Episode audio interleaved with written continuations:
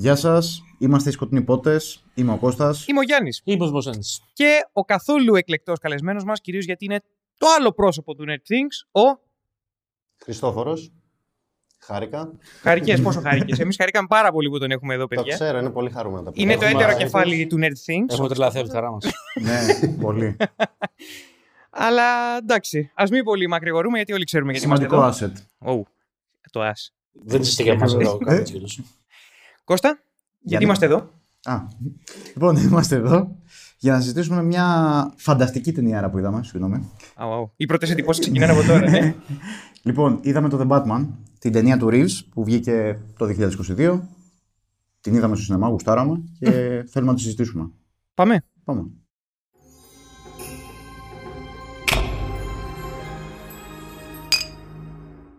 Α ξεκινήσουμε έτσι όμορφα και ωραία λέγοντας κάποιες πρώτες εντυπώσεις για την ταινία. Ποιος θέλει να ξεκινήσει, Κώστα; Wow. Ε, παιδιά, να μην ξεκινήσω guest. Να Συγγνώμη ξεκινήσει ο κιόλας. guest. Ξεκινά, guest. Ξεκινά, guest. Λοιπόν. Be my guest. Λοιπόν, νομίζω ότι είδαμε την πιο Batman ταινία που έχει βγει από όλες και ταυτόχρονα τη λιγότερη υποηρωική τελε- ταινία Batman. Και νομίζω είναι η απόλυτη ταινία Batman και ας μην είναι η αγαπημένη, ας πούμε. Είναι σίγουρα στην τριάδα μου, αλλά δεν θα λέγω ότι είναι αγαπημένη μου ακόμα. Μπορεί να γίνει στο μέλλον. Αυτή ήταν η πρώτη σου εντύπωση. Ω, Εγώ θα πιο σύντομο ασκουμπιούμε σε είναι. αυτό. Ο Batman. Bad people. Yo. Α, ας πιω κι εγώ. Μετά την πρώτη σύντομη εντύπωση του Χριστόφορου. Δημοσθενή. Α, Α, εγώ, οκ. Ε, ναι. Νομίζω πως είναι μια ιστορική ταινία, το The Batman. Είναι μια ταινία η οποία, εντάξει, δεν χρειάζεται να πω το αυτονόητο ότι βγήκα κατενθουσιασμένος από την αίθουσα. Την έχω δει, τη στιγμή που γυρίζεται το βίντεο, την έχω δει δύο φορές την ταινία. Ε, βγήκα κατενθουσιασμένος και τις, δε- και τις δύο φορές. Μάλιστα τη δεύτερη μου άρεσε ακόμα περισσότερο, μπορώ να πω. Ε, ε, είναι μια ιστορική, όπως προείπα, ταινία Batman, διότι για πρώτη φορά βλέπουμε έναν Batman ο οποίος, κατά την άποψή μου, απευθύνεται στους πιο σκληροπυρηνικούς οπαδούς της μυθολογίας του Batman. Ε, γυρνάει στις νουάρ ρίζες του ήρωα ε, και το κάνει με όσο, πιο, όσο λιγότερες εκπτώσεις μπορεί να το κάνει ένας σκηνοθέτης στο ανώτατο εμπορικό επίπεδο αυτό το πράγμα. Ε, είχα μπει με, μια, με πάρα πολλές προσδοκίες στην ταινία και κομματάκι ψηλιασμένος ότι μπορεί να μου του αναιρέσει αυτές τις προσδοκίες. Διότι όταν μιλάμε για Batman, μιλάμε για ένα τρομακτικό brand name. Και πίστευα ότι κάπου θα ξεφύγει, ας πούμε. Δηλαδή δεν θα δούμε. ενώ είχε πλασαριστεί σαν μια νουαρίλα, κάπου θα απέκλεινα από αυτό. Γιατί μιλάμε για Batman και πρέπει να, προσδο- να προσδοθεί ένα στοιχείο ας πούμε, εμπορικότητας περαιτέρω για τον Νουάρι. Είναι ένα αρκετά ε, ιδιαίτερο είδος που δεν μιλάει σε μαζικά κοινά. Ε, δεν, ε, δεν ε, πραγματοποιήθηκε αυτό. Δηλαδή, ο Ματ Reeves κάνει όσο λιγότερες εκπτώσεις μπορεί να κάνει. Κάνει ελάχιστες εκπτώσεις αυτό που θέλει να γυρίσει. Και υπό αυτή την έννοια η- ε, βγήκα, από το, βγήκα από το σινεμά έχοντας την ε, αίσθηση ότι η ταινία όχι απλά δεν μου έχει αναιρέσει τις προσδοκίες, αλλά τις έχει υπερβεί τις προσδοκίες μου. Και είμαι, πολύ- νιώθω πολύ τυχερός, πάρα πολύ τυχερός, που η τρίτη, σίγουρα δεν, δεν ξέρω αν είναι η πρώτη, η δεύτερη, η τρίτη καλύτερη ταινία Batman, είναι σίγουρα με στην τριάδα. Ε, βιώνω για δ- δεύτερη φορά στην ενήλικη ζωή μου μια κομβική ταινία Batman και κομβική ταινία για το περιοδικό είδος συνολικά ε, στη γέννησή της. Αυτά. Ωραία. Είμαι και εγώ κατενθουσιασμένο με την ταινία. Μου άρεσε πάρα πολύ. Ε, κυρίως σε προσωπικές συζητήσεις και κυρίως με τον Γιάννη. Αλλά ε, νομίζω το έχω πει και σε βίντεο εδώ στους σκοτεινούς πότες. Ε, εμένα, εγώ πάντα είχα την κάψα ότι δεν έχω δει Detective Batman on screen. Και ό,τι Detective Batman είχα δει μέχρι τώρα, σε live action τουλάχιστον, ε, είχε περισσότερο αποχρώσεις ε, detective και δεν ε, περιστρεφόταν γύρω από αυτή την ιδιότητα του Batman που κατά ψέματα στο παρελθόν είχε πλασαριστεί πάρα πολύ. Τον είχαν μαρκετάρει πάρα πολύ ως τον σπουδαιότερο detective του κόσμου. Κυρίως θέλανε να επισημάνουν την ευφυΐα του και θέλανε να κάνουν έναν μοντέρνο Sherlock Holmes, νομίζω. Ε, αλλά σε live action επίπεδο δεν το είχαμε δει ποτέ να αποτυπώνεται και να στείνεται μια ιστορία γύρω από αυτό. Ε, υπό αυτή την έννοια αλλά και υπό πολλές άλλες που ανά καιρούς τους έχω πει, νομίζω ότι αναπόφευκτα θα τις πω και στη σημερινή μας κουβέντα. Ε, για μένα τικάρει όλα τα κουτάκια Batman που θα μπορούσε να τικάρει. Θα συμφωνήσουμε με το Δημοσθένη ότι κυρίως απευθύνεται στους hardcore οπαδούς. Σίγουρα νιώθω ότι δεν είναι μια ταινία η οποία απευθύνεται σε όλο τον κόσμο. Πάρα πολλοί κόσμος και όχι αδίκως. Μπορεί να κουραστεί με την ταινία, είναι πάρα πολύ βαριά για αυτό που περιμένεις να δεις. Ε, αν δεν έχεις υπόψη ότι θα περιμένεις να δεις κάτι αυτό. Ε, είμαι κατενθουσιασμένος με τη δουλειά που έχει γίνει. Ε, θα εισάγω λίγο και κάποια καλλιτεχνικά και κακώς το κάνετε κι εσείς. Θα το γυρίσουμε πίσω. Ε, πρώτον, η μουσική με άφησε μαλάκα. Με άφησε πραγματικά μαλάκα. Ήταν σημεία που η μουσική συναφηγούνταν αυτό που συνέβαινε και ήμουνα με κομμένη την ανάσα στο σινεμά. Ε, είχα εκστασιαστεί. Ε, η φωτογραφία είναι καταπληκτική. Μου αρέσει πάρα πολύ και το φανταστικό πράγμα με τη φωτογραφία είναι ότι έρχεται και κουμπώνει ε, πάρα πολύ όμορφα με το, με το κλίμα της ταινίας, με τους διαλόγους και με αυτό που θέλει να πει η ταινία. Είναι, παίζει και αυτή το ρόλο συναφηγητή μαζί με τη μουσική. Ε, θα πω επίσης ότι με έχει εντυπωσιάσει πάρα πολύ το πώς έχει γραφτεί το σενάριο. Μου φαίνεται ιδιοφιές σενάριο για δύο λόγους βασικά.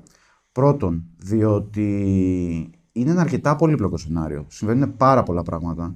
Και είναι, μου φαίνεται πάρα πολύ δύσκολο να κάτσει και να το γράψει αυτό σε μια δομή ταινίας και να είναι σαφής αυτή η δομή. Να μην δημιουργεί συγχύσεις, να μην δημιουργεί τρύπες, να μην αφήνει το θεατή στην απ' έξω, ότι δεν καταλαβαίνω τι μου λες τώρα, ε, αλλά να κάνει εκπτώσεις ε, θεματικές.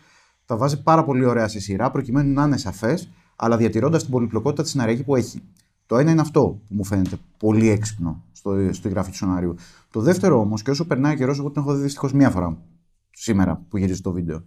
Ε, το δεύτερο όμως, και επιφυλάσσομαι να υπερθυματίσω σε αυτό, προφανώς οι προσωπικέ κουβέντες, ε, είναι το πόσο έξυπνα κλέβει. Τι εννοώ, εννοώ ότι προφανώς και το έχουμε συζητήσει και μαζί αυτό off camera. Ε, έχει πάρα πολλές επιρροές στην ταινία, έχει πάρα πολλές αναφορές. Έχει... Δεν έχει ακριβώς easter eggs, αλλά έχει πολλές αναφορές.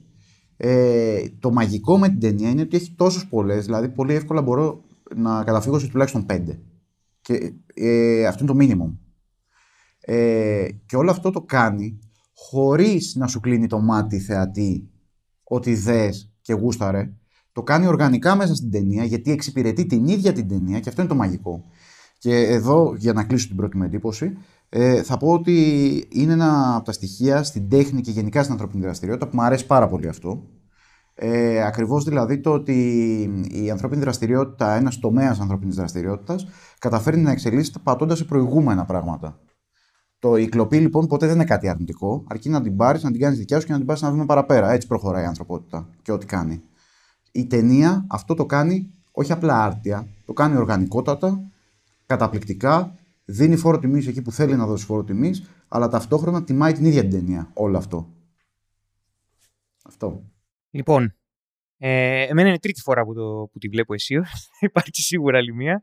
Ε, κάθε φορά που τη βλέπω μου αρέσει όλο και περισσότερο. Είχα ξεκινήσει, ε, για όσους έχετε δει και τα βίντεο στο συνεσυμπόσιο, ε, λίγο πιο μουδιασμένος για εξωτερικούς παράγοντες, αλλά και επειδή είχα φτιάξει ένα δικό μου πράγμα για τον Batman στο μυαλό μου α, από τα τρέιλερ και δεν το πήρα αυτό και αυτομάτως υποσυνείδητα ρε παιδί μου κάτι, κάτι έγινε που με κράτησε από το να πω και πετάω μαζί σου Batman. Και επίσης κατάλαβα πόσο προγραμματισμένος είμαι ανά τα χρόνια να περιμένω κάτι πολύ συγκεκριμένο από μια υπερηρωτική ταινία. Και αυτή η ταινία δεν ήταν σαν τις υπόλοιπες υπερηρωτικές ταινίες. Όχι comic book, γιατί υπάρχει και το Sin City και έχει γίνει και σύγκριση με το Sin City και δεν θεωρώ ότι είναι άκυρη. Αλλά από τις υπερηρωτικές, από τα υπερηρωτικά blockbuster κιόλας. Και τη δεύτερη φορά που το είδα, που πήγαμε και οι τέσσερις και το είδαμε, ξεκλείδωσα και λέω Μαλάκα, τι είναι αυτό το πράγμα. Γιατί αυτομάτως τη δεύτερη φορά πήρε πολλά πρωτιά, ας πούμε, είναι αγαπημένη μου Gotham. Και παίζει τεράστιο ρόλο και η φωτογραφία σε αυτό. Ε, ενδέχεται σε τεράστιο βαθμό να είναι αγαπημένος μου Batman αυτός. Ε, αλλά αυτό το πράγμα, όπως είπατε κι εσείς, δεν έχει ξαναγίνει σε υπερηρωτική ταινία και αυτό όσο περνάει ο καιρός το εκτιμώ. Επειδή είναι πηχτό το σενάριο, ε, και επειδή καλός ή κακός εγώ δεν τα πιάσα όλα με τη μία. Ε, πιστεύω ότι η δεύτερη θέαση αξίζει. Αλλά οι τρεις ώρες, σύν το ότι είναι τόσο βαριά ταινία, όντως με κάνουν και εμένα να συμφωνώ ότι δεν απευθύνεται σε όλο τον κόσμο. Ο Νόλαν απευθυνόταν σε όλο τον κόσμο. Ο Ρίβ δεν απευθύνεται σε όλο τον κόσμο. Αλλά είναι μια παραγωγή η οποία ενώ δεν είναι τόσο ακριβή όσο ε, η παραγωγή στην Νόλαν από όσο καταλαβαίνω από τον τρόπο που γύρισε ο Ρίβ. Ε, είναι κάτι το οποίο είναι ο Batman, απευθύνεται σε ευρύ κοινό. Γι' αυτό πιστεύω ότι η ταινία δεν θα, δεν θα διχάσει, αλλά δεν θα γίνει και το super hit που έγινε το Batman Begins, το οποίο ήρθε το πουθενά και ξαφνικά εκεί που είχαμε μείνει με το, με το Schumacher ε, έφερε μια άλλη οπτική έφερε πάλι το σκοτάδι στο Dark Knight, στον Batman, ας πούμε. Θεωρώ ωστόσο ότι η ταινία δουλεύει πάρα πολύ. Θεωρώ ότι είναι μια. Ε, το, το συζητήσαμε επίσης μετά τη δεύτερη θέαση ε, εμείς ε, και την πρώτη δική σου, ότι είναι μια ταινία δημιουργού. Είναι ξεκάθαρα μια ταινία όπου το στούντιο δεν νιώθω ότι έχει παρέμβει. Αν έχει παρέμβει, έχει παρέμβει μόνο με υπόνοια. Τύπου μεγάλες έχουμε δώσει τόσα εκατομμύρια, κάποια κουτάκια πρέπει να τα τικάρεις. Δεν βγήκαν και να του πούνε κάνε αυτό. Για παράδειγμα, θα μιλήσουμε μετά γι' αυτό, η, η τελευταία πράξη, η τελική η κλιμάκωση, ας πούμε. Αλλά και πάλι έγινε τόσο κλασάτα, ό,τι δηλαδή μπορεί να πεις ότι δεν συνάδει ακριβώς με, με την αρχή της ταινίας και το ύφος που εδραίωσε, γίνεται τόσο κλασάτα που χαίστηκα εν τέλει. Καταλαβαίνω ότι υπάρχει, ισχύει ότι υπάρχει, αλλά δεν με νοιάζει, γιατί έγινε με έναν τρόπο που ήταν όσο πιο ομαλή η μετάβαση θα μπορούσα να ζητήσω. Ε, η ταινία είναι και εμένα σίγουρα με στην τριάδα μου. Ακόμα δεν είμαι σε καμία περίπτωση σε φάση να πω αν είναι το νούμερο 2, αν είναι το νούμερο 1. Ξέρω ότι είμαι αρκετά τυχερός που έχω από τον Μπάρτον, από τον Όλαν και από τον Ρίβ ήδη ε, τρελό home run. Δηλαδή αυτομάτως έχει ξεπεράσει το Rises. Ε, τα έχει στήσει ευθέως και τη τρίτη φορά που τώρα ξεπέρασε και τον Begins. Οπότε είμαι γουστάρο κάθε φορά που την έβλεπα, μ' άρεσε όλο και περισσότερο. Απλά ακόμα δεν έχω καταφέρει να νιώσω αυτό που νιώσατε εσείς. Το να, να ζητάω χαρτοπετσέτα για τα χίσια μου. Δεν ξέρω τι φταίει σε αυτό, αλλά δεν μπορώ να μην εκτιμήσω το μεγαλείο και να μην πω ότι είναι αυτομάτως από τα καλύτερα πράγματα Batman που έχω δει γενικότερα. Αυτά. Πάμε ε, λίγο να πω και εγώ για τη μουσική. Ε, ότι τι λατρεύω. Ε, έχω ε, να αναφέρω έτσι για τα τυπικά ότι το θέμα του Riddler είναι το Ave Maria ξαναφτιαγμένο. Το θέμα της ε, Catwoman είναι τζαζιά που καταλήγει σε Νίνο Ρώτα για μένα. Αυτό καταλαβαίνω εγώ με τα βιολιά που δίνουν και το ηλουροειδές ας πούμε. Και ο Batman ο ίδιος κάποιοι έχουν πει ότι είναι το Imperial March. Ναι. Και όντως κάποιε νότες το καταλαβαίνω. Το πιάνω. Και επειδή ο Τζιατσίνο είναι, ε, είναι William Saki, το πιάνω. Εμένα προσωπικά, εγώ κατάλαβα επειδή είναι οργανικό κομμάτι της ταινίας η Nirvana, εγώ κατάλαβα ότι είναι το, το τραγούδι του Nirvana φτιαγμένο. Πάντως βγάζει νόημα το Imperial March, γιατί πρώτον είναι ο ίδιος φωτογράφος του Rogue One. Έτσι δεν είναι; Ο Greg Fraser. Ναι. Και, και η εικονογραφία συνάδει με αυτό. Γιατί εκεί που γίνεται η μάχη, που είναι απίστευτο, είχα τρελαθεί στο σινεμά εκεί, που γίνεται η μάχη που ο μόνος φωτισμός είναι τα πυροβόλα. Mm. Μοιάζει λίγο με τη σκηνή στο του Rogue One. One που. Εντάξει, είναι όμως και στο Rises έχει γίνει κάτι αντίστοιχο. Okay. Στα τούνελ πριν τον σπάσει ο Μπέιν. No. Ε, σε πολύ λιγότερη κλίμακα. Σε πολύ καλά εννοείται. Το, εδώ μιλάμε ότι τύπο ερχόταν και. Ε, λίγο φτωχό αυτό του Ράιζε, δεν ξέρω, μου έχει φανεί. Ε, μετά από αυτό, ναι. ε, Επίσης, ο Νόλα το ξεπέταξε σε θέματα αριθμών. Εδώ πέρα ήρθε ο τύπος και τα κατέστησε. Είχα τρελαθεί εκεί στο σινεμά. Ε, το... Θέλετε να πείτε κάτι για τη μουσική, πρωτού δυο, πω δύο λόγια. Μουσική φωτογραφία, αν θέλετε να πείτε κάτι. Ναι. Πείτε κάτι. Να πω εγώ. Κοίτα, νομίζω η ατμόσφαιρα ήταν. Τι να πω, δηλαδή η νουαρίλα στο, στο έπακρο. Δηλαδή είναι αυτό. Ε, σκεφτόμουν, δηλαδή, έβλεπα με το που ξεκινάει δεν έκανε το voice over ο Pattinson. Σκεφτόμουν graphic novel με τη μία. Δηλαδή, μου έρχονταν στο μυαλό, λες και έβλεπα σε μεγάλη οθόνη ξέρω, ένα graphic novel να ανοίγει, ας πούμε, σελίδες και να σκάνω από πάνω τα καρέ που μιλάει. Δηλαδή, έβλεπα αυτά τα πράγματα. Ε, έπιασε τέλεια την ατμόσφαιρα και του Batman, αλλά και νουάρ ατμόσφαιρα. Ε, η Gotham όντως και εμένα παίζει να είναι η αγαπημένη μου. Αν και πάντα έχω, OK, λόγω νοσταλγίας πάντα είναι του Κίτων. Okay. Η απόλυτη Gotham, ας πούμε, για μένα. Αλλά νομίζω καλύτερη είναι αυτή αντικειμενικά. Δηλαδή, και νομίζω είναι αυτό που είχαμε πει πάλι off camera, που είχες πει και εσύ, ότι είναι ε, timeless. Ότι μπορεί να είναι οποιαδήποτε εποχή. Αν εξαιρέσεις δηλαδή κάποια τεχνολογικά κομμάτι, νομίζω ότι είναι οποιαδήποτε εποχή. Και του Κίτων έτσι ήταν. Ναι. Αντίστοιχα. Μα, με άλλο τρόπο, αλλά ναι. Ναι, το Keaton με άλλο τρόπο πολύ. Το Keaton ήταν. ε, Γιατί το Keaton έβαλε, έβαζε διαφορετικά στοιχεία, στοιχεία διαφορετικών εποχών. Αυτό. Αλλά, αλλά Πολύ με καθαρά. κυρίαρχο στοιχείο τη Godzilla των 30s, ας πούμε. Ενώ εδώ είναι κάτι άλλο. Είναι το graphic novel, ας πούμε. Είναι, είναι και αυτό 30s, αλλά με τελείως διαφορετικό Απλά τρόπο. ταυτόχρονα έβαζε και ενδυματολογία 20s, Σωστά, σωστά. σωστά. Ε, έβαζε και τεχνολογία. εδώ πέρα εσύ 80s. 70s, 90s παίζεις μπάλα γενικότερα, θα έλεγα. Ε, αλλά ναι. Ναι, 90s θα έλεγα πιο πολύ. Αν βάλεις και τους Nirvana μέσα. Καλά, συνολικά θα βάζα 90s γενικότερα αυτό το Ναι. πράγμα. Ε, στο σύνολό τους. Εντάξει. Ναι, Και στα comics. Ε, τις αναφορές δηλαδή. ναι δηλαδή όπως ε, όπως το Joker που βγήκε 2-3 χρόνια πριν είναι ευθύς φόρος τιμής στα 70s, στο κινηματογράφο των 70s, η ταινία σε επίπεδο περιεχομένου, όχι σε επίπεδο αισθητικής, σε επίπεδο περιεχομένου, είναι ευθύς φόρος τιμής στα 90s. Σε, περιεχομέ- σε περιεχόμενο, επαναλαμβάνω, όχι σε ύφος και σε στήσιμο. Μμμ. Εγώ βλέποντας την Gotham City από την άλλη, όταν είδα το πρώτο πλάνο της Gotham City, λέω εδώ είναι, εδώ είναι η πόλη του Blade Runner. Ναι, ναι. Το Και πρώτο εγώ- πλάνο. Και Το συζητήσαμε κιόλας μετά. Ναι, ναι, Δηλαδή, ναι, ναι. δηλα- Και τις ομπρέλες. τις ομπρέ- ναι, Σωστά, σωστά. η ταινία ξεκινάει 31η Οκτώβρη, δηλαδή την, την πέρα του Halloween, όπου είναι όλοι ε, μασκαρεμένοι μέσα στην πόλη, βρέχει κιόλας, έχει αυτά τα νέων φώτα ας πούμε, που ε, καθορίζουν ας πούμε, το σκηνικό. Όσο προχωρούσε η ταινία, η Gotham City μου φάνηκε ένα αμάγαλμα της πόλης του Blade Runner, με στοιχεία γοτθικά που όμως δεν παραπέμπουν στο Tim Burton, παραπέμπουν σε κάτι πιο ρεαλιστικό γοτθικό. Ε, και, και την ε, πόλη του Seven, γιατί παίζει πάρα πολύ με τη βροχή η ταινία. Ναι, ναι. Ε, δηλαδή, τμήμα της ε, μαυρίλας που θέλει να στήσει και της απεσιοδοξίας ε, που καθορίζει, ας πούμε, υποτίθεται την ψυχή αυτής της πόλης, είναι η συνεχόμενη βροχή. Όλη την ώρα βρέχεις σε αυτό το πράγμα.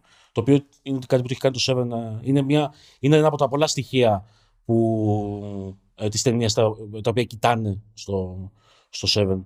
Για τη μουσική τα είπατε. Είναι, υπήρχαν στιγμές πραγματικά που ένιωθα ότι ε, συναφυγεί τα τεκτενόμενα.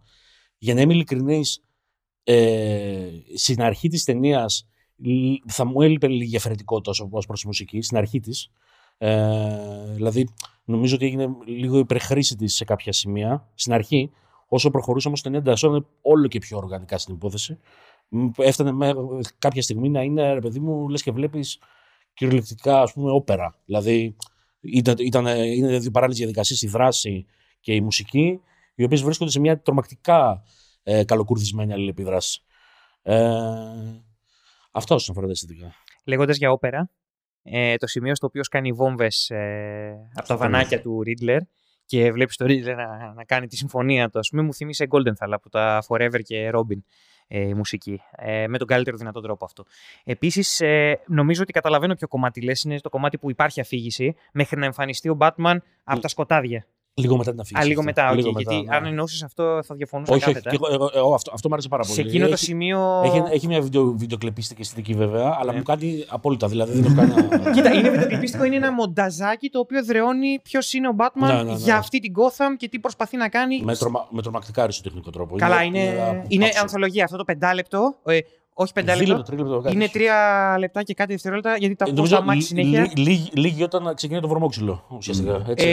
Ε, λίγοι λίγο, όχι, λίγοι ε, εκεί που γράφει broke. Δεν έχουν προλάβει να γράψουν Εκεί. broken στις Ε, κολόνες. λίγο πριν, ε, Λίγο μετά ξεκινάει το βρωμόξυλο. Ναι. Αλλά ε, παιδιά, αυτή η μουσική είναι πολύ προβληματική στην πραγματική ζωή γιατί όταν οδηγάς και ακούς αυτά τα κομμάτια υπάρχει πρόβλημα. Εγώ, εγώ μ' άρεσε- ε, δεν, δεν μ' άρεσε, άρα δεν είμαι τέτοιος, αλλά έχω γίνει πιο ανυπόμονο ακούγοντας Ναι. αυτό το soundtrack. Είναι μουσικάρα. Ο Φρέιζερ στη φωτογραφία έχει δώσει μια σχετικά κόκκινη παλέτα. Εδώ δεν ακολουθούμε το Seven στην πρασινίλα του, που είναι χαρακτηριστική του Fincher.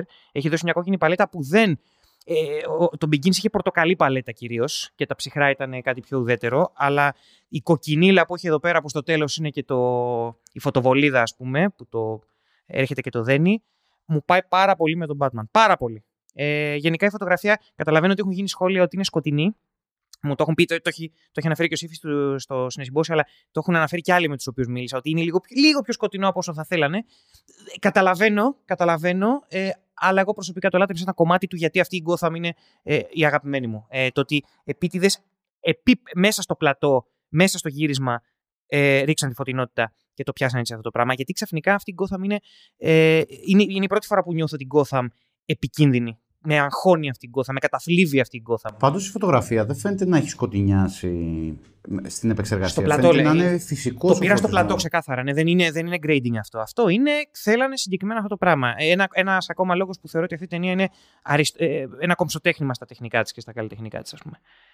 Ε, Επίσης, μια μεγάλη επιτυχία νομίζω της ταινίας είναι ότι για πρώτη φορά ε, η Gotham είναι σαν χαρακτήρας. Ναι, ναι, τη, τη Είναι νιώθω πολύ. Χαρακτήρας αυτή η Gotham. Για- δεν ξέρω αν θα πω για πρώτη φορά γιατί και του, και του Κίτον ένιωθα ότι είναι Το Keaton χαρακτήρας. δεν- εγώ προσωπικά δεν Αλλά το αυτή τη είχα φοβόμουν, νιώσει. φίλε. Δεν είναι τα παραμύθια αυτή η Gotham. Με, με, με γαμούσε αυτή η Gotham. Ναι, εγώ αυτή την Gotham τη βλέπω είναι σε πολλά επίπεδα είναι σε χαρακτήρας. Και όσον αφορά τη σχέση που έχει ο Batman με την Gotham και ειδικά και στο φινάλι, δηλαδή για μένα είναι. Εκεί φαίνεται 1000%. Ε, είναι, πώς, είναι αναπόσπαστο κομμάτι, είναι πολύ βασικό. ας πούμε. Νομίζω ότι σε σχέση με το πόσο χαρακτήρα είναι η Gotham, ε, γιατί και εγώ την νιώθω στο χαρακτήρα του Gotham, είναι ότι ένιωθα, όχι από την αρχή στην ταινία, αλλά όσο πότιζε η ψυχολογία μου από το, από το ύφος της ταινίας, ότι ένιωθα ότι είμαστε στο ίδιο σύμπαν με τον Τζόκερ. Θα μπορούσε εύκολα. Εγώ δεν το ένιωσα αυτό. Εγώ το ένιωθα πάρα πολύ έντονα και ήμουν- ήταν κάποια φάση κάπου στο 1 τέταρτο της ταινίας που λέω Μαλάκα, ε, έχει πάρει ύφος Τζόκερ η ταινία. Και άμα το καλοσκεφτεί, το, η- η- το, το σκοτάδι που έχει, το ψυχολογικό σκοτάδι και συναισθηματικό που έχει, συνάδει με το αντίστοιχο του Τζόκερ. Και επίσης όλο αυτό το ότι είναι μια πόλη σε αναβρασμό, το ότι είναι μια πόλη που η ταξική ψαλίδα έχει ανοίξει στο έπακρο, ε, είναι μια φυσική συνέχεια του ύφους του Τζόκερ. Ωραία, stop. Γιατί φλετάρουμε θεματικέ Ναι, ναι. τώρα. Ναι. Πάμε Σταματάω λίγο εδώ. να πιάσουμε τους χαρακτήρες ένα-ένα, να πούμε χαρακτήρες ερμηνείες, ξεκινώντας από σένα να λες τη γνώμη και πηγαίνοντας όπως ξεκινήσαμε. Λοιπόν, πάω από ή αυτόν με το λιγότερο screen time ή τον λιγότερο σημαντικό σε τεράστια εισαγωγικά. Όλοι είναι πάρα πολύ σημαντικοί χαρακτήρες. Ναι. Άλφρεντ. Ε, δεν ξέρω, μου άρεσε καταπληκτικός Άλφρεντ, αν και παίζει πάρα πολύ λίγο. Ε, Παρ' όλα αυτά, μέσα σε ελάχιστο χρόνο ε, βλέπεις τη σχέση του που έχει με τον ε, Bruce Wayne. Και επίσης μου αρέσει και αυτή η εκδοχή του Άλφρεντ, είναι αγαπημένη μου. Ότι ο Άλφρεντ αυτός ουσιαστικά τον έχει εκπαιδεύσει και είναι πιο μπάντα, ας πούμε. Δεν είναι ο υπηρέτης Master Wayne. Είναι αυτός που τον βοηθάει, είναι συνεργάτης του ουσιαστικά. Τραβαπλή σου, κολόπεδο. Ε, και λάτρεψα τη σκηνή που είναι στο νοσοκομείο. Ε, αυτή λάτρεψα και για τον, ε, και, και τον Πάτισον και τον Άλφρεντ εκεί πέρα. Γιατί ο Πάτισον μου 'βγαλε μια ανθρωπιά. Ε, ανοίχτηκε τόσο πολύ σαν Bruce Wayne που δεν έχω ξαναδεί κανέναν Bruce Wayne να ανοίγεται έτσι. Μμ. Δεν θυμάμαι. Να έχει, α, ο, ο, ψέματα, ο Κίτον έχει ανοιχτεί. Στο Batman Returns. Ok. Στο φινάλε. Ο Μπέιλ ανοιγόταν συχνά πυκνά πάντως. Ας τον πάρουμε. Τον Μπέιλ δεν τον ένιωσα. Ενώ ανοιγότανε, δεν είχε το ίδιο. Ο Μπέιλ γενικά δεν μου άρεσε το τόσο ίδιο πολύ talent. σαν Batman. και οπότε ο Πάτινσον, ας πούμε, και ο Άλβερντ ειδικά στη σκηνή ήταν. ε, Δηλαδή, μέσα σε πολύ λίγο χρόνο πιάσανε όλη την ε, ουσία των. Θα πω σχέσεων. πάντως ότι ευάλωτος έχει υπάρξει και ο Κλούνεϊ. Ο- Εκεί που πάει να είναι πεθάνει, ταινία που είναι που- να πεθάνει. ο- I love you, που είναι- man. Ναι. Α, μάλιστα. Όχι, Απλά αλήθεια, λέω. αλήθεια, Απλά αλήθεια, λέω. μα αλήθεια. Ισχύει. λέω. Και επίσης είναι και καλή σκηνή. Κατά τη Δεν ξέρω, γνώμη. παιδιά, έχω να το δω. Είναι η μόνη καλή Να σκηνή του Batman. Ναι, είναι η μόνη καλή σκηνή. Παγαμηθεί, εντάξει. Ε, Δημοσθενή. Άλφρεντ. Λοιπόν, να πω κάτι για τους χαρακτήρες εν γέννη πριν ε, Α. τοποθετηθώ επιμέρους για τον Άλφρεντ. Α. Ε, ε, επειδή όπως προείπα η ταινία είναι νουάρ και κτικάρει όλα τα χαρακτηριστικά ε, όλα τα χαρακτηριστικά, ας πούμε, χαρακτηρι- χαρακτηριστικά ε, που ε- μπορεί να έχει ένα νουάρ. Ε, ένα από αυτά είναι ότι υπάρχει μια αφαιρετικότητα όσον αφορά το πλασάρισμα των χαρακτήρων, αλλά μια τέτοια τοποθέτησή τους μέσα στα τεκτενόμενα που σε κάνει να, κατα... που σε κάνει να καταλάβεις ακριβώς τι είναι αυτή η τύπη. Αυτό είναι χαρακτηριστικό των νουάρ. Δηλαδή, ποτέ τα νουάρ δεν μπαίνουν σε μια διαδικασία να υπεραναλύσουν τους χαρακτήρες. Επικεντρώνονται πάντα στο- στο- στον ε, πρωταγωνιστικό και όλοι οι υπόλοιποι τον ε, περιτριγυρίζουν. Αυτό γίνεται και σε αυτή την ταινία. Αλλά είναι τοποθετημένοι με τέτοιο τρόπο μέσα στα τεκτενόμενα που καταλαβαίνεις την οντότητά τους με πάρα πολύ ε, ε, αποτελεσματικό τρόπο. Αυτό ισχύει για όλους τους χαρακτήρες του, του The Batman. Με εξαίρεση τον ε, ίδιο τον Batman, από την οπτική του γωνία, από την οπτική γωνία του οποίου ε, εξελίσσονται τα πάντα, όλοι οι υπόλοιποι χαρακτήρες τοποθετούνται, δεν χτίζονται, τοποθετούνται όμως με έναν τρόπο που καταλαβαίνει τι είναι. Βλέποντας την ταινία, λοιπόν, για, ε, όσον αφορά τον Άλφρεντ τώρα, βλέποντας την ταινία, προσπαθούσα πραγματικά να καταλάβω, να, να βρω αν έχω δει καλύτερη προσέγγιση όσον αφορά ε, τις προσωπικές σχέσεις του Batman με τους ε, τριγύρω του σε κάποια άλλη ταινία πέρα από αυτήν. Με τον Άλφρεντ ειδικά, νομίζω ότι βρέθηκε στο απόγειο της αυτή η εντύπωσή μου. Ε, είναι ο Άλφρεντ μου, δηλαδή όσες φορές κάθομαι και κάτω σενάρια στο κεφάλι μου ας πούμε, για το πώς θα πρέπει να είναι ένα Batman και πώς θα πρέπει να ε, αλληλεπιδρά ο Batman με τον ε, υπηρέτη του. Αυτό το πράγμα έχω στο μυαλό μου. Είναι ο πιο πατρικός Άλφρεντ με την, με, με, με, την βαθιά ουσία της έννοιας πατρικότητας ε, που έχουμε δει στον κινηματογράφο. Ε, είναι ένας Άλφρεντ ο οποίος ακριβώς επειδή είναι ο παρατρεχάμενος μιας αστικής οικογένειας, άρα τμήματος του, βαθιού, του βαθύ συστήματος της πόλης, ας πούμε, είναι λίγο βρώμικος. Έτσι. Και αποπνέει, απορρέει αυτή η βρωμιά από τον Άλφρεντ. Δηλαδή φαίνεται ότι στις βρωμοδουλειές που ενδεχομένως να μπλέκει το πατέρας του, του Batman, ο Άλφρεντ είναι μέσα. Όλα αυτά τα πράγματα δεν στα εξηγεί η ταινία, αλλά, αλλά έτσι όπως είναι το χαρακτήρα το καταλαβαίνεις, ας πούμε. Ε, Παίζει πάρα πολύ καλά στο ελάχιστο χρόνο που του δίνεται. Γενικά οι ερμηνείες είναι όλες κορυφή. Δηλαδή θα επαναληφθώ σε αυτό. Σε κάθε, κάθε φορά θα επανέρχομαι και θα λέω ότι οι ερμηνείες είναι κορυφή. Θα την, θα την πω αυτή τη φράση πάρα πολλές φορές. Όσοι χαρακτήρες θα την πω αντίστοιχες φορές. Ε, είναι ο Άλφρεντ μου. Είναι ο Άλφρεντ μου. Και κατά την άποψή μου είναι και πρωταγωνιστής μιας από τις καλύτερες σκηνές της ταινίας. Ε, δεν ξέρω κάνουμε spoiler τώρα, αυτό θα κάνουμε. Είναι full spoiler. Είναι full, είναι full spoiler, παιδιά, να το ξέρετε. Ναι, Καλά δεν. Η σκηνή, η σκηνή που ε, ανατινάσσεται, ας πούμε, ο Άλφρεντ γιατί ανοίγει το θέμα το οποίο ε, προορίζεται για τον ε, Bruce Wayne, αν και είναι μια συναριακή ευκολία, γιατί ο Γρίφος τα έχει ψάξει όλα, ας πούμε, σε όλους, με όλους τους στόχους του. Ε, έχει πάει απόλυτα διαβασμένος για να τους σκοτώσει. Με τον Bruce Wayne το κάνει λίγο χήμα. Ναι. Δηλαδή απλά στέλνει ένα, στέλνει ένα γράμμα πιστεύοντας ότι θα το ανοίξει τον Bruce Wayne. Υπάρχει θεματική εξήγηση γι' αυτό, αλλά το ναι. συγκεκριμένο είναι ξεκάθαρο κόψιμο δρόμου. Ναι. ναι. Ε, Ειδικά την πρώτη φορά που είδα αυτή η σκηνή, είχα μείνει με κομμένη την ανάσα, κυριολεκτικά. Όλοι έχουν πει ότι, όλοι και εσείς νομίζω, ε, ότι αυτός ο Άλφρεντ μπορεί και να πεθάνει σε αυτή τη σκηνή. Εγώ το ναι, πίστεψα. Εγώ το πίστεψα. Γιατί υπήρχαν αρκετά. Δηλαδή, ε, σε εκείνο το σημείο είχες καταλάβει ότι ο Άλφρεντ δεν έχει μεγάλο screen time. Οπότε λες. Λες. Μου λες να τον ετοιμάζουν για Πάσχα. Αυτό. Για Πάσχα. Να χάσουμε, Άλφρεντ. Mm. Από πριν. Όχι. Όταν έσκασε το δέμα, εντάξει. Καλά, εκεί είναι. Η βόμπα. Η βόμπα. Για ναι. πες. Αυτά. Α, ε, Άλφρεντ, ε, θα συμφωνήσουμε μεγάλο βαθμό σε αυτά που είπε Δημοσθένη, οπότε δεν θα τα επαναλάβω. Ε, είναι και εμένα ο Άλφρεντ μου, είναι ο αγαπημένος μου Άλφρεντ σε live action ξεκάθαρα, χωρίς αστερίσκους.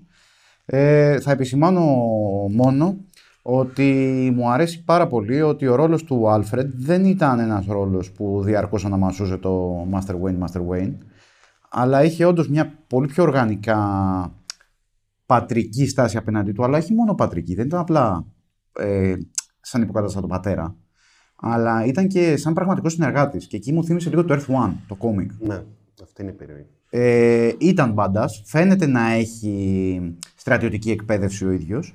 Και επίσης μου θύμισε και λίγο Whistler από το Blade. Ναι. Στο 2 νιώθω ότι θα το δούμε full αυτό, αλλά ναι. Ναι, πολύ πιθανό. Αλλά ούτως ή άλλως ο Alfred του Earth One θυμίζει λίγο Whistler του Blade γιατί συμμετέχει, είναι stand-by με, το, με την ψήρα στο αυτή, με την επικοινωνία, όποτε χρειάζεται παρεμβαίνει κτλ. Αλλά εδώ μου φάνηκε πολύ πιο ευθέως ότι λερώνει και ο ίδιος τα χέρια του. Είναι περίπου αυτό που λες εσύ. Λερώνει ο ίδιος τα χέρια του. Θα συμμετέχει στις αποστολές του, του Bruce, αλλά ταυτόχρονα θα, το, θα προσπαθεί να τον μαζεύει. Και εκεί μπαίνει λίγο το πιο πατρικό του. Θα προσπαθεί να τον προσέχει. Βέβαια είναι πάντα πιστός στου Wayne.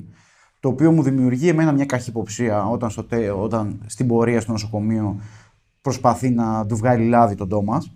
Εκεί δεν είμαι σίγουρος αν τον πιστεύω ή όχι τον Άλφρεντ, αλλά μικρή σημασία έχει αυτό. Σημασία έχει ότι εκεί διακοσμείται ο χαρακτήρας και σου λέει ότι είναι πιστός σε μια οικογένεια. Είναι αυτές οι αστικές καταβολές και η πίστη σε όλο αυτό το πράγμα. Ε, και ως πιστός σε όλη την οικογένεια είναι πιστός και σε όλο το γενεαλογικό δέντρο, αλλά είναι και πιστός ακόμα και στους νεκρούς. Και προσπαθείς να διαφυλάξεις και, την και τη φήμη του νεκρού πρώην ε, εργοδότη του. Ξεκάθαρο ο Άλφρεντ μου. Ξεκάθαρα. Λοιπόν, εγώ θα πω ότι δεν ξέρω αν είναι ξεκάθαρο ο Άλφρεντ μου, αλλά είμαι σίγουρος ότι αν βγει το 2 και πάμε στην ίδια πορεία θα γίνει. Ε, Κυρίως διότι αυτή τη στιγμή αναγκαστικά τον αδικώ διότι συγκρίνω έναν Άλφρεντ τετραλογίας με έναν Άλφρεντ τριλογίας με έναν Άλφρεντ μία ταινίας. Ε, ωστόσο, θα πω ότι ε, από τότε που διάβασα το Earth One ήξερα ότι εκείνος είναι ο αγαπημένος μου Άλφρεντ. Απλά σε αυτή την ταινία δεν είδα full την ερθουανίλα του Άλφρεντ για να πω ότι είναι κάτι ολοκληρωμένο. Ε, θέλω τον Άλφρεντ να είναι με λερωμένα χέρια κι εγώ σε, σε όλα τα επίπεδα. Τον θέλω να είναι πιο ενεργό κομμάτι της αποστολής με κεφαλαίο α του Batman και αυτός φαίνεται να είναι, ενώ ταυτόχρονα ο Bruce τον έχει λίγο από μακριά. Δηλαδή σε ένα σημείο που του λέει δειλά-δειλά ότι πήρα την πρωτοβουλία να κοιτάξω αυτό, δεν είμαι 100% πεπισμένος ότι ο Bruce του έχει δώσει το ok για να είναι ενεργό κομμάτι της αποστολής και ότι προσπαθεί τσούκου-τσούκου για να κρατάει μια σχέση με τον Bruce να, να παίρνει αυτές τις πρωτοβουλίες για να είναι σχετικός στη ζωή του Bruce. Αυτό μου άρεσε πάρα πολύ.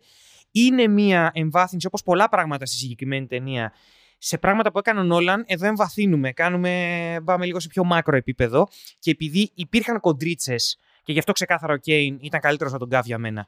Ε, υπήρχαν κοντρίτσες με τον Μπρου και μου αρέσει όταν ο Μπρου με τον Batman συγκρούονται. Όταν ο Μπρου με τον Άλφρεντ. Ο Μπρου με τον Άλφρεντ, συγγνώμη, συγκρούονται. Και, και το άλλο. Και Grant το, καλό, το άλλο είναι μόνιμα. Γκραντ Μόρισον. ε, και ο Μπρου με τον; Είπα ο Μπρου με τον Batman. Α, το που είναι εν γέννητε. Ναι, αυτοί οι χαρακτήρε. Ε,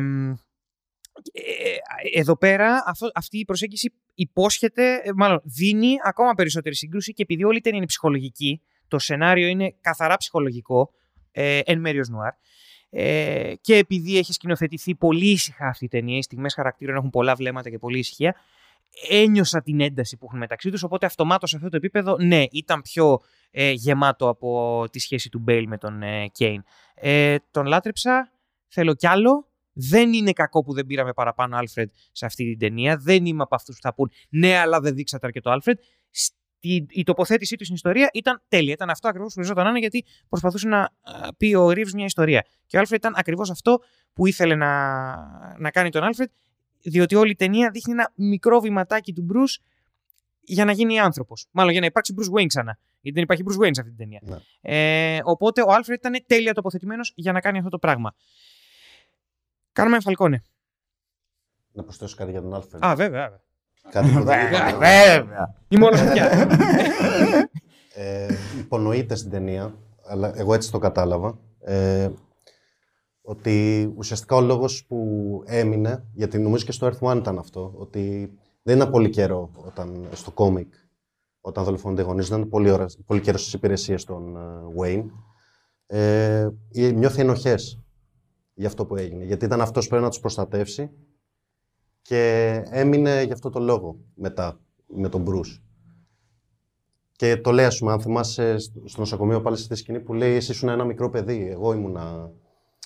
Το παίρνει πάνω. Δηλαδή, νιώθεις ενοχές, ήσουν ένα μικρό παιδί. Εγώ έπρεπε να τους προστατεύσω εγώ. Βασικά, μου άρεσε που φάνηκε αδύναμος εκείνο το ναι. σημείο. Δεν ξέρω αν έμεινε από ενοχές. Εγώ νομίζω, Εγώ νομίζω ότι, ότι, είναι αυτό. ότι έμεινε επειδή είναι τελείως πουτανάκι τον Wayne, ε, όπως και ο Κέιν. Αλλά νιώθω ότι ε, έχει ενοχές που δεν ήξερε πώς να το προσεγγίσει, ότι ήταν αδύναμος αυτό το θέμα. Και μ' άρεσε αυτό πάρα πολύ. Είναι ο πιο εξανθρωπισμένος Alfred από τους τέσσερις live action Alfred που έχουμε. Γιατί πιάνα και τον Batman του West. Ε, και ε, μ' άρεσε πάρα πολύ αυτή η στιγμή έτσι, η θαρτή που είχε. Λοιπόν, λέγε. Φαλκόνε. Φαλκόνε. Φαλκόνε. Εντάξει. Ε, τορτούρο καταπληκτικός. Ε, τι να πω, δεν είχαμε δει εντωμεταξύ στα τρέιλερ, δεν είχαμε ούτε μια σκηνή. Κάτι αποσπασματάκια μικρά είχαμε δει. Και δεν ήξερα τι να περιμένω. Εντάξει, ήξερα ότι το Τορτούρο είναι ηθοποιάρα, αλλά επειδή είχα το Φαλκόνε στο μυαλό μου σαν Κορλεόνε λόγω των κόμικ, επειδή έτσι είναι σχεδιασμένος και φτιαγμένος, δεν ήξερα τι να περιμένω ακριβώς. Πώς θα το κάνει ένα μαφιόζο, ας πούμε. Και εντάξει, ήταν ανατριχίλα. Γιατί έχει αυτό, δηλαδή με τρελαίνει όταν η μαφιόζη, ας πούμε, είναι αυτή η ήρεμη δύναμη, ας πούμε. Δεν, δηλαδή, ο Πιγκουίνο ήταν ο τύπος, ήταν ο αντίστοιχος Ρόμπερτ Ντενίρο από τους Αδιάφθορου, για παράδειγμα. Ενώ ο Τορτούρο έχει αυτή την ηρεμία που την έχει, ας πούμε, ο Κορλεόνε, αλλά είναι τελείως ε, villain, ας πούμε. Είναι evil. Και επίσης ε, οι σκηνές που έχει με την ε, Σελίνα, ε, άμα τις δεις μετά, αφού ξέρεις, ας πούμε, ότι είναι ο πατέρας, είναι και αρρώστια, ας πούμε. Τελείως, γιατί τη γουστάρει, ας πούμε, και είναι η κόρη του. Όσοι έχουμε διαβάσει το Long Halloween μπαίνοντας αυτή την ναι. ταινία, μαλάκα είμαι τι κάνεις; Όταν το έβλεπα, επειδή δεν ήξερα, λέω δεν το γνωρίζει μάλλον. Και όταν την έπιανε, ήμουν σε φάση. Ουφ, λέω. Γιατί το βλέπω αυτό. Ο Φαλκόνε δεν το ήξερε. Ο Φαλκόνε δεν, το ήξερε. Απλά είχα, λέγαμε πώς κάνουν κάποια αλλαγή στην ταινία, ότι μήπως το ξέρει, ας πούμε, και την προστατεύει, για παράδειγμα, ότι είναι, mm. παίζει κάτι τέτοιο. Αλλά ναι, ο Τορτούρο ήταν καταπληκτικός ε, και στις σκηνές μου άρεσε και οι σκηνές που μοιράζονται πάλι με τον ε, Bruce Wayne ε, που πάλι μέσα σε λίγο, χρονικό, σε λίγο χρόνο ε, φτιάχνουν και μεταξύ τους μια σχέση που υπάρχει στα κόμικ. Δηλαδή, δεν ξέρω, ίσως έχω διαβάσει το κόμικ και το έχω έτσι στο μυαλό μου. Αλλά μου φάνηκε ότι ε, υπάρχει κάτι μεταξύ τους, ας πούμε. Δηλαδή, δεν μπορώ να το εξηγήσω ακριβώς. Ο, ο, ο Μπρούς κάπως τον, ε, δεν θα πω το θαυμάζει, τον συχαίνεται. Απ' την άλλη όμως νιώθηκε κάπως απέναντι. Δεν έχει το ίδιο μίσος που έχει για τους κακοποιούς της πόλης, ας πούμε. Δεν τους συμπεριφέρεται έτσι. Και ειδικά αυτό φάνηκε και στο τέλος της τελευταίας σκηνής πεθαίνει ο Φαλκόνε. Το βλέμμα του Μπρούς και το βλέμμα του, που ήταν και άλλη καταπληκτική σκηνή για μένα. Ναι, καταπληκτικός. Ο Φαλκόνε μου. Νομίζω ότι είναι η ερμηνεία της ταινίας. Ο Τορτούρο Αρφαλκόνε. Είναι η καλύτερη ερμηνεία της ταινίας. Ο Τορτούρο παίζει το μαφιόζο με τέτοια φυσικότητα, σαν να βάζει να πιει ένα ποτήρι μπύρα. Δηλαδή τόσο εύκολα. Είναι, μου βγάζει δηλαδή ότι το κάνει για την πλάκα του, ρε παιδί μου. Δεν κάνει καν προσπάθεια να τον ε, βγάλει αυτό το χαρακτήρα.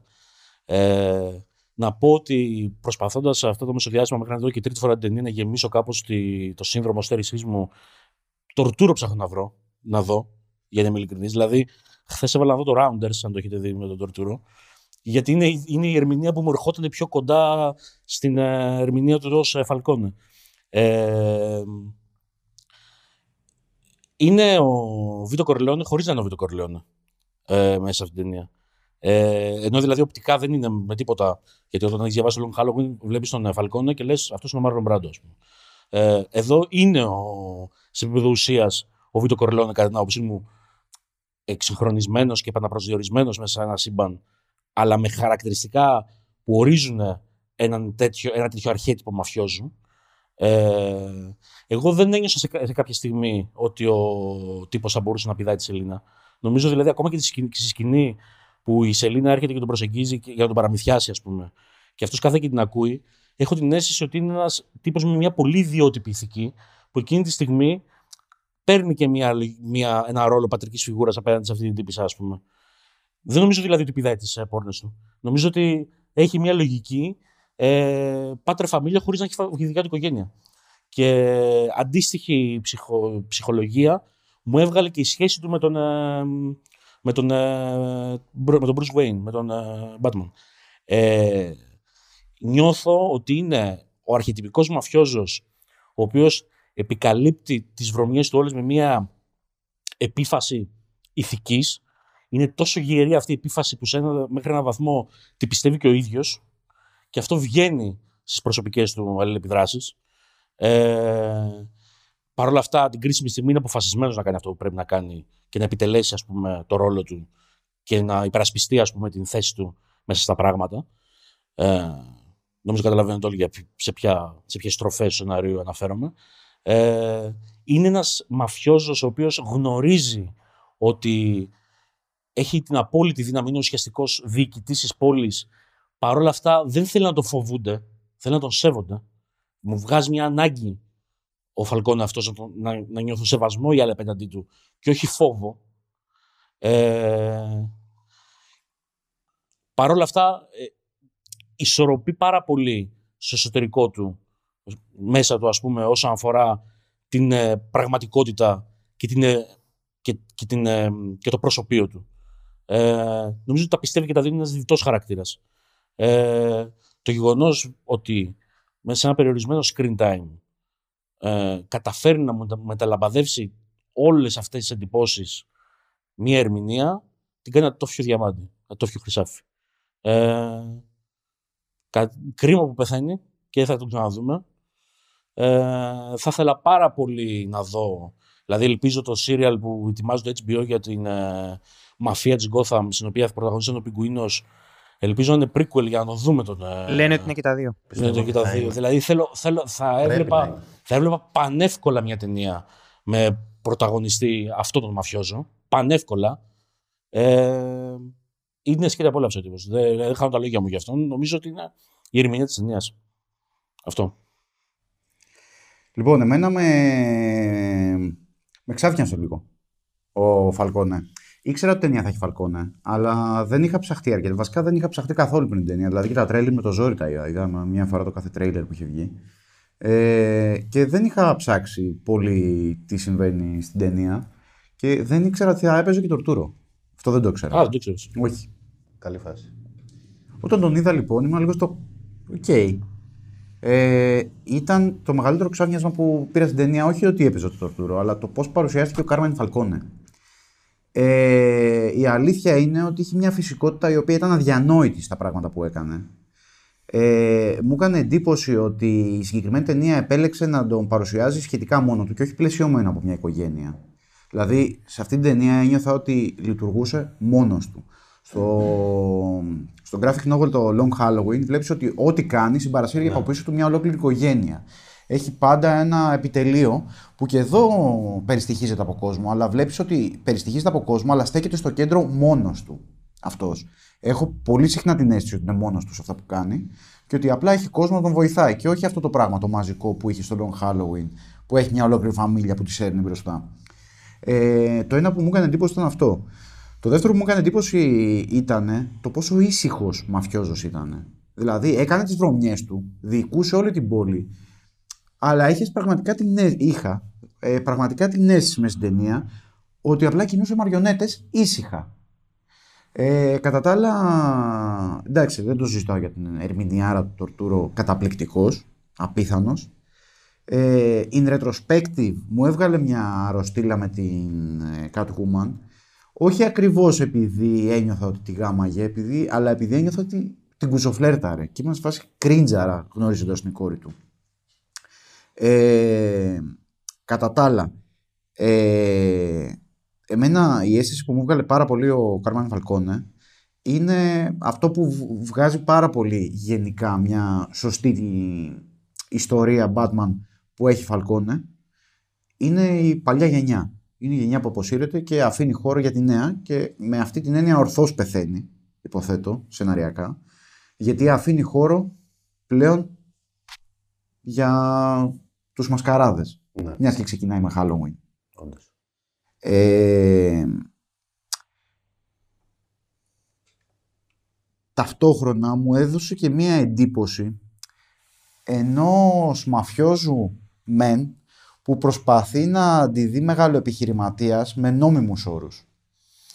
Και η αλήθεια είναι ότι αυτό που κάνει, ο τρόπος με τον οποίο φέρεται, φέρεται σαν να είναι νόμιμος, σαν να έχει καθαρό πρόσωπο, ενώ δεν είναι, είναι πενταβρώμικος.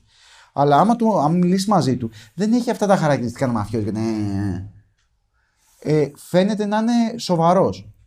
Ταυτόχρονα ε, κάνει και τις ενέργειες που θα έκανε ένας μεγάλος επιχειρηματίας εντός καπιταλισμού. Δηλαδή, τι, τι πάει να κάνει; Πάει να πάρει το μονοπόλιο της Γκόθαμ ο τύπο. Πάει, στρέφεται ενάντια στους επιχειρηματικούς εχθρούς του, που τυχαίνει να είναι μαφιόζει, δίνει τον Μαρόνι και τελικά προσπαθεί να πάρει και την επιχείρηση του Μαρόνι και να το τρέχει όλο μόνος του. Στην πραγματικότητα λοιπόν είναι μια μορφή πολύ επιθετικού μονοπωλιακού καπιταλισμού ο ίδιος, που και βασικά είναι ο καπιταλισμός στεγνός, απογυμνωμένος. Είναι ο καπιταλισμός σαν αυτό που θα ήθελε να κάνει, που και βασικά κάνει στα παρασκήνια, είναι ότι θα κάνει κάθε βρωμιά και θα το παίζει σοβαρός και ανθρωπιστής. Και που και που, όταν θα περνάει κανένα κοριτσάκι, θα του τσιμπάει και το μάγουλο και θα του λέει: Καλά είσαι. Οπότε ο Κάρμαν Φαλκόνε για μένα είναι μεγάλη έκπληξη της ταινίας, γιατί περίμενα να υπάρχει μεν, δεν περίμενα να καταλαμβάνει ο- τόσο μεγάλο όγκο και όχι σε screen time, αλλά σαν υποβόσκουσα παρουσία. Υπήρχε παντού χωρίς να είναι φυσικά εκεί. Και είναι φανταστικό αυτό. Ουσιαστικά αυτός είναι ο κεντρικός villain. Αυτός είναι, ναι. Λοιπόν, τελείωσες; ναι, ναι. Λοιπόν, άλλο ένα πράγμα που έχει αγγίξει ο Νόλαν, αλλά εδώ πέρα εστιάζει, είναι το τι ακριβώς εφέ έχει ο Φαλκόνε στην πόλη.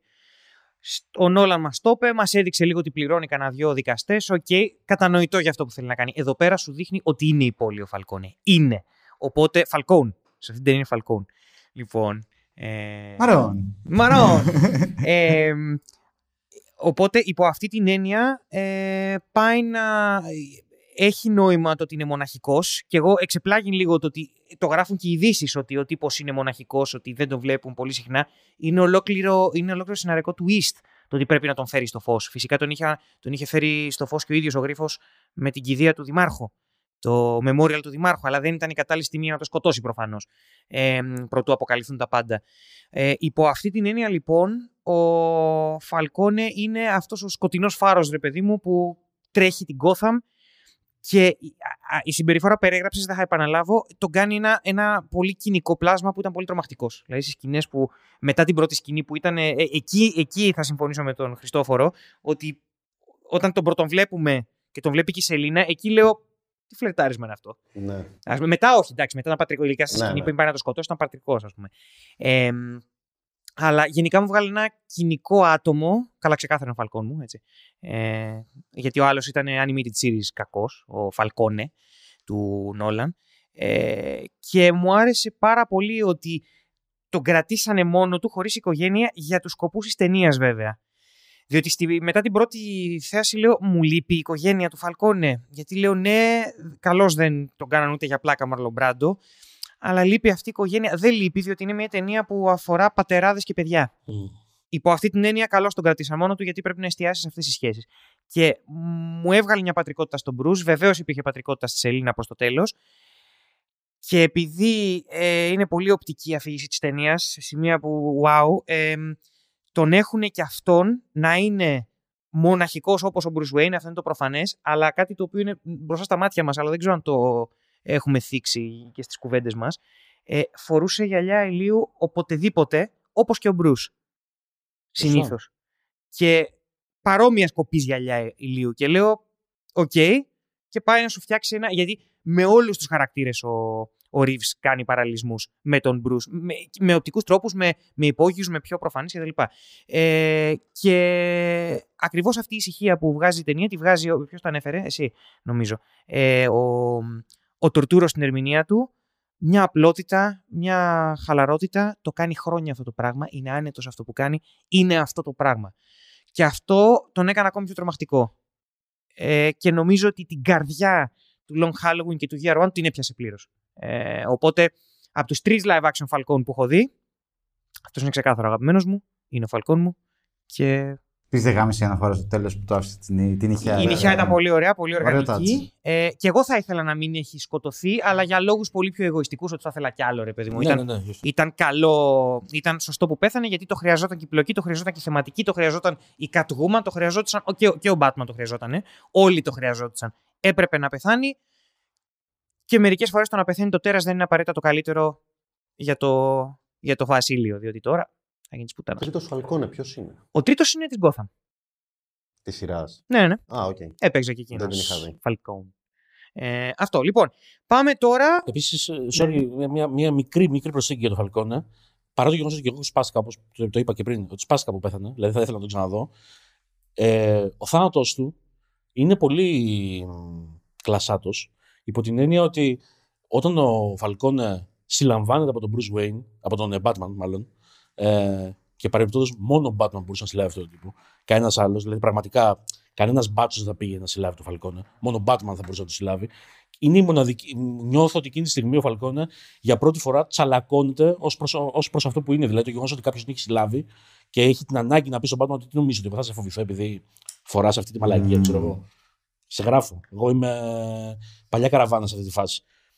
Νιώθω ότι εκείνη τη στιγμή βρίσκεται σε μια τόσο τρομακτική μετάβαση όσον αφορά την ιστορία του μέσα στην πόλη και την προσωπική του ιστορία, που όταν έρχεται ο πυροβολισμός, το ύφος που παίρνει λίγο πριν τη ψυχή είναι σχεδόν λυτρωτικό. Δηλαδή ότι, καταφέρω, ότι φεύγω όρθιος, ρε παιδί μου. Δεν φεύγω, ε, πώς το λένε, ταπεινωμένος, ότι με συλλάβανε, θα πω φυλάκι κτλ. Είναι σαν να λέω, είναι σαν να βγάζει μια ανακούφιση εκείνη τη στιγμή το γεγονός ότι βιώνω τις τελευταίες στιγμές. Ότι έκανα ό,τι έκανα, ήμουν αυτός που ήμουνα, φεύγω χωρίς να τσαλακωθεί η κληρονομιά μου. Αυτό. Θέλω να την ξαναδώ αυτή τη σκηνή τώρα που το είπα. Όσβαλντ Πιγκουίνο Κόμπλποτ. Να μην πάμε Gordon. Όχι. Ή... Θα ήθελα τον Gordon λίγο πιο Εντάξει, πάνω. οκ. Γιατί ο Όσβαλντ είναι λίγο μικρός παίκτης. Ναι. Εντάξει, ε, πιο απολαυστικός ε, ρόλος της ταινίας νομίζω. Νομίζω συμφωνούμε όλοι σε αυτό. Όχι, ο Δημοσθένης είπε για τον Τωτούρο. Απολαυστικός εννοώ. Φαν. Ήταν, Α, φαν. Φαν σίγουρα. Ήταν ο πιο δυσδιάστατος χαρακτήρας, θα έλεγα. Ενώ, όχι στον τρόπο σου που τον πω, θέλεις. χτίζει. ε, Ε, Ο τρόπος ναι. που παίζει ο Colin Farrell μου θύμισε. Είναι καρικατούρα, εντάξει. Ναι, είναι καρικατούρα, αλλά είναι πολύ πετυχημένο. Ταιριάζει πάρα πολύ. Μου θύμισε, το είπα και πριν νομίζω, Ε, μου θύμισε τον Τενήρο από τους Αδιάφθορους και με ο τρόπος που παίζει και το ίδιο στυλ. Τι Καλά, η φωνή είναι η ευέξαπτος. ίδια, μαλά. Η φωνή μη μούνταν ευθέως Ντενίρου ο άνθρωπος. Ε, αυτό που μου άρεσε πάρα πολύ είναι ότι δώσανε στον Πιγκουίνο, νομίζω, από ό,τι έπιασα, ε, του δώσανε αυτή τη μαφιόζικη ηθική. Δηλαδή ο τύπος έχει, δεν φάνηκε να είναι τόσο σκουπίδι σε αυτή την ταινία τουλάχιστον. Δεν ξέρω μετά αν θα τον κάνουν. Αλλά δεν μου φάνηκε να είναι σκουπίδι. Έχει μια μαφιόζικη Αλήθεια ηθική. τώρα. ναι. Γιατί στο τέλος... Και, και καλά, επειδή δεν. Ε, ότι εκνευρίστηκε με το Φαλκόνι που πρόδωσε Το κάποιον Φαλκόνε πάει να μαφιόζο. φάει το Φαλκόνε στο τέλος, γιατί λέει σε Ρουφ- Ρουφιάνε, ξέρω εγώ θα σε φάω. Εντάξει, αυτό το. τε, Ενώ είναι εντάξει. μαφιόζικη ηθική. Ότι ο, το Ρουφιάνο δεν πάει να είσαι ο νούμερο ένας στην πόλη, ο Εντάξει, θερμοθετικό, ναι. θα σε φάω, ξέρω. Αυτό εγώ. δεν κάνει λίγο Γιατί σε Ρουφιάνο. τροβρόμικο. Θέλω να πω είναι. Ηθική μαφίας, έτσι λέω. Δεν λέω ότι είναι ηθικός, δεν είναι ηθικός. Οκ. Εντάξει, ειδικά εκεί πέρα που λέει. Καταπληκτική σκηνή εκεί πέρα που λέει. Ε, που δείχνει τις φωτογραφίες του εισαγγελέα με την κόμενα και λέει να τι δείξει τη γυναίκα σου. Του Σουν. Καλά καθήκη.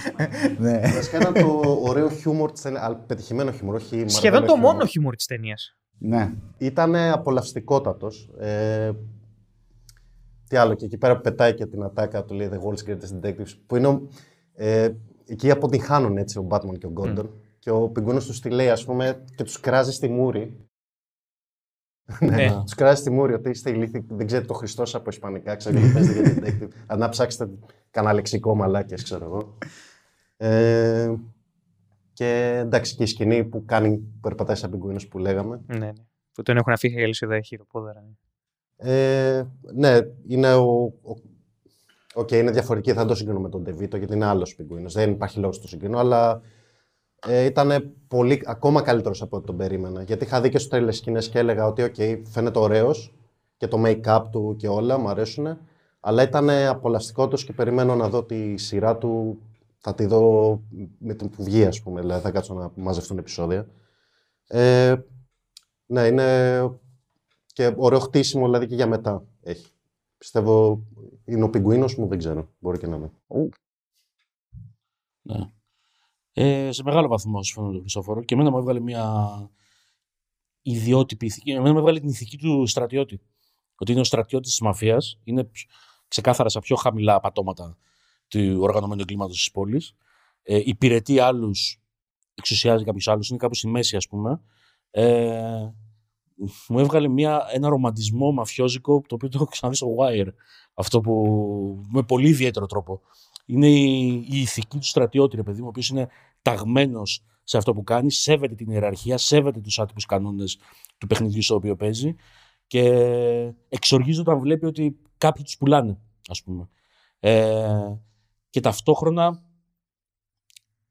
έχει την δυνατότητα ε, να αναρριχηθεί σε αυτό το πράγμα και το τελευταίο πλάνο της ταινίας, στον οποίο τον βλέπουμε να κοιτάει την Gotham, η οποία πλέον είναι μια Gotham απαλλαγμένη από το αφεντικό του και ενδεχομένως να είναι αυτός ο επόμενος που θα κληθεί να κε- γεμίσει αυτό το κενό, ε, είναι κατά την άποψή μου όλη η ουσία του πιγκουίνου έτσι όπως μου στείνεται και, έτσι, οπ- και με βάση αυτά που μου απορρέει ως χαρακτήρας. Ε, μου αρέσει πάρα πολύ το γεγονός ότι δεν ξέρουμε γιατί ακριβώς ο τύπος είναι έτσι. Δηλαδή, το πρόσωπό του είναι παραμορφωμένο. Δεν είναι απλά δηλαδή ότι έχουν βάλει στον Φάρελ κιλά. Ο τύπος είναι παραμορφωμένος στο πρόσωπος. Έχει παραμορφωμένη μύτη, έχει παραμορφωμένο μάγουλ εδώ πέρα. Είναι λες και, λες και τον έχουν ράψει, λες και έχει καταστραφεί το πρόσωπό του και το ράψανε, ας πούμε. Κουτσένει επίσης, δηλαδή ανεξάρτητα από τη σκηνή που πάει, πάει σαν πingvinος, γενικότερα κουτσένει. Ο τύπος κάτι έχει πάει στο παρελθόν, πάρα πολύ άγριο, το οποίο δεν το έχουμε μάθει. Περιμένω πάρα πολύ, θέλω πάρα πολύ να, μα- να μαθήσω στο διάλογο αυτό που έχει πάθει. Ε, ναι, είναι το comic relief της ταινίας. Έτσι πρέπει να είναι τα comic relief. Αυτό είναι το comic relief που πρέπει να υπάρχει σε, σε ταινίες σοβαροφανείς κατά τα άλλα, ας πούμε. Δηλαδή, ας το δουν, ρε παιδί μου, όσοι θέλουν αστείε ταινίες, να δουν πώς πρέπει να γίνεται αυτό το Ακούς πράγμα. Marvel. Να, βλέπεις τώρα έκανε νολανιά. Είπες αυτό που υπονοούσαμε. Έκανε exposition, sorry.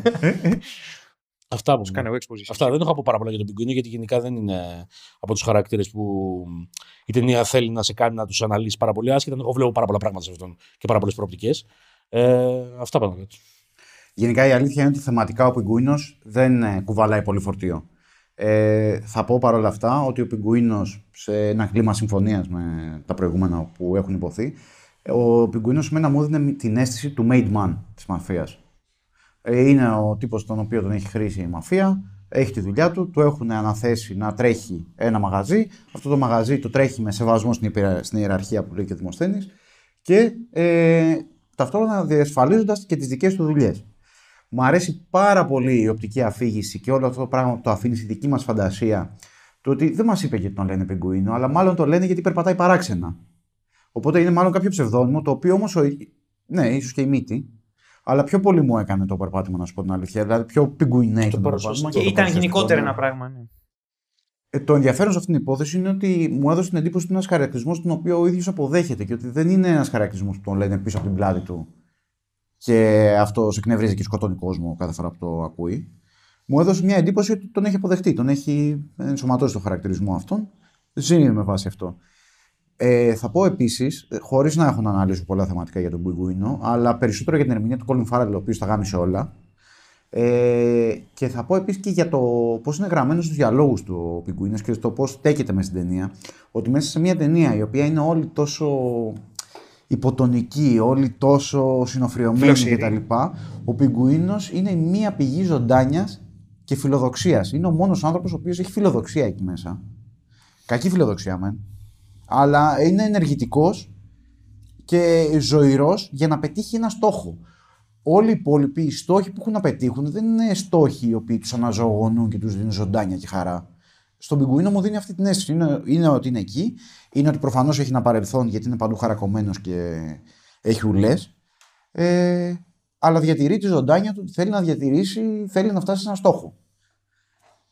Εντάξει. Σκοτώθηκε ο κάπου. Εμένα μου βγάλε ότι είναι ο κονσιλιέρη του Σοπράνο, αντίστοιχος. Δηλαδή τελείως τέτοια φάση.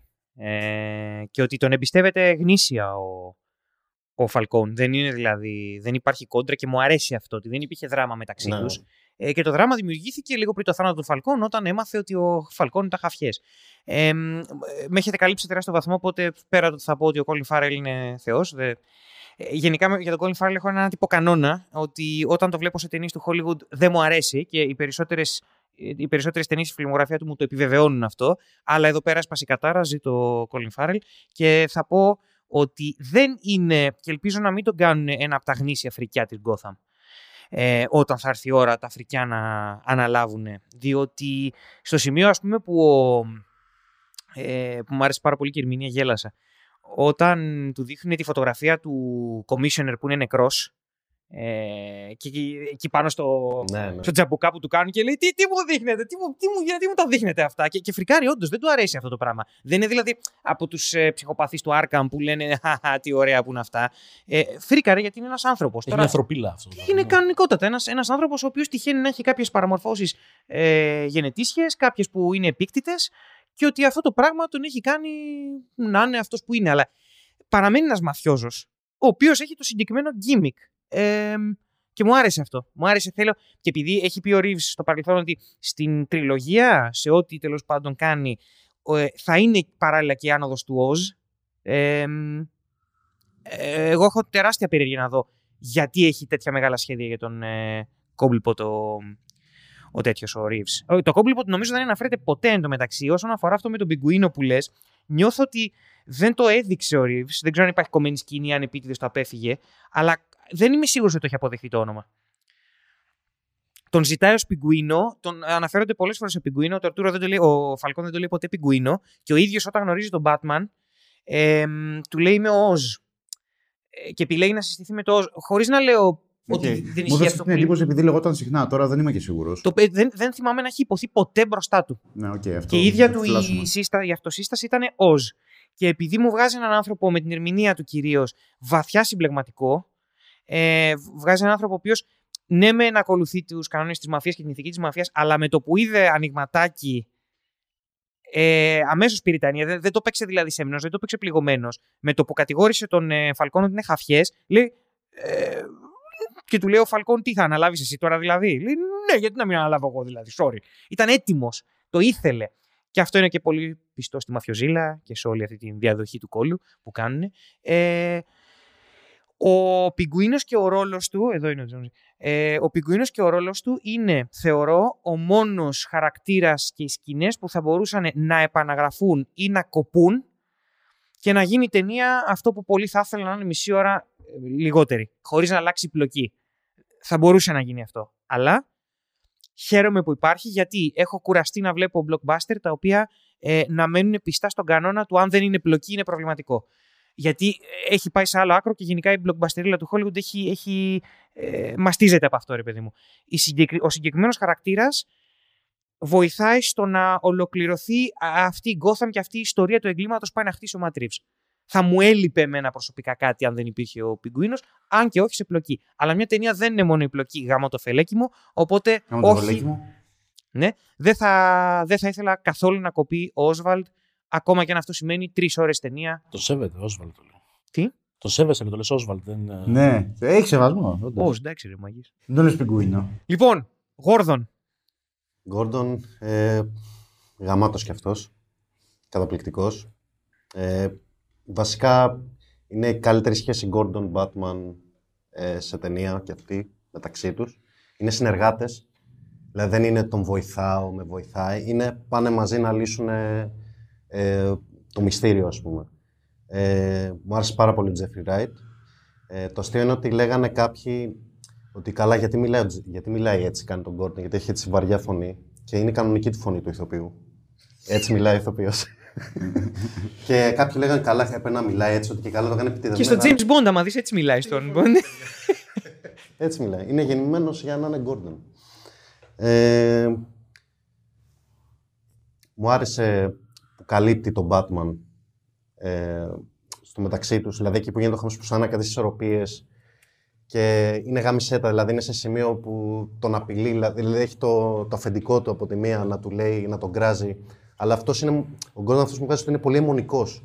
Μου έβγαλε ότι πρέπει να λύσω το, την υπόθεση και ο Batman θα με βοηθήσει. Και τον εμπιστεύεται γι' αυτό, ρε παιδί μου. Ξέρει ότι είναι καλός. Είναι ο ηθικός φάρος της ταινίας, ας πούμε. Ε, και έχει μια αιμονή, δηλαδή δεν βοηθάει τον Batman γιατί, OK, πρέπει να ξεβρωμίσει την πόλη. Νομίζω ότι απλά θέλει να λύσει την υπόθεση και έχει τον Batman μαζί και γουστάρει. Και κάνει τα πάντα, ας πούμε. Τον βοηθάει, τον αφήνει να του ρίξει μπουκέτα. ε, Δεν τον αφήνει, τον προτείνει. του- ναι, του λέει ρε παιδί μου, ρίξε μου μπουκέτα. Ε, Μου ξέρω ρίξες εγώ. μπουκέτο γι' αυτό. Του ρίξε σοβαρό μπουκετίδι όμως. Ναι. Σοβαρό μπουκέτο. Ο ίδιος ο Batman είπε ότι δεν, δεν έβαλε πλήρη.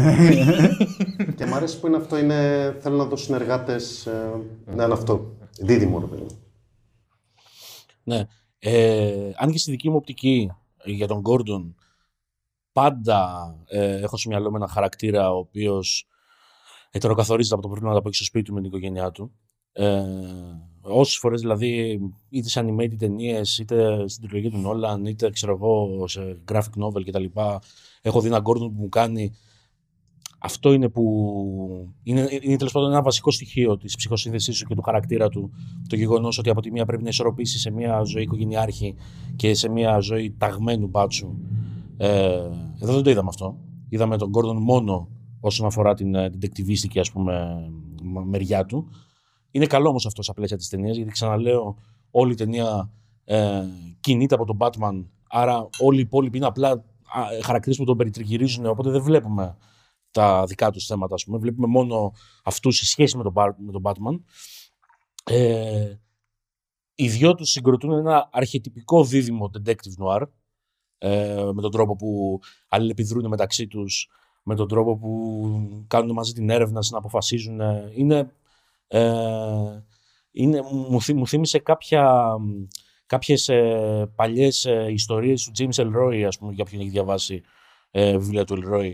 Ε, αρχιτυπικά δίδυμα detective, ας πούμε, και το πώς, ε, και το πώς αλληλεπιδρούν μεταξύ τους. Ε, είναι κατά την άποψή μου η αντίστοιχη φιγούρα μέσα στην αστυνομία του πιγκουίνου, δηλαδή ότι είναι ο πιγκουίνος για, τον, ε, για το οργανωμένο έγκλημα, ο ταγμένος δηλαδή σε αυτή τη φάση. Ο Γκόρντον είναι ο ταγμένος στην υπόθεση του νόμου, ο αντίστοιχα ρομαντικός όσον αφορά την υπόθεση του νόμου, χωρίς αυτό να γίνεται τσίζι. Δηλαδή δεν είναι ρομαντικός λέγοντας πάρα πολλά λόγια και πιστεύοντας στον νόμο κτλ. Είναι πρακτικά ε, ταγμένος σε αυτό το πράγμα που είναι ο νόμος. Είναι αιμονικός με αυτόν. Είναι ένας τύπος ο οποίος βγαίνει παγανιά κυριολεκτικά τη νύχτα για να λύνει τις υποθέσεις, ας πούμε. Δεν έχει ωράριο, ας πούμε. Ε, Δεν θα πρέπει να υπάρχει ωράριο στις δουλειές, να ξέρετε. ναι, τέλος πάντων.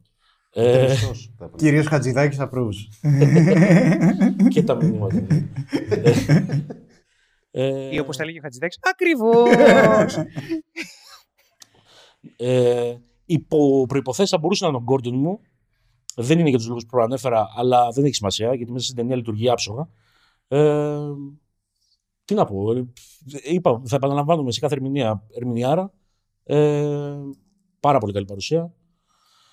Νιώθω ότι γενικά σε αυτή την ταινία δεν υπάρχει τίποτα περιττό και ο Γκόρντον δεν είναι, είναι προφανέστατα ένας χαρακτήρας που ο οποίος αν δεν υπήρχε θα ήταν μια άλλη ταινία. Δηλαδή, ο- κατά τη στοιχεία με τον Πιγκουίνο, αυτό που λες, ας πούμε, πρέπει να υπάρχει εκεί πέρα ο Γκόρντον. Παρά το γεγονός ότι δεν κάνει την τεράστια διαφορά, πρέπει να υπάρχει γιατί δίνει, δίνει χαρακτήρα στην ταινία η παρουσία του.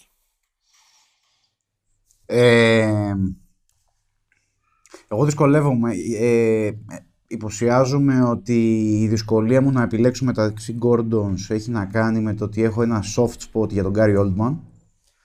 Όχι σαν Gordon συγκεκριμένα, γενικά στον Gary Oldman έχω μια δυναμία. Και ήταν και φανταστικός Gordon, μου άρεσε πάρα πολύ ο, ο Gordon του Oldman. Ε, χωρίς αυτό βέβαια να σημαίνει ότι αυτός ο Gordon δεν ήταν γαμιστερότατος. Ε, εγώ θα πω ότι γενικά δεν έχω τρόπο να το ισχυριστώ λογικά αυτό σαν επιχείρημα ή να, να σας ε, παραπέμψω σε συγκεκριμένες σκηνές, αλλά μου φάνηκε ότι ο Γκόρντον είχε μια υποτονικότητα. Ε, είχε μια έλλειψη ζωής στον τρόπο που κινούνταν, αλλά ή- ήταν σαν να πίστευε στη δράση, αλλά όχι στα λόγια. Και αυτό μου τον έκανε λίγο υποτονικό, εν- παρόλα αυτά δραστήριο. Μου έδωσε πάρα πολύ έντονα μια εικόνα, μια συ- συνέχεια ενός Gordon του Year One, ο οποίος έχει δει όλα τα σκατά μέσα στην πόλη, και όχι μέσα στην πόλη μόνο, αλλά και μέσα στο αστυνομικό τμήμα της Gotham, και έχει αποφασίσει ότι δεν εμπιστεύεται καθόλου το, τους ένστολους της Gotham. Εξού και μου έκατσε τόσο...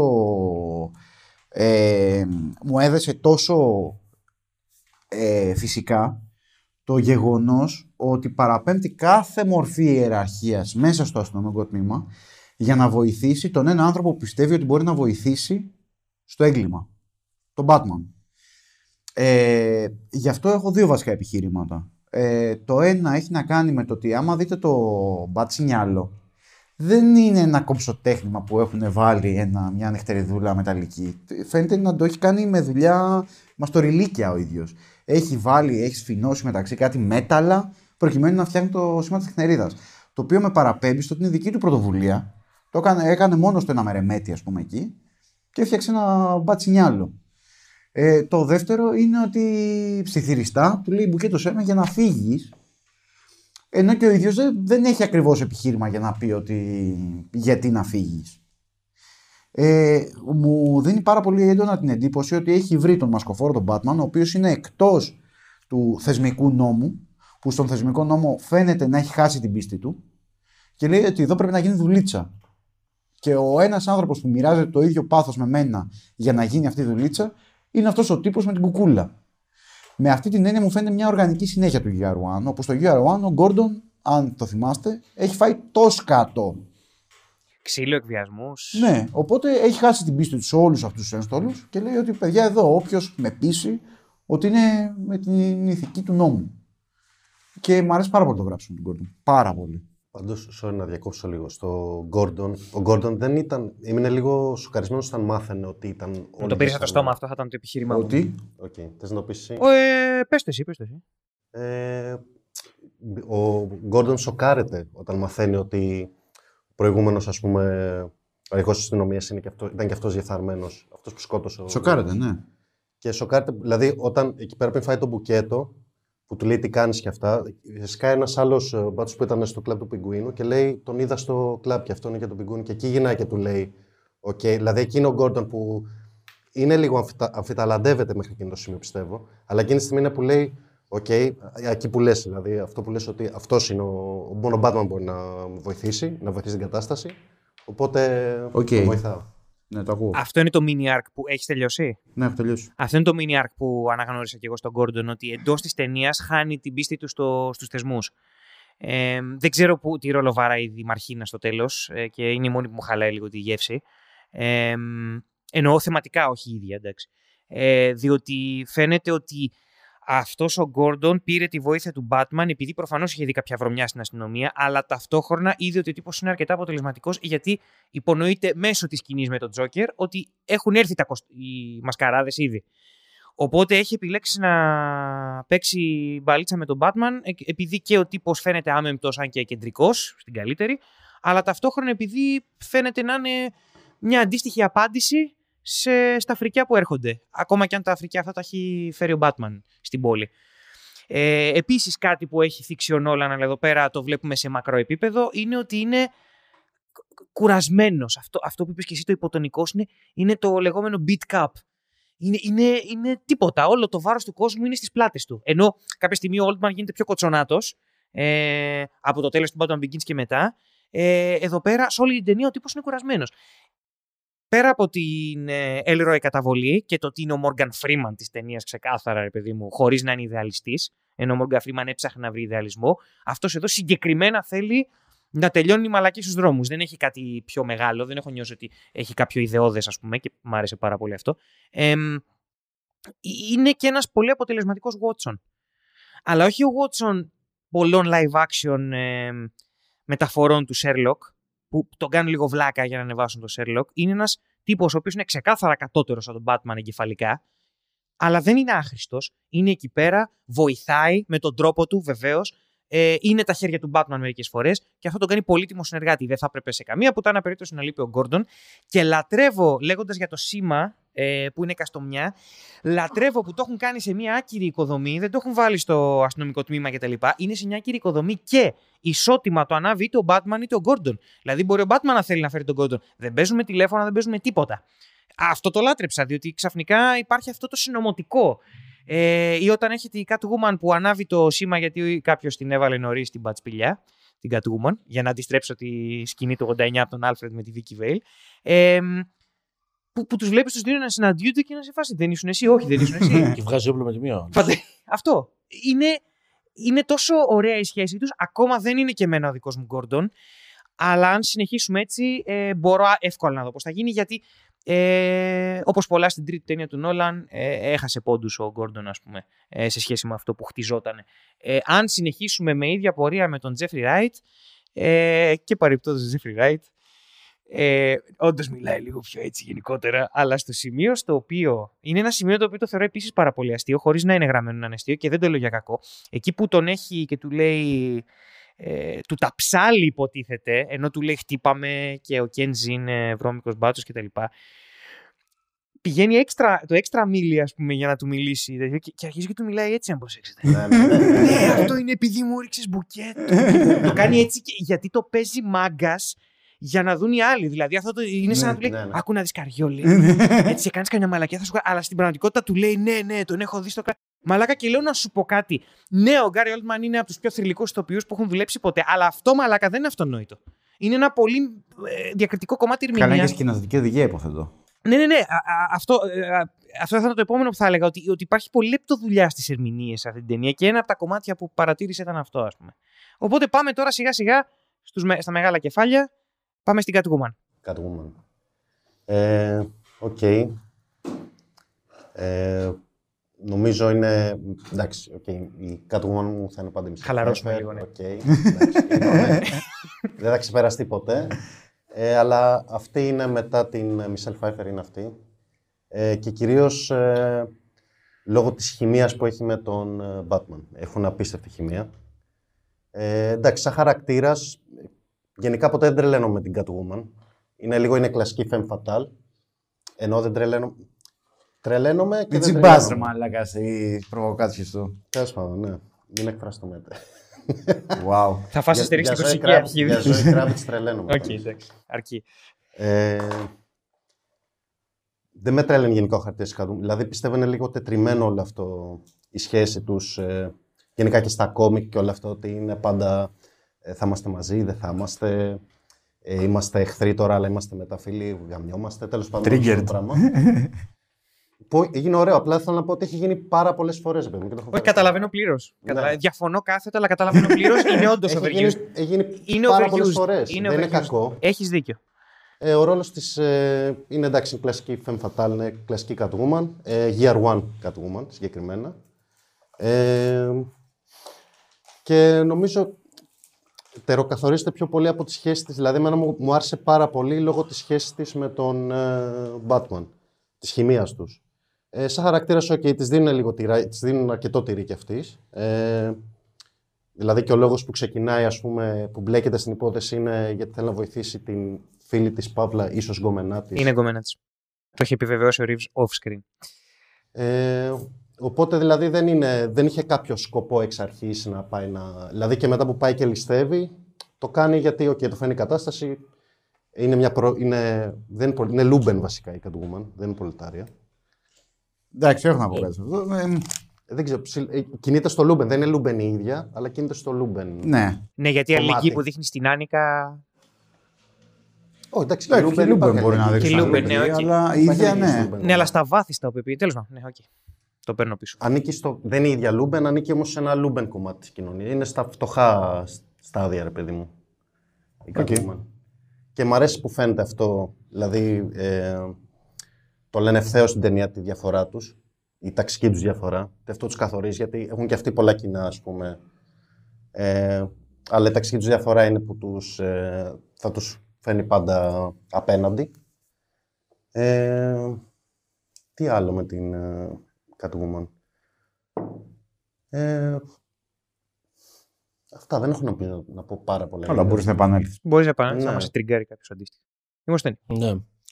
Ε, Κοιτώντας τα τρέιλερ πριν πάω να δω την ταινία, η Catwoman μου φαίνονταν το πιο αδύναμο κομμάτι όλης της ιστορίας. Δηλαδή μου φαίνονταν η πιο παράτερη από όλους. Ε, ενώ η Zoe Gravit παίζει αρκετά καλά, φέρει πέρα στο το ρόλο που του έχουν δώσει. Ε, ανέλπιστα καλά για μένα, γιατί εγώ δεν την ήξερα και πάρα πολύ την τύψα. Και πρώτη φορά την έβλεπα νομίζω στην ταινία. Νομίζω δεν την έχω ξαναδεί ποτέ. Ε, Έλα, έχεις δει το first class. Το X-Men first class. δεν τη θυμάμαι καθόλου. Mad Max. Δεν τη θυμάμαι καθόλου. Fury Road. Ε, Είναι μια της πέντε Ούτε νύχτες εσύ του. θυμάσαι. Ένα από του πέντε. Ναι. Όντως. Καλά πάει όλο αυτό. Τέλος πάντων, ναι, ενώ, ενώ φέρνεις πέρα σε αυτό που τους έχουν, δώσει, τους έχουν γράψει για να παίξει, και ενώ δεν είναι εν τέλει παραφωνία μέσα στην ταινία, τίποτα δεν είναι παραφωνία μέσα στην ταινία. Δηλαδή, εγώ περίμενα ότι η Catwoman θα είναι μια παραφωνία. Δεν είναι παραφωνία. Παρ' όλα αυτά, νομίζω ότι έχει κάποια θέματα και γραψίματο η, η Catwoman. Ε, Καταρχάς, όσον αφορά το, τον τρόπο που παίζει ξύλο, νομίζω ότι είναι από άλλη ταινία. Δηλαδή, ενώ βλέπουμε κα, καθ' όλη τη διάρκεια της ταινίας στις σκηνές που παίζει ξύλο, βλέπουμε μια προσέγγιση μακριά από αυτό το ματριξοειδές ας πούμε χορογραφικό που συνηθίζεται στο Hollywood. Νομίζω ότι είναι περισσότερο μια χορογραφία τύπου Old Boy το, το, το, το ξύλο που παίζει ο Batman με τους ε, τέτοιους. Όταν παίζει ξύλο Catwoman παρά είναι ε, ευθέως χορογραφικό ας πούμε.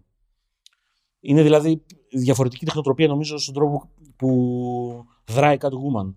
Ε, οπότε αυτό είναι ένα μείον. Είναι τυπική femme fatale ε, όσον αφορά ας πούμε, το, το ρόλο της μέσα στα τεκτενόμενα. Δηλαδή η κλασική τύπησα η οποία εγωιτεύει το κεντρικό χαρακτήρα, αλλά δεν ξέρω ο κεντρικός χαρακτήρας αν πρέπει να την εμπιστευτεί ή όχι, παρά το γεγονός ότι το εγωιτεύει.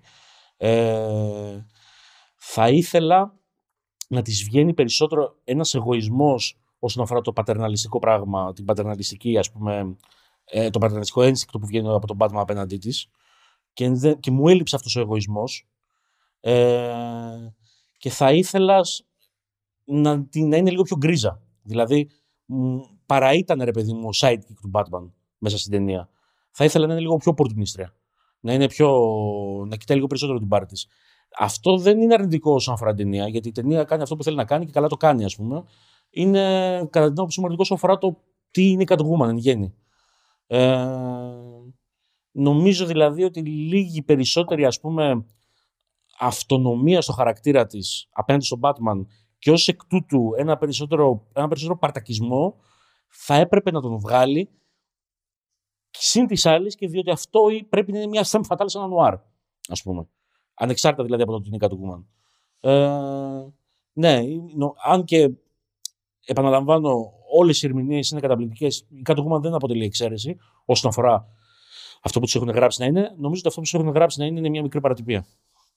Να πω κάτι τώρα που μου ήρθε. πριν Α, ξεκινήσεις. μάλιστα. Τώρα Να, μου Δεν ξεκάρει κιόλα. Όχι, απλά είπε για αυτό το που είπε ότι δεν κοιτάει, ας πούμε, δεν είναι τόσο παρτάκια. Σε μια σκηνή είναι όμως συγκεκριμένα. Ε, εκεί που πάει στο. που έχει φορέσει τους φακούς επαφής του Batman. Από τους βγάζει. Αυτό δεν είναι παρτάκια εκεί. Είναι, ε, Ναι, αλλά μαλάκα- κοιτάει, ας πούμε, το δικό της. Δηλαδή, είναι, ακούει τον Batman, ας πούμε, που της δίνει οδηγίες, της λέει, αλλά τη στιγμή που βρίσκει τις πληροφορίες για αυτό που θέλει η Α, ίδια, ναι. Λες πριν βγάλει τους φακούς. εκεί ε, που λέει βλέπουμε. εκείνη τη στιγμή δεν με νοιάζει η Ναι, μαλακία. αλλά αυτό ήταν, αυτό ήταν όμως το, το ένα σημείο, δι- ε, το ένα από τα δύο σημεία. Ναι, ναι, έχει κι άλλο ένα σημείο. Έχει κι άλλο. Ε, που πάει να φάει τον πατέρα Ναι. της ή πάει να ε, του ζητάει τον Batman να Αλλά φάει τον μπάτσο. γενικά όχι, συμφωνώ με το Δήμο. Δηλαδή και εμένα αυτό δεν ήταν. Ε, ε, π.χ. αυτό όπως ήταν η Hathaway. Catwoman της Michelle Pfeiffer. Η Hathaway. Αυτό, ε, αυτό πήγα να πω και εγώ. Και η Hathaway, ναι, όντως. Οκ. Ε, Ωραία, έχω μια κάπως διαφορετική ανάγνωση σε σχέση με αυτό που είδα. Ε, αν ε, τα, το κρίνεις με, με μέτρα δομής νουάρ και τι σημαίνει femme fatale για το νουάρ, αναπόφευκτα πρέπει να συμφωνήσεις με το Δημοσθένη. Ε, εγώ δεν μπήκα με τέτοια προσδοκία ότι πρέπει να είναι ένα προς ένα νουάρ όλα τα στοιχεία. Και γι' αυτό το λόγο δεν απογοητεύτηκα καθόλου από την Catwoman, ίσα ίσα που μου άρεσε και λίγο περισσότερο. Ο λόγος είναι ο εξής. Ε, βλέποντας την ταινία και την Catwoman μέσα σε αυτήν επει- και επειδή η Catwoman δεν ήταν ε, αιμονικά αντιδραστική απέναντι στις πατερναλιστικές προσεγγίσεις του Batman ε, μου έδωσε μια αίσθηση χειραφέτησης. Ότι είναι ένα χειραφετημένο on με την έννοια ότι δεν κινητοποιείται από την, από την πάγια αντιδραστικότητά της, ότι με το που βλέπω ότι κάποιος πάει να με καθοδηγήσει, να με πατρονάρει κτλ. υψώνω τείχος, αλλά θα, επειδή έχω γνώση του εαυτού μου, θα κάτσω να το αντιμετωπίσω όπως ε, βάσει των συμφερόντων μου. Αυτό σημαίνει λοιπόν ότι δεν θα συμπεριφερθώ παρτάκικα και να συμπεριφερθώ παρτάκικα, αλλά θα ακολουθήσω το δικό μου μονοπάτι όταν τα μονοπάτια μας δεν διασταυρώνονται. Αυτό το είδα και εγώ σε τα δύο σημεία που αναφέρθηκαν. Το ένα, το πιο επιδερμικό κατά τη γνώμη μου, είναι αυτό που έβγαλε τους φακούς επαφής και είπε: αυτή, ήταν, αυτή είναι η δική σου αποστολή, η δική μου πήρε άλλο δρόμο. Οπότε αγαμίσου εσύ. Και η δεύτερη είναι εκεί που του προτείνει να φύγουν. Παρότι του προτείνει να φύγουν και κάποιος μπορεί να διαβάσει πίσω από αυτό ότι γιατί του προτείνεις να φύγουν, γιατί ψάχνει σύντροφο εκεί. Εγώ θα πω ότι εκεί πήρε τα ενία η ίδια και πήρε μια απόφαση για τον εαυτό της και τον έφερε τον Batman πρωτοτελεσμένον. Είπε: Εγώ φεύγω. Έρχεσαι. Και όντως έφυγε. Ο Batman θα ήθελε πολύ να μείνει η Catwoman. Και η Catwoman αντιστοίχως θα ήθελε πολύ να έρθει μαζί της ο Batman. Δεν διασταυρώθηκαν. Καλώς διασταυρώθηκαν. Χωρίσανε. Αυτός σημαίνει, για μένα δηλώνει μια, φυρα, μια χειραφέτηση εκ μέρους της Catwoman. Φαίνεται ότι έχει φτάσει ήδη σε ένα επίπεδο. Ε, και θα τολμήσω να πω ότι έχει ξεπεράσει λίγο το επίπεδο στο οποίο άφησε το, τον αγώνα της ενάντια στην, στην πατριαρχική καταπίεση η Pfeiffer. Ότι είναι ένα επίπεδο πιο ψηλά η Catwoman της, ε, της Kravitz. Ε, το, το ένα είναι αυτό. Εμένα μου άρεσε πάρα πολύ η Catwoman. Ε, δεν μπορώ να τη συγκρίνω. Η μόνη Catwoman που μπορώ να τη συγκρίνω είναι της Pfeiffer. Αλλά είναι ανομοιογενής Catwoman. Άλλη κατάσταση. Catwoman για να τη συγκρίνεις. Δεν μπορώ να συγκρίνω τη μία η οποία είναι η επιτομή του αρχέτυπου της Pfeiffer που πάει να πάει άλλα πράγματα τελείως σε σχέση με αυτό που γίνεται τώρα. Ε, νομίζω ότι αδικό και τις δύο άμα το κάνω. Ε, αυτό το ένα. Το δεύτερο είναι ότι προφανώς η ίδια ταλαιπωρείται. Βασικά, εγώ από όλους τους χαρακτήρες με στην ταινία, ο χαρακτήρας τον οποίο ακολουθούσα περισσότερο ήταν η Catwoman. Ήταν ο πιο προσβάσιμος σε μένα χαρακτήρας, ήταν, ήταν ο πιο ανθρώπινος για μένα χαρακτήρας, γιατί πρέσβε πράγματα τα οποία μπορώ να τα δω στην καθημερινότητά μου. Πρώτα απ' όλα, ε, συζούσε με την τύπησα, την Ανίτα. πώς Άνικα. λέγεται. Άνικα. Αφιέρω, όταν χάθηκε εκείνη, αφιερώθηκε στο να τη βρει. Αυτό είναι μια μορφή πηγαίας αλληλεγγύης, την οποία εγώ μπορώ να τη δω στην καθημερινότητά μου, που είναι τελείως down to earth. Είναι, δεν είναι bigger than life. Μπορώ να ταυτιστώ με αυτό. Επίσης, είναι ξεκάθαρα, παρότι κινείται όντως σε λούμπεν χώρους, είναι ξεκάθαρα ένα παιδί της εργατικής τάξης, δηλαδή τα φέρνει βόλτα μόνη της, προσπαθεί πάρα πολύ, έχει διαρκώς αφεντικά να λογοδοτεί από πάνω της, προσπαθεί να αντισταθεί σε όλο αυτό. Είναι, ένας χαρακτή- είναι ο χαρακτήρας με τον οποίο μπορώ να ταυτιστώ σαν καθημερινότητα περισσότερο από όλους. Εγώ.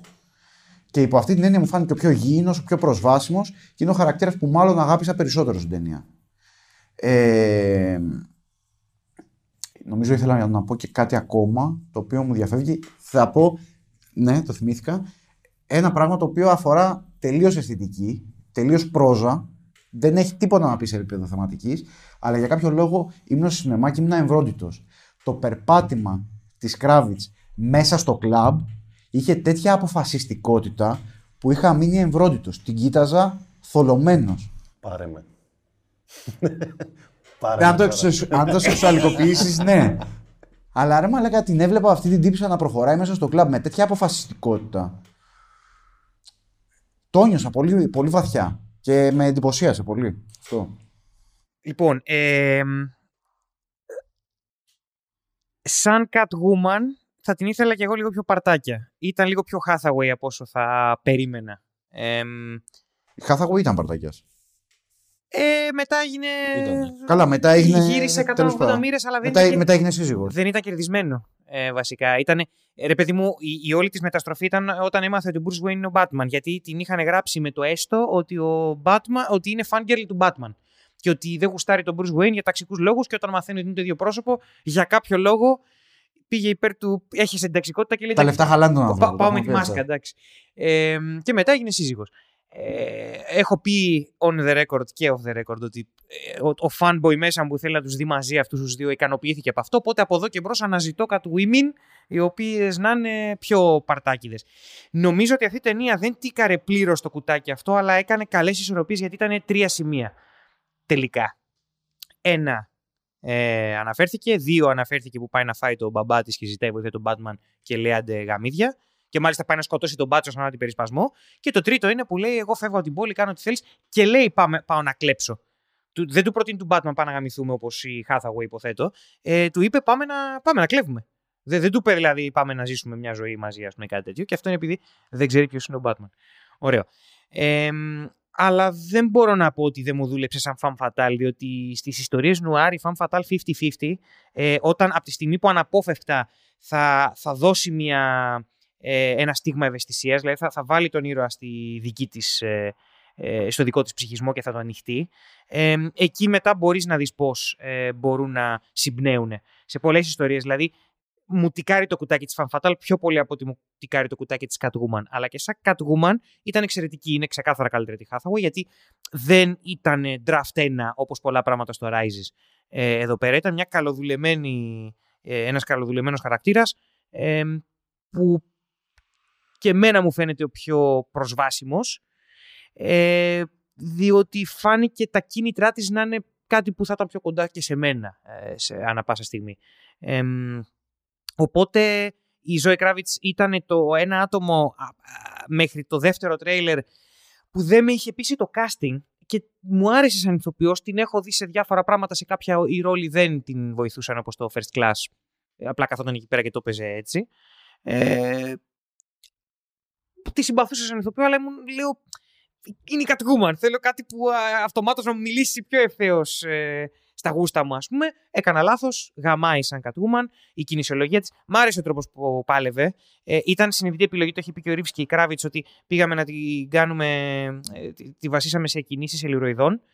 Καταλαβαίνω πως αυτός σε ένα κόσμο τέτοιον μπορεί να φανεί παράτερο, αλλά ο διαχωρισμός για μένα ήταν απαραίτητος και ήμουνα OK με αυτό. Ε, εν τέλει είναι δράση. Ξέρεις, η δράση, από τη στιγμή που δουλεύει ο χαρακτήρας, αν υπάρχει παραφωνή στην δράση, OK. Και για μένα δεν υπήρχε παραφωνία. Ε, μ' άρεσε η στολή της. Ήταν πολύ ωραία διακριτική έτσι, ε, κλέφτρας. Ε, και θεωρώ ότι, εντάξει, παρά το γεγονός ότι ήξερα το Long Halloween και το Year One και τα λοιπά, γιατί αυτή, αυτή είναι η Σελίνα, ε, μέχρι και στο χρώμα, λίγο, του Year One τουλάχιστον, του Year One, γιατί στο Long Halloween την κάνανε λευκή κανονικότατα. Ε, ήταν κατά τα άλλα μια πολύ πιστή Catwoman και ξεκάθαρα από τις έξι Catwoman νομίζω, τρεις και τρεις, έξι, είναι η δεύτερη αγαπημένη μου. Ναι. Οι τρεις είναι στο continuity του West, αλλά δεν βαριέσαι. Ε, αυτό. Και πάμε τώρα για Riddler ή Riddler και Batman ή whatever. Αρχίζουμε τώρα να μπαίνουμε στο... Ε, Riddler. Νομίζω ο Ρίτλερ μόνος του πάει. Ωραία, Riddler μόνος του πάει. Λοιπόν, την πρώτη φορά που είδα την ταινία, ε, ο Riddler από τη στιγμή που είναι κανονικά ο Πολντέινο, ε, μου φάνηκε λίγο overacting. Πάνω στο μου θύμισε, πήρα σε κάποια σημεία, μου θύμισε λίγο τον ε, Λούθορ του, του Το Eisenberg. Eisenberg. Ε, σε κάποια σημεία έτσι δεν είναι. Δηλαδή ο χαρακτήρας του είναι για μένα πολύ καλογραμμένος. Ε, μου άρεσαν όλα και τα κινητά του, πώς το χτίσανε, η, το πώς ε, κινεί όλη τη φάση, ενώ ουσιαστικά δεν έχει τόσο πολύ χρόνο κι αυτός μες στην ταινία, αλλά είναι από πίσω, δηλαδή ε, είναι ο πιο απειλητικός ξεκάθαρα και θεότρελος, ξέρω εγώ, είναι ψυχάκιας εντελώς. Ε, λίγο στο σημείο, κάπως στην ερμηνεία του μου είχε, σε κάποια σημεία ήταν σε φάση ότι, οκ, χαλάρωσε λίγο, ρίχ' το λίγο, μην ξεφεύγεις τόσο πολύ. Τη δεύτερη φορά που το είδα, με ενόχλησε λιγότερο, δηλαδή δεν έδωσα τόσο σημασία. Ε, μου άρεσε που τον κάνουν Zodiac, ε, πολύ πετυχημένο. Ε, απλά λίγο, δηλαδή αν το βάλω κάτι σχέση με τους πολλούς χαρακτήρες, νομίζω είναι, να το πω λιγότερο αγαπημένος μου, αλλά είναι γαμάτος εννοώ. Μια χαρά καλό Συγκριτικά εντός αυτής της ταινίας. Συγκριτικά είναι ο μόνος που λίγο σε κάποια σημεία με... δεν μου άρεσε τόσο υπερβολή. Αλλά αυτή η υπερβολή όμως σε κάποια άλλα σημεία όταν φοράει τη μάσκα μου άρεσε. Δηλαδή στην πρώτη σκηνή που κάνω τον πρώτο φόνο, ε, εκεί που βγάζει και ένα μουγκριτό ενώ βαρέ τον άλλο, δηλαδή εκεί ήμουνα. Τι είναι αυτό, λέω. Δηλαδή ήμουνα. Μου βγάλα απειλή, ξέρω εγώ. Τι, αυτός είναι για σλάσερ ταινία, ρε παιδί μου. Ε, Επίσης, μου άρεσε και ένα άλλο σημείο που το συζητήσαμε. Sorry, αν θέλει να το πεις, θα το πω εγώ. Δεν θυμάμαι καν. Εσύ είπες, ωραίος, μπράβο. Εκεί στο τέλος... Και δεν θα το κόψω αυτό. Είναι ξεκάθαρα κάτι δικό μου που μου το έκλεψε. Δεν θα κοπεί αυτό το σημείο που θα πεις τώρα. Για πες. Ε, στο, προς το τέλος που βρίσκουν το βίντεο του που έχει οργανώσει όλη τη φάση με τα βαν. Που Hey guys! μιλάει στο- και μιλάει αυτό, μιλάει σαν influencer και σιγά σιγά σταδιακά χτίζει, αρχίζει και του βγάζει, του, βγάζει, του βγαίνει παράνοια ρε παιδί μου. Εκεί ήταν τρομερός μου άρεσε, εκεί ήταν το αγαπημένο μου σημείο. Τη στιγμή που συναντιούνται είμαι σε φάση ok, ε, εκεί είναι λίγο το σημείο. Δηλαδή, ενώ στην αρχή μου αρέσει, μετά όσο μου λένετε, ενώ το κάνει καλά, σου Δηλαδή, μου αρέσει που χτίζεται η τρέλα του. Δηλαδή, δεν είναι με τη μία μουρλός και χτίζεται. Αλλά όλα αυτά τα μουγκριτά κάπως μου, μου σε φάση. Δεν ξέρω, έχω στο μυαλό μου είναι ξεκάθαρα προσδοκία δική μου, γιατί έχω στο μυαλό μου το Ρίτλερ τον ήθελα λίγο πιο προσγειωμένο σαν χαρακτήρα. Να είναι ψυχάκια, αλλά. να έχει- Calculating, ας πούμε. Ναι, τύπος, αλλά από την άλλη όμως εντός της ταινίας είναι. Ταιριάζει απόλυτα. Δηλαδή είναι ο Ζόντιακ, ξέρω. Και ο Ζόντιακ ένας τέτοιος τύπος ήταν, ας πούμε. Οπότε. Πίνατε και είμαι μπύρες με complex. το Πού το ξέρεις, μαλάκα; Αυτό, αυτό είπα, ρε Μαλάκα. Πίνουν πίνεις το Zodiac. Είμαι ο Ζόντιακ. Α, καλή φάση. Ε, δεν ταιριάζει ηλικίες. Α, ναι, όντως δεν ταιριάζουν. Την κλείτωσε φτηνά, Μαλάκα, σε σοβαούρα. Γελία σκουπίδι. Λέγε δημοστή. Ναι, είναι πολύ δύσκολο να μιλήσει για τον Ρίτλερ χωρίς να αφαιρθεί σε μ, στην κεντρική θεματική της ε, ταινίας. Παρ' όλα αυτά θα το προσπαθήσω να το κάνω γιατί νομίζω ότι η κεντρική θεματική της ταινίας είναι μια συζήτηση από μόνη της. Ακόμα και αν θυσιάσεις Και- την τοποθέτησή σου λίγο χρόνο, θα το πιάσουμε και μετά ούτως ή άλλως. ναι. Ε, β- είναι από τους, νομίζω, ο λιγότερο αρχιτυπικός villain σε σούπερ ήρωα- σε υπερηρωική ταινία ever. Δεν, δεν νομίζω πως υπάρχει villain που να στείνεται με τέτοιο τρόπο σε άλλη υπερηρωική ταινία. Ο τρόπος με τον οποίο εισάγεται στην ταινία είναι βγαλμένος από τις πιο horror παραδόσεις του Hollywood. Ε, και επίσης πολύ μη αρχιτυπική η παρουσίαση Βίλεν. Ε, αυτό που λέγατε πριν ότι σας έδινε την εντύπωση η Gotham City ότι έχει πρόσωπο εγώ το νιώθα στις σκηνές που εμφανιζόταν ο Ρίτλερ, δηλαδή και, στη σκηνή, και, στην, πρώτη- και στην αρχική σκηνή και στη σκηνή που την έχει στήσει στον εισαγγελέα και ότι πέφτει. Ε, που λίγο πριν, ας πούμε, καταλάβουμε ότι την έχει στήσει, ακούγεται η μουσική του και η παρουσία του υπάρχει εκεί πέρα, ας πούμε. Εκεί πραγματικά μου δίνει την εντύπωση ότι είναι ο τύπος συμβολίζει, προσωποποιεί μάλλον ε, όλη την αρρώστια που υπάρχει σε αυτή την πόλη. Ε, ε, εντάξει, είναι ένας χαρακτήρας ο οποίος όσον αφορά την μεθοδολογία του μοιράζεται ανάμεσα στον Zodiac και τον ε, δολοφόνο του Seven και τον John Doe του Seven ε, τι ήθελα να πω γι' αυτό. Και, ναι, και, και ακριβώς όπως ο δολοφόνος του Seven έτσι και ο γρίφος εδώ πέρα καθορίζει την ταινία δια της απουσίας του πολλές φορές. Ε, πάρα πολύ πετυχημένα, πετυχημένη τοποθέτηση μέσα στα τεκτενόμενα γενικά. Ε, όσον αφορά την, ε, τον, ε, την ερμηνεία του Πολ Ντάνο εγώ σε κανένα, εγώ δεν, εμένα δεν μου φάνηκε ε, υπερβολική. Είναι, είναι υπερβολική, αλλά νομίζω ότι είναι έτσι όπως πρέπει να. Δηλαδή, ε, αντικατοπτρίζει στο έπακρο το τι είναι ακριβώς αυτός ο τύπος. Βρίσκω εκλεκτικές συγκίνησεις ως προς την ουσία του, όχι ως προς το παίξιμό του, αλλά ως προς την ουσία του χαρακτήρα με τον Τζόκερ, του, του Joaquin Phoenix. Κατά την άποψή μου είναι. Δεν θέλω να το αναλύσω περισσότερο αυτό, γιατί έχει να κάνει με τη θεματική της ταινίας. Ε, αλλά κατά την άποψή μου, εκεί η ταινία και το τι σημαίνει Gotham, ας πούμε, και γενικά μια αντίληψη για το τι είναι η Gotham, εκεί, ας πούμε, στην, ε, στην συγγένεια, στη συγγένεια του γραψίματος ανάμεσα στον Γρίφο και τον ε, Joker του, του Todd Phillips, είναι που δεν είναι απόλυτα το πράγμα. Ε, εντάξει, έχει πολύ περιορισμένο χρόνο, δηλαδή ουσιαστικά έχει μια σκηνή ως, ε, ως Paul Dano. Edward Νάστον. Ως Edward Nastον, ναι, έτσι λέγεται, ναι. Ε, δεν με χάλασε καθόλου. Εντάξει, νομίζω ότι γενικά τα, τα, τα, τα καλά σημεία του γρίφου είναι, ε, βρίσκονται στην εξέλιξη της και όχι τόσο στην, ε, στην αποκάλυψη του. Ε, Χωρίς να με χαλάει, δεν με εντυπωσίασε, αλλά είναι πιστός αυτό που πρέπει να είναι όσον αφορά το παίξιμό του. Ε, αυτά. Πολύ, ε, εν τέλει δεν είναι ο βασικός ε, κακός. Δηλαδή η απειλητική φιγούρα, η πραγματικά, η πραγματικά απειλητική φιγούρα είναι ο Φαλκόνε, δεν είναι αυτός. Είναι καταλύτης. Αλλά είναι καταλύτης. καταλύτης. Ε, αυτά. Πόστα. Ε, Οκ. Θα το πιάσω λίγο από εκεί που το αφήνει ο Δημοσθένης γιατί σε έναν βαθμό συμφωνώ. Ε, εμένα μου άρεσε πάρα πολύ ο γρίφος. Βασικά δεν νομίζω ότι έχω δει καλύτερο γρίφο σε, σε οθόνη σινεμά. Ε, λοιπόν, βασικά τι γίνεται; Ο, ο, ο γρίφος εκπονεί ένα σχέδιο ε, το οποίο είναι συζητήσιμο ενάντια σε ποιον είναι αυτό το σχέδιο. Είναι μάλλον εν αρχή ενάντια στο Φαλκόνε, αλλά εγώ στο τέλος της ιστορίας νιώθω ότι είναι ένα σχέδιο ενάντια στην Gotham γενικά. Ε, είναι εξαιρετική τοποθέτηση χαρακτήρα ο, ο Γρίφος, ε, γιατί επισημαίνει, υπογραμμίζει η ταινία πάρα πολύ έντονα ε, τις καταβολές του ίδιου ότι ήταν και αυτός, δηλαδή έχει μια αντίστοιξη με τον Bruce Wayne. Είναι και οι δύο ορφανοί, απλά είχαν δια, διαφορετική ταξική καταβολή, άρα και διαφορετική πορεία. Αυτό είναι πάρα πολύ κρίσιμο για την ιστορία του χαρακτήρα. Και η αλήθεια είναι ότι ένας άνθρωπος ο οποίος μεγαλώνει στα κατώτερα κοινωνικά στρώματα, ε, όταν είναι σε πλήρη απόγνωση, ε, έχει τρεις επιλογές να ακολουθήσει, όπως το αντιλαμβάνομαι εγώ.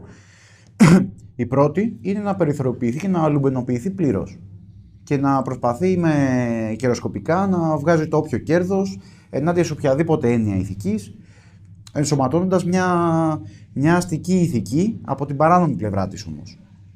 Ο δεύτερο, που είναι και αυτό που κάνει ο Ρίτλερ βασικά. Ο δεύτερος τρόπος είναι να, να γίνει ξέρω εγώ, αυτό που λέμε οργανωμένη εργατική τάξη, whatever, δηλαδή να παλέψει ενάντια στο σύστημα για να το ανατρέψει, δηλαδή να το δει πιο συλλογικά και μαζικά, ε, που σίγουρα δεν το κάνει αυτό. Και ο τρίτος τρόπος είναι να, να μπει στην αστική ηθική full και να πει ότι θα γίνω αυτό που είναι οι άλλοι προκειμένου να διασφαλίσουν τον εαυτό μου προσπαθώντας να, να κάνει την επιχείρηση του whatever. Ο, ο Γρίφος στην προκειμένη ακολουθεί ξεκάθαρα το, την πρώτη οδό.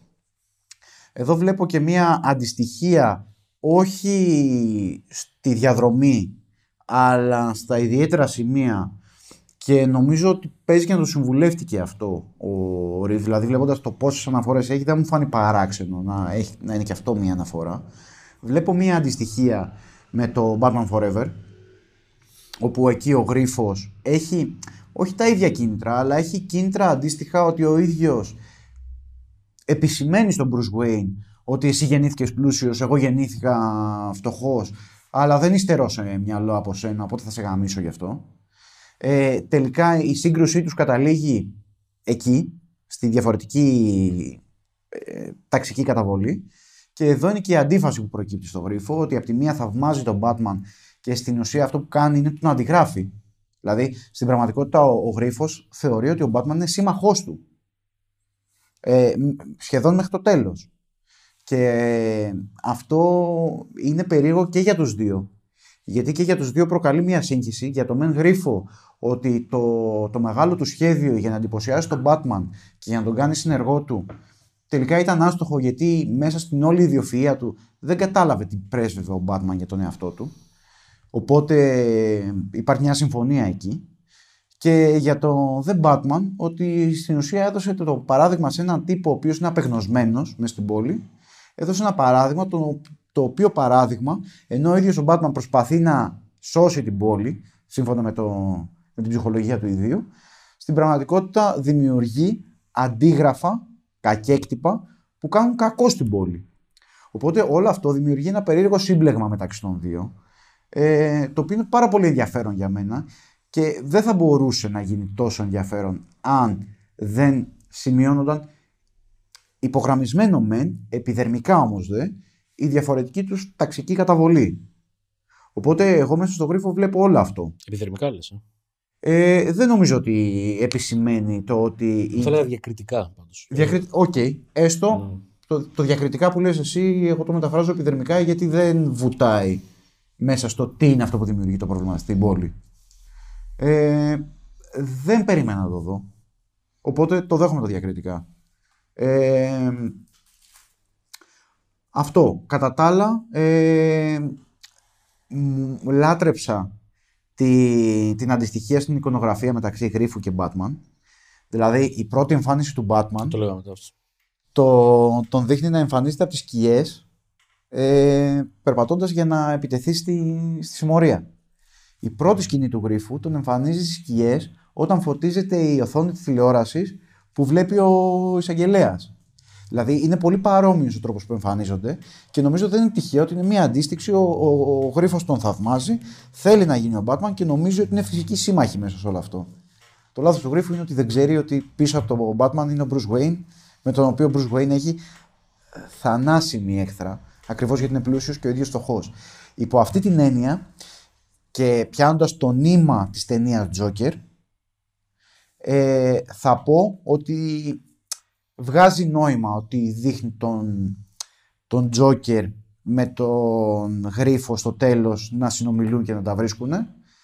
Ε, με την έννοια ότι στην ταινία Joker ο Joker είναι το παιδί γέννημα των παθογενειών της Gotham όπως είναι και ο Riddler. Είναι και οι δύο ε, masterminds, δηλαδή είναι ιδιοφιέστατοι και είναι και οι δύο πάντρελοι. Ε, οπότε ταιριάζει λίγο αυτή η αντιστοιχία. Η αλήθεια είναι ότι το έχουμε συζητήσει μαζί κάποια στιγμή ότι ο Ρίλερ εν γέννη είναι καταδικασμένος να είναι ένα βήμα Στο πίσω. Χάς νομίζω. Ε, δεν το είχαμε πει. Ναι, μάλλον στο Χάς το είχαμε πει. Ότι είναι ένας κλόνος του Τζόκερ στα κόμματα. Ναι, είναι, είναι εν γέννη καταδικασμένος να είναι ένα βήμα πίσω γιατί προπορεύεται ο Τζόκερ. Δηλαδή είναι ό,τι είναι ο Τζόκερ απλά με μεγαλύτερη επισήμανση στην ευφυΐα του. Ναι. Κατά τα άλλα και τελευταίο που θα πω, μου άρεσαν πάρα πολύ οι αναφορές στο Χάς που είναι πολύ λεπτές. Ένα. Ναι. Μου άρεσε πάρα πολύ η αντιστοιχεία με το Zodiac, ο τρόπος που έστελνε τα. που το είπες και εσύ, Χριστόφορε, που έστελνε τα, τα κρυπτογραφημένα. Και σε κάποια φάση μου θύμισε και λίγο Jigsaw. Από το Ναι, show. ναι. Μμ. Ε, στον ε, Commissioner. Ναι, στο Ναι, Ήταν Commissioner. τελείως τζίξο. Και Ωραία. εγώ οι φήμες που είχα ακούσει πριν δω την ταινία ήταν ότι τα ποντίκια δεν πάνε στο πρόσωπο.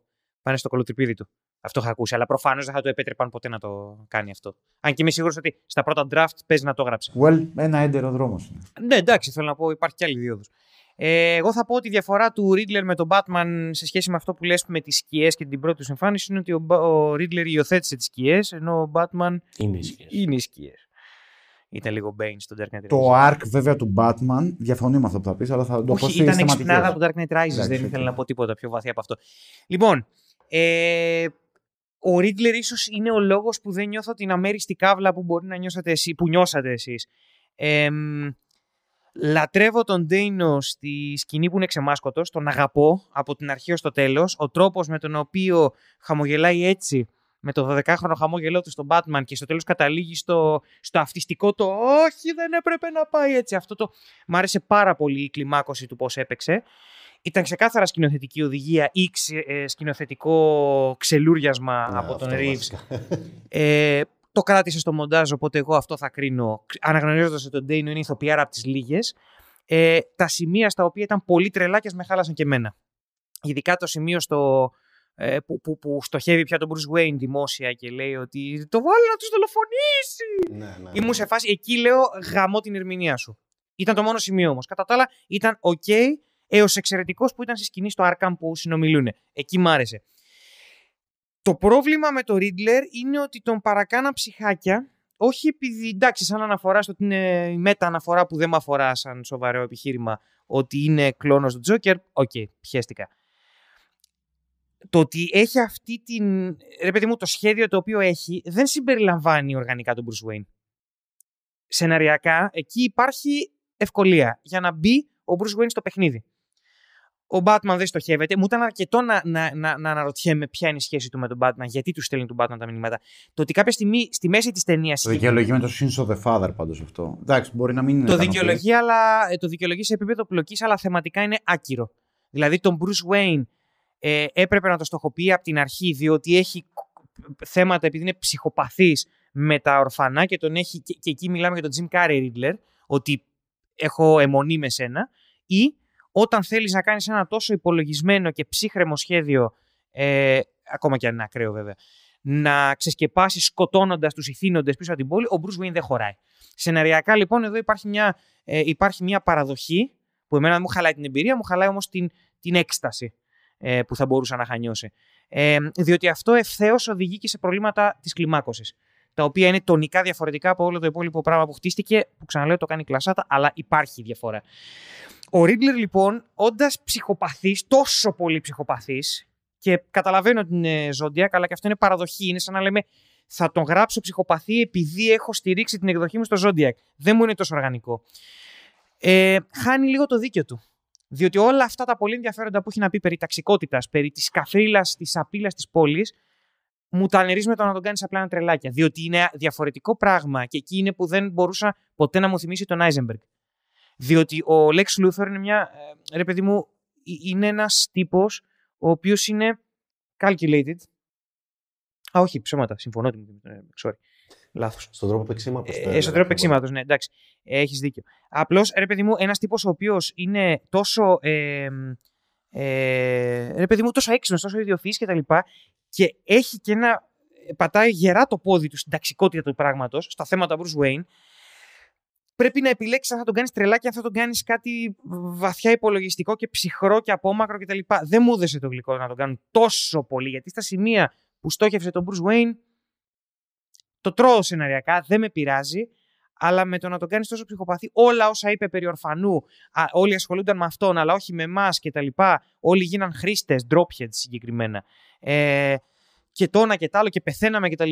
Αμέσως μετά το χάνει, γίνεται τρελάκια και λέω Α, Πήγαμε λίγο σε κλασικά μονοπάτια Hollywood, όπου ο τύπος ο οποίος εκφέρει τέτοιες απόψεις είναι ψυχοπαθής. Κρίμα. Ο Τζόκερ, για τον Τζόκερ είναι 100%. Γιατί ο Τζόκερ, ό,τι και αν πει, θα το φάω. Γιατί είναι ο Τζόκερ.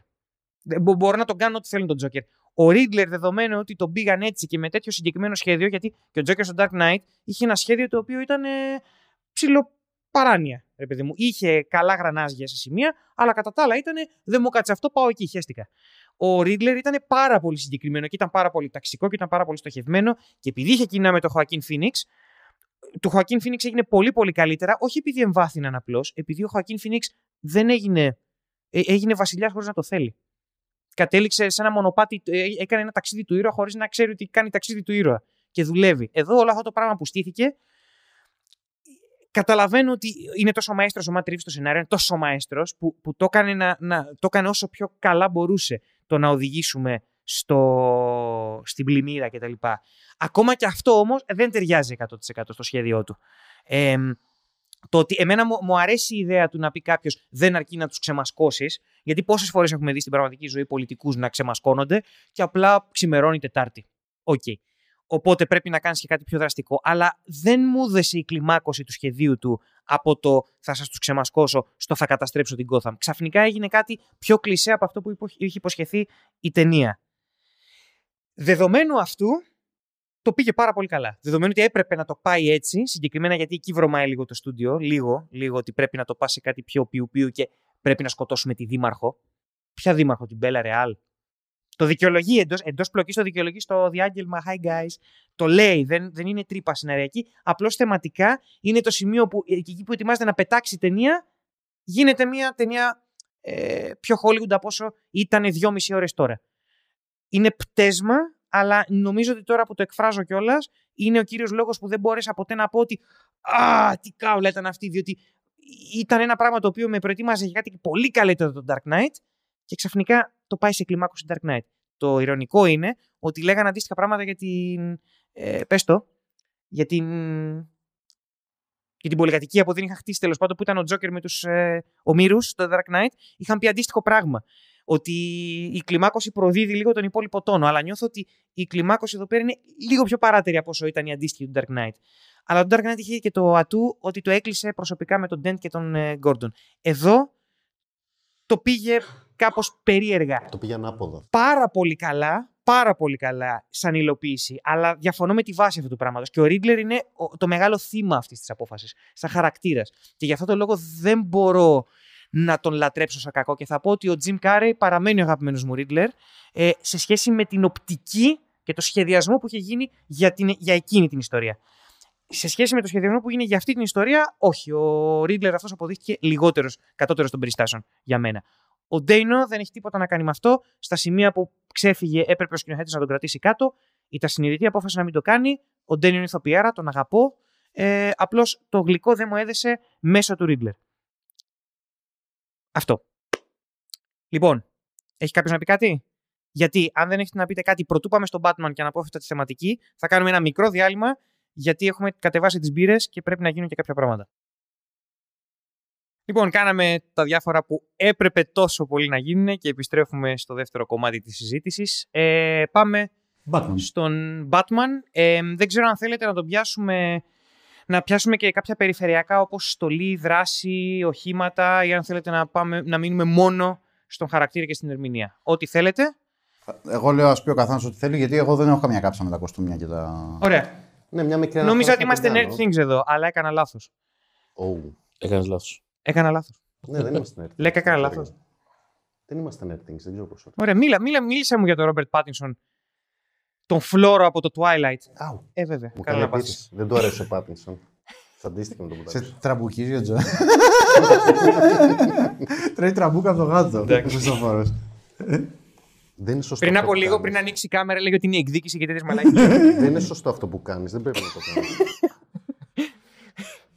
λοιπόν. Ε, Πάμε για το. ε, Λέγε, λέγε, ό,τι εντυπώσεις έχεις για τον Πάτινσον. Πάτινσον. Κοίτα, από την αρχή. Τρώγεται. Περνάει. Εντάξει, έμπαινα. Α, οκ, Α, πήγαμε. εκεί πας. Κοσμική στήλη κατευθείαν. Πάει. Fabulous ο Πάτινσον, ναι. Λοιπόν, ε, από την αρχή που γίνει το casting, πίστευα ότι θα είναι καλός. Γιατί δεν ξέρω, τον είχα δει σε ρόλους, τον είχα δει στο Good Time και μου άρεσε πάρα πολύ, στο Lighthouse μου άρεσε πάρα πολύ. Το Cosmopolis είχα βαρεθεί, αλλά εκεί ήταν η πρώτη εικόνα που τον σκέφτηκα σαν Bruce Wayne, το οποίο λέω ok, μπορεί να σταθεί και επίσης ε, λόγω Matt Reeves έλεγα ότι ok, μπορεί να γίνει όντως να κάνει ένα σωστό πορτέρ τον Batman και νομίζω ότι είναι, τι να πω, το πιο... Δεν ξέρω αν μπορώ να πω πιστό γιατί υπάρχουν τόσες πολλές απεικονίσεις αλλά στο ύφος της ταινίας είναι ιδανικό αυτό που κάνει. Ε, μ' αρέσει που είναι Batman και όταν είναι Bruce Wayne ε, και ενώ δεν του, δεν του φαίνεται τόσο πολύ, δεν είναι ο τύπος που έχει ας πούμε ε, δεν είναι επιβλητικός να κλέβει τη σκηνή όποτε εμφανίζεται όπως π.χ. ξέρω εγώ να πω Al Pacino ή ο Colin Farrell στην ταινία. ας πούμε, Ο Colin Farrell εμφανιζόταν σε κάθε σκηνή και έκλεβε την... ε, Ε, έκλεβε όλη τη σκηνή, έπαιρνε, την έπαιρνε πάνω του. Ε, αυτός ήταν ενοχελικός, ε, ενοχελικός. Ήταν καταθλιψάρα. ε, και έβγαζε και μια ανθρωπιά που δεν, έχω, δεν θυμάμαι σε άλλη ταινία Batman να βλέπω τόση ανθρωπιά, δεν έχω ξαναδεί. Δηλαδή και το έβγαζε συγκεκριμένες με εκφράσεις του προσώπου του αυτές. Δηλαδή, π.χ. η σκηνή στο νοσοκομείο, η σκηνή με τον Φαλκόνε, ε, έβγαζε πολύ συνέστημα σαν Batman, χωρίς να χρειαστεί να κάνει πάρα πολλά γι' αυτό. Και με κέρδισε. Ε, μου άρεσε πάρα πολύ η απεικόνισή του, μου άρεσε πάρα πολύ σαν Batman όταν εμφανιζόταν. Δηλαδή, έχει το καλύτερο intro Batman που έχω δει. Δηλαδή, αυτό που σκάει με τα βήματα, που εμφανίζεται σιγά σιγά ήταν καταπληκτικό. Και μου άρεσε γιατί έχει, νιώθω ότι έχει πάρει στοιχεία από κάθε Batman προηγούμενο.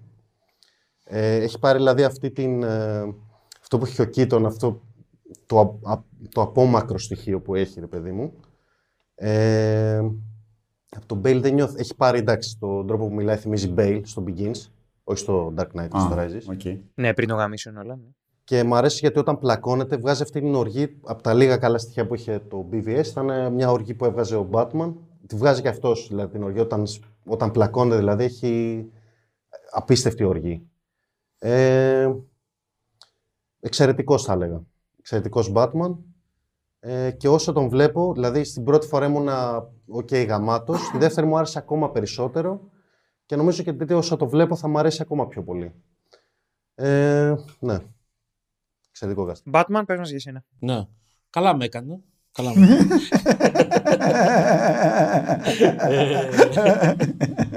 λοιπόν, ε, η ταινία λέγεται The Batman ε, και αυτό το The μπροστά νομίζω ότι είναι κλειστό αντικατοπτριστικό του πώς το πάει γενικά. Όλη η ταινία είναι ο Batman. Έτσι, όλη η ταινία. Οτιδήποτε βλέπουμε μέσα σε αυτή την ταινία ετεροκαθορίζεται από την δικιά του παρουσία. Είναι η κεντρική φιγούρα της ε, ταινίας. Ε, είναι η πιο Batman ταινία από όλες που έχουν βγει. Είναι μια ταινία κανονικά στημένη πάνω του. Ε, συνειδητή επιλογή αυτή.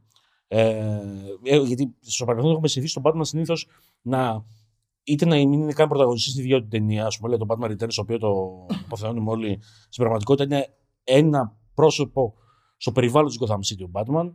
Το, το, το Dark Knight, το οποίο όλο το βάζουμε με επίσημη στην τριάδα, ξεκάθαρα ε, τεροκαθορίζεται από τον Joker.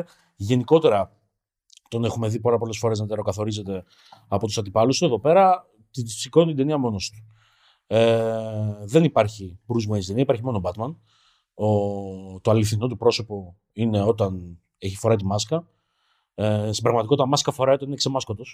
Και κάπως έτσι αντιλήφθηκα και το τρίκ με τα γυαλιά που διαρκώς, ακόμα και όταν δεν φοράει την ε, μάσκα, φοράει γυαλιά γιατί κάτι θέλει να τον καλύπτει σε σχέση με την επαφή του με τον έξω κόσμο, ας πούμε. Εντάξει, είναι και το φως του ήλιου. Εγώ κατάλαβα, ναι, ότι είναι νυχτερίδα πια επειδή ζεις το, το, τα βράδια και απλά δεν, δεν την παλεύει ο άνθρωπος. Αλλά συμβολικά ναι. θα συμφωνήσω. Ναι, και αυτό. Ε, και πάλι δεν θα Όπως και, με το γρίφο, όπως και με το γρίφο ήταν δύσκολο να μιλήσει για το γρίφο χωρίς να μιλήσει για θεματική συνδυασία. Ε, για το πάντων είναι ακόμα πιο δύσκολο. Δεν θα επεκταθώ όσον αφορά αυτό το στοιχείο. Ε, αλλά μου αρέσει πάρα πολύ το στήσιμό του. Το γεγονός δηλαδή ότι βλέπουμε έναν Batman ο οποίος είναι εκδικητής στο 100%. Το δηλώνει και ο ίδιος, ας πούμε. Δηλαδή η ταινία παίζει λίγο. Δηλαδή δεν ξέρουμε αν αυτός ο τύπος με την ε, στολή, γιατί όταν πρωτοεμφανίζεται την πρώτη φορά ας πούμε, και τον βλέπουμε να σκάει και να τη παίζει εκεί πέρα με, τη, με τη συμμορία αυτή, δεν λένε Α, ο Batman, λένε Α, είναι αυτός, λένε, ξέρω εγώ. Όταν κάποια στιγμή έρχεται αντιμέτωπος με τον Πιγκουίνο, ο Πιγκουίνος τον αποκαλεί Vengeance. Mr. Vengeance, το λέει, κάπως έτσι, ξέρω εγώ. Και ο ίδιος όταν συστήνεται λέει I am Vengeance. Δηλαδή ακόμα, ακόμα στην πόλη δεν είναι ξεκάθαρο ποιο είναι το όνομά του. Είναι ο Vengeance εκείνη τη στιγμή. Είναι η φιγούρα της εκδίκησης. Και αυτό πρεσβεύει και το πρεσβεύει με. το, το υπερασπίζεται. Αυτό θέλει να πρεσβεύει ο Batman. Ε, έχει μια απορία μέσα στην ταινία η οποία είναι απόλυτα κερδισμένη. Δηλαδή, σε αντιδιαστολή με το κοινωνικό περιβάλλον της ταινίας, άλλο ένα στοιχείο το οποίο είναι χαρακτηριστικό του Νουάρ, ότι ο, ο, ο βασικός πρωταγωνιστής έχει μια εξέλιξη κατά τη διάρκεια της ιστορίας που βιώνει. Η ιστορία τον αλλάζει δηλαδή. Ε, σε αντιδιαστολή με το κοινωνικό περιβάλλον το οποίο παραμένει μετακίνητο και το ίδιο απεσιόδοξο. Ε, δηλαδή, ενώ στο τέλος της ταινίας η παρουσία του Batman μέσα στην πόλη δεν έχει ε, αλλάξει το περιβάλλον της Gotham City, ο ίδιος έχει κάνει κάποια βήματα. Στη δικιά μου οπτική για το πώς θα έπρεπε να είναι η ταινία, όποιοι είναι φανατικοί ε, ε τηλεθεατές του καναλιού θυμούνται το, ενδεχομένως να θυμούνται ότι σε μια εκπομπή το τι έκανε Batman 2020 έκανε μια πρόβλεψη για το πώς θα πάει την ταινία. Το πήγε ακριβώς ανάποδα από ό,τι είχα πει. Ναι.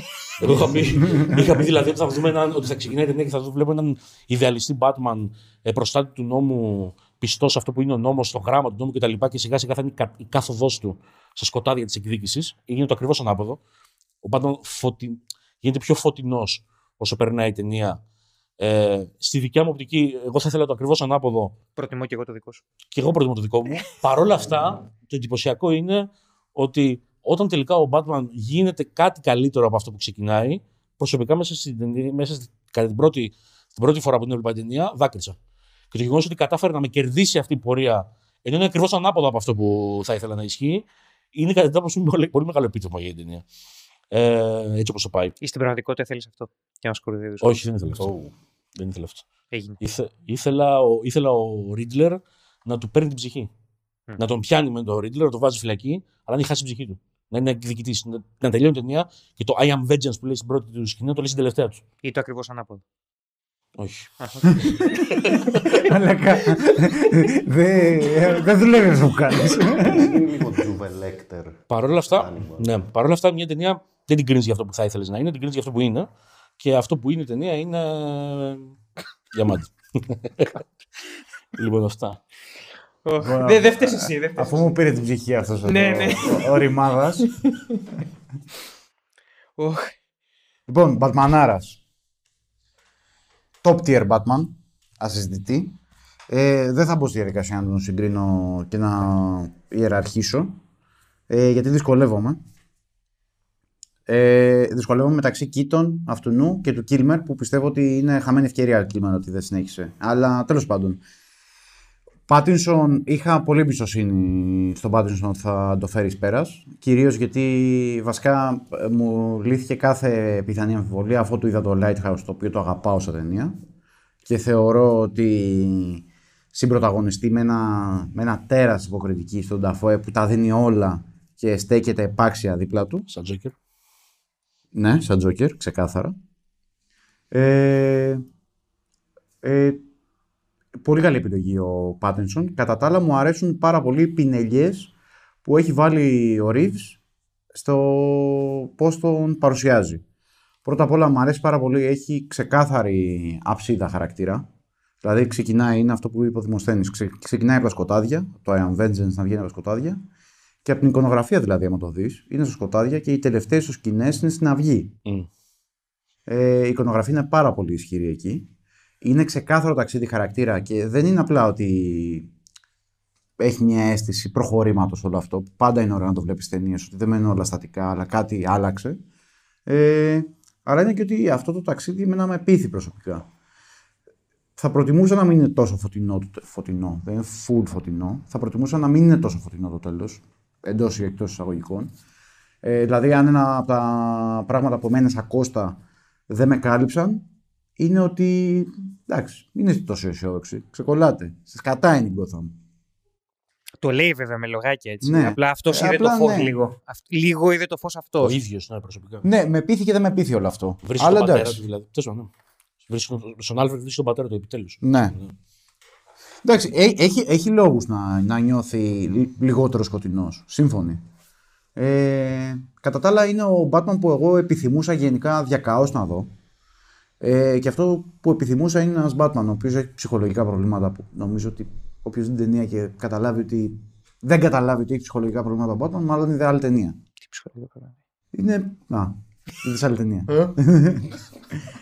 Ε, Καλησπέρα. Είναι detective, είναι πάντα όποτε τίθεται ένα θέμα υποδιαπραγμάτευση, είναι πάντα ο πιο έξυπνος στο χώρο. Πάντα. Η, η γρίφη του γρίφου του, τους λύνει ο ίδιος απευθείας. Βέβαια δεν καταφέρνει να λύσει το μεγάλο γρίφο. Θα το αφήνω αυτό εδώ και θα επανέλθω αργότερα όταν θα μιλήσουμε συνολικότερα για την ταινία. Γιατί κατά τη γνώμη μου ο Batman είναι από τους χαμένους της ιστορίας. Λες, ρε. Ναι. Ε, είναι, είναι χαμένος σε σχέση με την Gotham, είναι κερδισμένος προσωπικά. Ε, αλλά σε σχέση με την Gotham έχει χάσει. Δηλαδή το παιχνίδι όλο αυτό που έχει γίνει ε, δεν κέρδισε το γρίφο. Ε, ήταν κατώτερο των περιστάσεων. Ε, αυτό ήθελα να πω και κάτι άλλο το οποίο μου διαφεύγει. Δεν πειράζει. Πιάσα εγώ, ίσως να σου τριγκάρει και κατά τη διάρκεια της κουβέντας το πιάσεις. Λοιπόν, εμ, τον λάτρεψα. Ε, Συγγνώμη, θυμήθηκα. το Πάρ' τέλεια. τα αρχιδιά μου. Ε, λοιπόν, ένα στοιχείο που μου άρεσε πάρα πολύ στον Batman είναι ότι τον παρουσιάζει σαν μετέφηβο. Δηλαδή, παρουσιάζει το γύαρ του και ορθώς ε, συμπλέει με τη χρονιά δράσης του Batman και την ηλικία του Bruce Wayne. Ο Bruce Wayne πρέπει να είναι στα, 26 με 28 είναι. εκεί στα 28 του, δηλαδή λίγο πριν τα 30 του, ε, πάσχει από σοβαρά μεταφυβικά προβλήματα, ε, είναι ήμο και στο παρουσιαστικό του, είναι μονίμως μουντρούχος και μουρτζούφλης, Μονίμο, θα έλεγε κάποιος.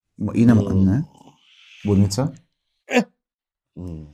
ε, είναι μονίμο. Ε, Ταιριάζει πάρα πολύ αυτό με, τη, με το όλο στήσιμό του και ο, γενικά όσοι ηθοποιοί παίζουν τον Batman έχουν ένα δύσκολο έργο να κάνουν από την υποκριτική πλευρά της φάσης που αναφέρθηκες εσύ ε, έχουν να παίξουν με μάτια και αυτό.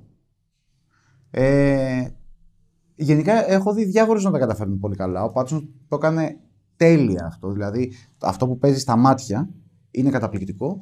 Ε, το μόνο άλλο που έχω δει να, το, να, να με πείθει τόσο πολύ που να είναι σε στοιχεία έκφρασης με καλυμμένα χαρακτηριστικά είναι στον Peter Weller στο Robocop το πρώτο που παίζει μόνο με αυτό και με πείθει και το άλλο είναι ο Πάτινσον.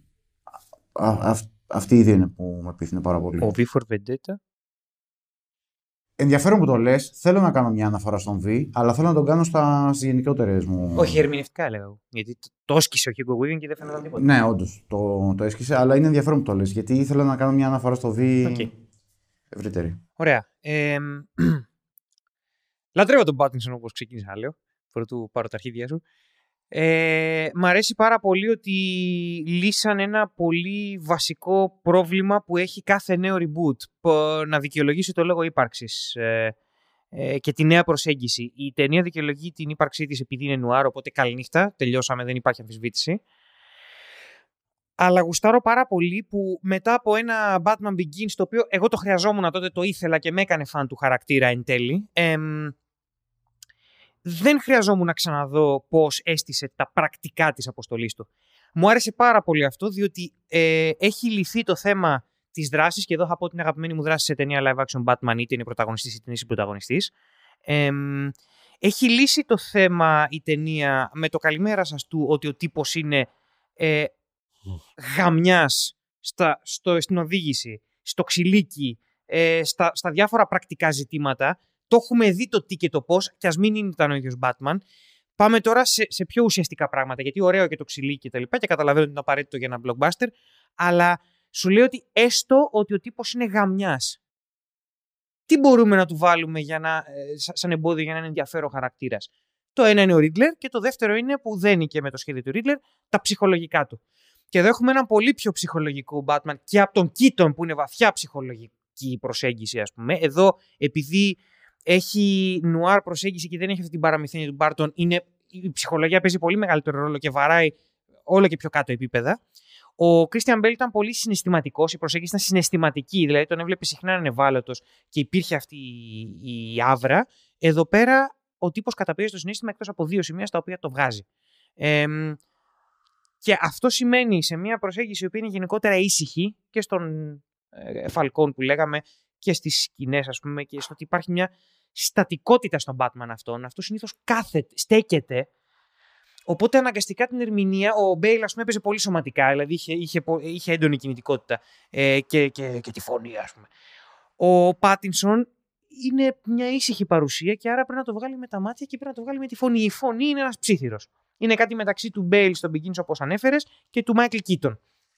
Ε, πιο πολύ Μπέιλ, εντάξει. Οπότε τι κάνεις; Εδώ.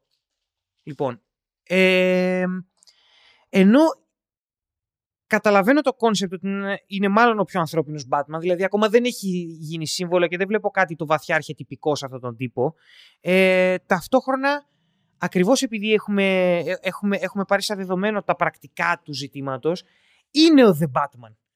Ε, υπά- Υπάρχει, υπάρχει ταυτόχρονα κάτι το, το, το εμβληματικό σε αυτό που κάνει, ακριβώς επειδή όλα τα κουτάκια που περιμένουν οι fanboys τα έχει τικάρει με το καλημέρα σας. Δεν, δεν, δεν καθόμαστε τώρα να εξηγήσουμε ε, και να αναλύσουμε κτλ. Οπότε έχει ξεκινήσει να είναι ήδη ο The Batman Year 2, ok, το οποίο σημαίνει ότι είναι ήδη περισσότερο καιρό ενεργός σαν Batman από τον Bale. Ναι. Και ο Bale ήταν ενεργός 6 μήνες και μια εβδομάδα. Η γέρ του ήταν το Dark Knight, νομίζω. Δεν ήταν Year 2, ήταν ε, Month 6. Όντως. Ε, year ago. Ε, year, ε, είχε, είχε, ήταν ενεργός, Στο δεύτερο του χρόνο. ήταν ενεργός σε ένα χρόνο. Στο ένα χρόνο και κάτι. Σε ένα, σε Ναι, ένα όντως. μισή χρόνο πες το πολύ. Το, όχι, όχι. Ε, ο Joker λέει κυριολεκτικά a year ago. A year ago. Αυτό. Ο, ο Τζέκερ πόσο, πόσο καιρό τα κάνει που ήταν στην Gotham; Τα κάνει Μια εβδομάδα. Ένα μήνα. Μια εβδομάδα. Ε, το πολύ ένα μήνα. Ναι, εντάξει. Αυτό. Ναι. Λοιπόν, οπότε είναι ένας Batman ο οποίος κρατάει μερολόγιο. Ναι. Έχει τους φακούς επαφής για να καταγράφει όλα αυτά τα πράγματα. Μ' αρέσει πάρα πολύ αυτό που κάνει. Το ότι είναι, είναι όλο αυτό το, όλη αυτή η άβρα που έχει στην εισαγωγή του και στην αφήγηση του δεν είναι απλά ότι τικάρουμε το κουτάκι νουάρ. Δεν είναι απλά ότι τικάρουμε το κουτάκι Long Halloween. Είναι ένας Batman ο οποίος έχει. Είναι, είναι ο πιο αποστολοκεντρικός που έχω δει Μμμ. ποτέ μου. Δηλαδή, η, η αποστολή με κεφάλαιο Α, το The Mission που σε πολλές εκδοχές αναφέρει μεταξύ αυτών και του Miller στο Year One, νομίζω. Ε, ε, δεν το έχω νιώσει πιο πολύ από ότι στο The Batman. Οπότε ταυτόχρονα τον έχουν εξανθρωπίσει με τελείως άλλο τρόπο από τον Bale, αλλά ταυτόχρονα είναι ήδη και ένας Batman που καταλαβαίνω γιατί ήδη συζητιέται στην Gotham και τον φοβούνται, στις σκιέ, ε, φοβούνται όποτε βλέπουν σκιά οι εγκληματίες. Είναι πάρα πολύ περίεργη αυτή η ισορροπία που χτυπάει ο Ρίβ και ο Πάτινσον και την καταφέρουν ρε μάλακα. Δηλαδή, εν, ενώ υπάρχει μια αποστασιοποίηση σε σχέση με τον Bale και είναι family του Keaton, δεν μπορούσα να ταυτιστώ ακριβώς με τον Keaton. Και δεν το λέω για κακό. Ε, εδώ πέρα υπάρχει το περίεργο πράγμα ότι είναι και θρύλος, αλλά μπορώ να, μπορώ να καταλάβω μια, μια, μια... κάτι το ευπρόσιτο, ας πούμε. Και μπράβο, ο Πάτινσον γαμάει. Ε, δε, ε, νομίζω ότι θα το κλείσω εδώ, διότι... Α, να πω ότι είναι αγαπημένη μου στολή Batman. Να το πω έτσι. Ε, να πω επίσης ότι λατρεύω το, το Meet My Ride Batmobile που έχει, που απλά μπουρνάζει, βάζουμε την τορπίλη από πίσω και θα σε γαμίσω, πιγκουίνε, τρέξε, τρέξε, θα σε γαμίσω, ήταν ξεκάθαρο το μασάρι. Καλά, του το λέει αυτό. Του λέει τρέχα, θα σε κυνηγήσω. Ναι, θα σε- Περιμένω να τρέξεις. Αυτό, αυτό ακριβώς. Ε, αυτό που είχες αναφέρει εσύ, αν θέλεις να πεις δύο πράγματα ή μισό πράγμα για το ότι, το, ότι η μοτοσυκλέτα ήταν βασικό όχημα. Μπράβο, αυτό μου άρεσε πάρα πολύ. Ε, το βασικό του όχημα το θυμάστε ότι δεν ήταν Ναι. το Batmobile, ήταν ότι οδηγούσε μηχανή. Εμένα μου άρεσε πάρα πολύ αυτό γιατί έδωσε έναν τελείως. Ε, ε, έδωσε έναν πιο. Street. Ναι, street level Batman. Μου άρεσε πολύ, μου τον έκανε πολύ πιο ευκίνητο, μου τον έκανε πολύ λιγότερο δυσκίνητο σε σχέση με το ε, πώς πρέπει να παρουσιαστεί, ήταν πολύ πιο πραγματιστικός και μου άρεσε και σαν εικονογραφία πάρα πολύ. Ε, και του πήγαινε και πάρα πολύ στο τέλος, γιατί στην αρχή το μηχανάκι που έχει είναι του, του, του, του Bruce Wayne, μάλλον του Batman που βγαίνει χωρίς την κουκούλα. Αλλά στο τέλος έχει, έχει βάλει κερατάκια στο, Ναι. στη μηχανή και ακολουθεί τη σελίνα μέσα από το νεκροταφείο εκεί που χωρίζονται. Ε, οπότε έχει arc και το Batcycle. Ε, αλλά αυτό που λατρεύω είναι ότι είναι ένας street Batman. Είναι και λίγο punk ο Batman αυτός. Ε, η Nirvana νομίζω, όχι χωρίς να είναι Nirvana punk ρε παιδί μου, όλοι, όλο το πράγμα γύρω από τον ε, Batman έχει κάτι το punk, το οποίο μου άρεσε. Και μου αρέσει που υπήρχε αυτή η ε, ε, εμο- επιμονή του Reeves να τον δείχνει να περπατάει. Να τρέχει ευαίσθητα πράγματα τα οποία ε, τελευταία φορά που τον είδαμε να τρέχει με τρόπο μη περίεργο, με τρόπο ειλικρινή ήταν στον Batman του Adam West. Εδώ πέρα, δηλαδή, ρε παιδί μου, casual πράγματα, τα οποία δεν τα συσχετίζει με τον ε, Batman. Τον δείχνει να περπατάει για να χτυπήσει την πόρτα στο κλαμπ. Θέλω να δω τον πιγκουίνο. Ποιος, τα, ποιος Batman τα κάνει αυτά; Ο Adam West Batman τα κάνει αυτά. Αλλά το έχει φέρει σε ένα σημείο που να μην σου αφαιρεί τίποτα από το μυστήριο και, και, και την όποια θρηλυκή υπόσταση έχει ο συγκεκριμένος Batman, ας πούμε. Το λάτρεψα αυτό. Τον έδειξε να τρέχει. Τον έδειξε να τρέχει κυριολεκτικά. Και ο, στον Begins έτρεχε λίγο εκεί που πέταγε στο Arkham προς την τελική πράξη, αλλά ήταν λίγο awkward λόγω του κουστομιού. Ε, και, και, και είναι ένας Batman λοιπόν ο οποίος είναι σε επίπεδο Begins, αλλά σε θέματα αποστολής, όχι σε θέματα πρακτικά. Οπότε, Reeves σε σκηνοθεσία, στο σενάριο, μαζί με τον συνεργάτη, που δεν θυμάμαι το όνομά του αυτή τη στιγμή, και τον Πάτινσον, απλά φτιάξανε έναν Batman τον οποίο, ο οποίος μου πήρε τρεις προβολές, αλλά νιώθω ότι αυτό το Batman, αν συνεχίσει έτσι, πάει για Batman μου ντουγρού. Αν δεν είναι ήδη ε, υποσυνείδητα ε, ο Batman μου. Οπότε νομίζω ώρα να βουτήξουμε. Πάμε θεματικές και Πάμε γενικά θεματικές πράγματα. σενάριο, Ναι, ναι, τα ναι. πάντα. Φύγαμε. ΟΚ. Λοιπόν, η θεματική της ταινίας, το είχαμε πει και μεταξύ, είναι η εκδίκηση. Ε, εντάξει, το σενάριο είναι... Τι να πω, δηλαδή προσπαθούσα να σκεφτώ ψεγάδια του σενάριου σε- με βάση τη θεματική και ήμουν σε φάση δεν υπάρχει κανένα. Ε, Θεωρείς ότι είναι ένα τέλειο σενάριο, λοιπόν; τέλειο. Δεν ξέρω αν είναι τέλειο, αλλά είναι. Τι να πω, είναι εξαιρετικό. Δηλαδή, στο, στην, κατα- από την αρχή ως την κατάληξη, δηλαδή βάζοντας και τις λεπτομέρειες μέσα από αυτό που έλεγες που βγαίνει στην αυγή, δηλαδή όλο αυτό είναι... Μπορεί να πω και αριστουργηματικό, δεν ξέρω. Άμα δω και τρίτη φορά, δηλαδή θα πω, ΟΚ, είναι Άμα. αριστουργηματικό. Θα το δω, αλλά και θα το δω σινεμά. Δεν θα το δεις σινεμά. HBO Max. Μάλιστα. Διαφήμιση. Μάλιστα. Άρα δεν θα το βοηθήσεις να ξεπεράσει ένα δισεκατομμύριο στις εισπράξεις. Ε, θα το βοηθήσω. Άρα δεν θέλεις sequel. Αυτό λες. Θέλω sequel. Θέλεις Doctor Strange 3. Της Αλλά κα- δεν θέλεις The Batman της δύο. κατά Θέλω συμβαίνει. sequel και Batverse του Reeves. ΟΚ. Ναι. Δημοσθένη; Τι αυτό έχεις να πεις; Ε, τι- Πήγα να συνεχίσω, Καλά, θα, αλλά πι- με θα πιάσουμε διέκοψαν. κουβεντούλα τώρα. Ναι, Έχεις- ναι, συνέχισε. βασικά, αλλά συνέχισε. πει ο Δημός και θα τα πούμε. Θα πεταχτούμε. Ναι, ΟΚ. Ε, πού- από πού να το πιάσω τώρα; Λοιπόν, ε, ναι. Γενικά είναι μια ταινία που κατά την άποψή μου δεν θα τη βλέπαμε εάν δεν είχε προηγηθεί το Joker. Νομίζω ότι το Joker είναι η ταινία που ανοίγει το δρόμο για τέτοια προσγειωμένα, προσγειωμένες προσεγγίσεις, ας πούμε, υπερηρωικού σινεμά.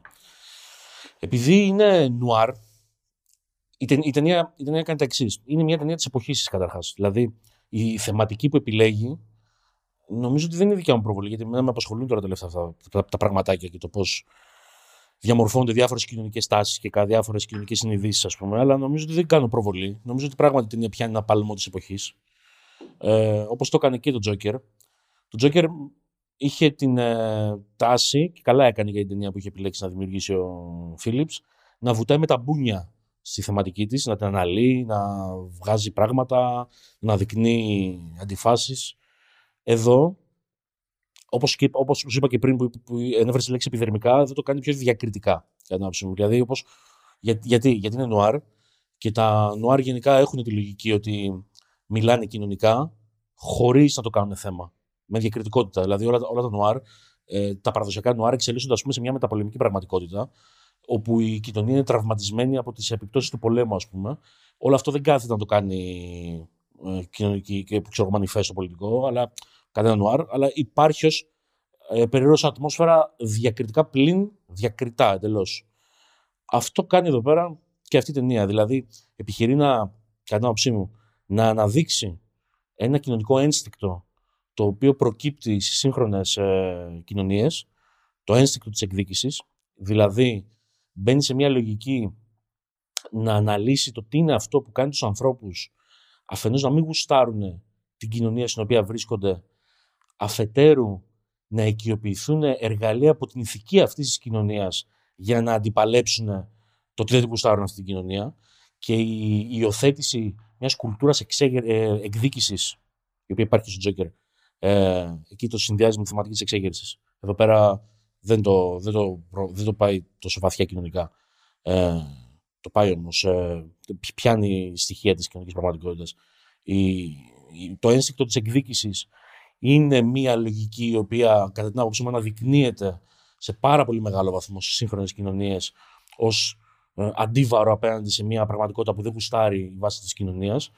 Ο Ρίτλερ ως φιγούρα, καταρχάς είναι ξεκάθαρος σχολιασμός όσον αφορά την έννοια της ε, ιντερνετικής περσόνας η οποία αποκτά ακολούθους, φτιάχνει ένα εικονικό περιβάλλον το οποίο καταλήγει να γίνει το κόσμος ο κανονικός ας πούμε και νομίζει ότι μέσα από αυτό το πράγμα κάτι, κάτι παραπάνω από αυτό που κάνει ε, και ταυτόχρονα μια λογική η οποία ε, σε πρώτο επίπεδο αναδεικνύεται ως αντίσταση σε ένα μίζερο και καταθλιπτικό και καταπιεστικό περιβάλλον, αλλά στην πραγματικότητα είναι η αναπαραγωγή του, με έναν άλλο τρόπο. Ε, όλο αυτό έρχεται και δένει με την παράδοση του Batman, η οποία ε, λέει ότι ο Batman είναι η γεννή, ο γεννήτορας, η, η κινητήριος δύναμη ε, μιας κατάστασης η οποία υπερβαίνει τις ε, κλασικές ας πούμε, μητροπολιτικές καταστάσεις τύπου μαφία, επιχειρηματίες κτλ. Και, και πάμε σε τσίρκα τύπου Τζόκερ, γρίφους, ε, δεν ξέρω και εγώ τι, ας πούμε. Γιατί, γιατί υπάρχει ο Batman που νομοποιεί με την παρουσία του όλη αυτή την ιστορία. Εδώ πέρα έρχεται και το δένει με ένα κοινωνικό σχολιασμό, επαναλαμβάνω, ξεκάθαρα αλλά διακριτικό.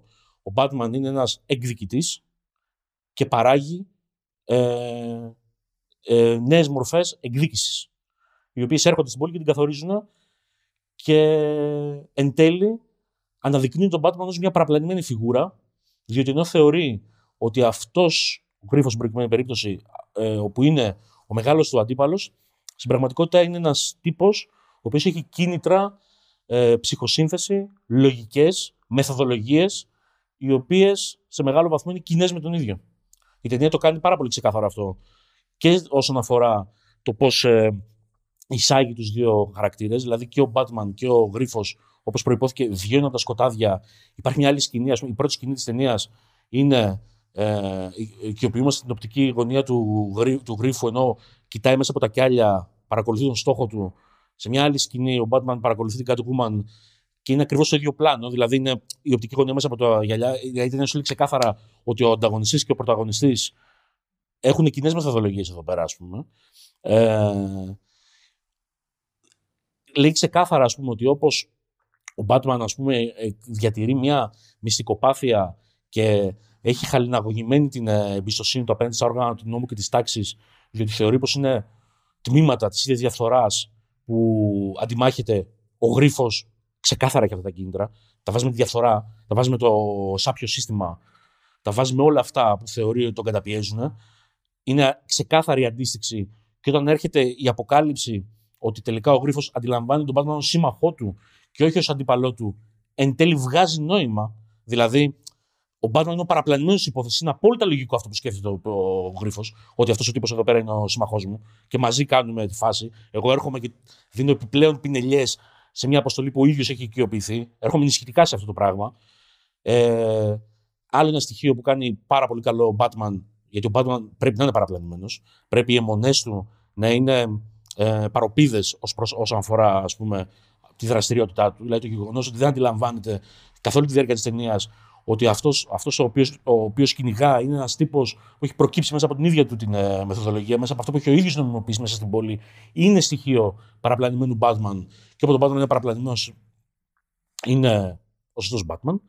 Ε, ναι, θεωρώ ότι η ταινία, αν σε 30 χρόνια, δηλαδή όπως αν, αν, αν διατηρήσει τη διαχρονικότητά της, όπως ο Batman, ας πούμε, Returns, το οποίο έχουν περάσει ξέρω, 20 πόσα χρόνια. 30. Και, από το, από το, year, από το Batman του Tim Burton έχουν περάσει 30 χρόνια. Από το 1992 είχε 22. 30 χρόνια. 30 χρόνια. Oh, 33 από το Νίκολσον. ΟΚ, okay, ναι. 30 χρόνια. ε, κατά την άποψή μου, εάν σε 30 χρόνια το The Batman το βλέπει κόσμος όπως και στο σήμερα βλέπει ας πούμε, το Batman Returns και το εκτιμάει. Ε, σε 30 χρόνια από σήμερα ελπίζω να ζούμε σε ένα καλύτερο κόσμο από αυτό που ζούμε σήμερα. Αλλά αλλά εκείνες οι γενιές θα καταλαβαίνουν αν έχουν μια διορατικότητα. Την, ε, το κοινωνικό υπόστρωμα πάνω στο οποίο ε, αναδύθηκε αυτή η ταινία.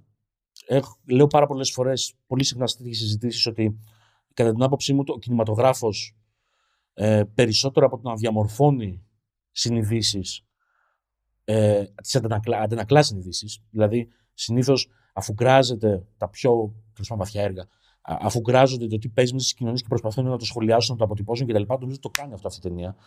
Ε, ο, ο Ρίτλερ είναι κατά την άποψή μου, με αντίστοιχο τρόπο που είναι και ο Τζόκερ στο ταινία του Φίλιπς, είναι κατά την άποψή μου ένας ε, χαρακτήρας των καιρών του. Ε, είναι ένας χαρακτήρας ο οποίος προκύπτει σε μια περίοδο που δυστυχώς δεν υπάρχει εναλλακτική ή, εν πάση περιπτώσει, αυτό που θα θέλαμε να υπάρξει εναλλακτική είναι πάρα πολύ αποδυναμωμένο και όλη η διάθεση αντίστασης σε αυτό το πράγμα που λέγεται σύστημα παίρνει στρεβλά χαρακτηριστικά και κουβαλάει μια ηθική η οποία είναι αντικοινωνική και σε μεγάλο βαθμό εκφασίζουσα. Εκ, εκφασίζει τις κοινωνίες. Ε, επαναλαμβάνω, πολλοί μπορεί να ακούσουν αυτό που λέω και να θεωρήσουν ότι είναι μια προβολή. Νομίζω ότι δεν είναι προβολή. Νομίζω ότι η ταινία σκύβει πάνω σε κοινωνικά ζητήματα της εποχής και με βάση αυτά τα ζητήματα ε, φτιάχνει μια φιγούρα και την ε, κάνει να αλληλεπιδρά με αρχιτυπικά στοιχεία του Batman, τα οποία μπορεί να μην είναι συνειδητά πολιτικοποιημένα, αλλά διαισθητικά είναι πάντα εκεί. Ε, αυτά από μένα, σαν μια πρώτη τέτοια και το βλέπουμε. ΟΚ. Okay. Είναι λίγο δύσκολο να πω γνώμη μετά από αυτά που πω γιατί σε πάρα πολύ μεγάλο βαθμό συγκλίνω. Ε, θα θα κάνω, θες, να, θες να πω κάτι; Θα κάνω μια απόπειρα παρόλα αυτά να, να πω δύο λόγια. Ε, πρώτα απ' όλα, ξεκινώντας από το νουάρ στοιχείο της ταινίας, θα πω το εξής. Πέρα από τα όποια έχουν σχολιαστεί που ορθώς το, το κατατάσσουν στο, στο είδος το νουάρ, θα πω το εξής, ότι εμένα για παράδειγμα η ταινία μου θύμισε λίγο το Chinatown. Ε, με έναν πολύ συγκεκριμένο τρόπο όμως. Στο Chinatown ο Jack Nicholson, ο πρωταγωνιστής, εμπλέκεται σε μια υπόθεση για άλλους λόγους και, και καταλήγει σε μια άλλη υπόθεση που εμπλέκονται κοινωνικά συμφέροντα οικονομικά με την ίδρυυση της πόλης και όλα αυτά και νιώθω ότι εδώ συμβαίνει κάτι αντίστοιχο. Δηλαδή εδώ ο Batman είναι, κυνηγάει μια προσωπική του αποστολή για πάρτι του τελείως και μπλέκεται σε μια υπόθεση η οποία περιλαμβάνει όλη την πόλη, η οποία είναι πολύ μεγαλύτερη από εκείνον και σε αντίθεση μάλλον με το Chinatown που ήταν ορισμένη διάρκειας πράγμα και έκλεισε εκεί, θα αναγκαστεί να τον συμπαρασύρει μαζί του, μαζί της αυτή η ιστορία και να τον οθήσει να τον στρέψει κάπου αλλού. Εξού και μου φαίνεται φυσιολογικό το ταξίδι του χαρακτήρα από το σκοτάδι στο φως, αν και διαφωνώ λίγο με το συγκεκριμένο ταξίδι. Τέλος πάντων, το ένα στοιχείο που θέλω να πω είναι αυτό. Το δεύτερο στοιχείο που θέλω να αναφερθώ είναι με αφορμή την εικονογραφία της ταινίας.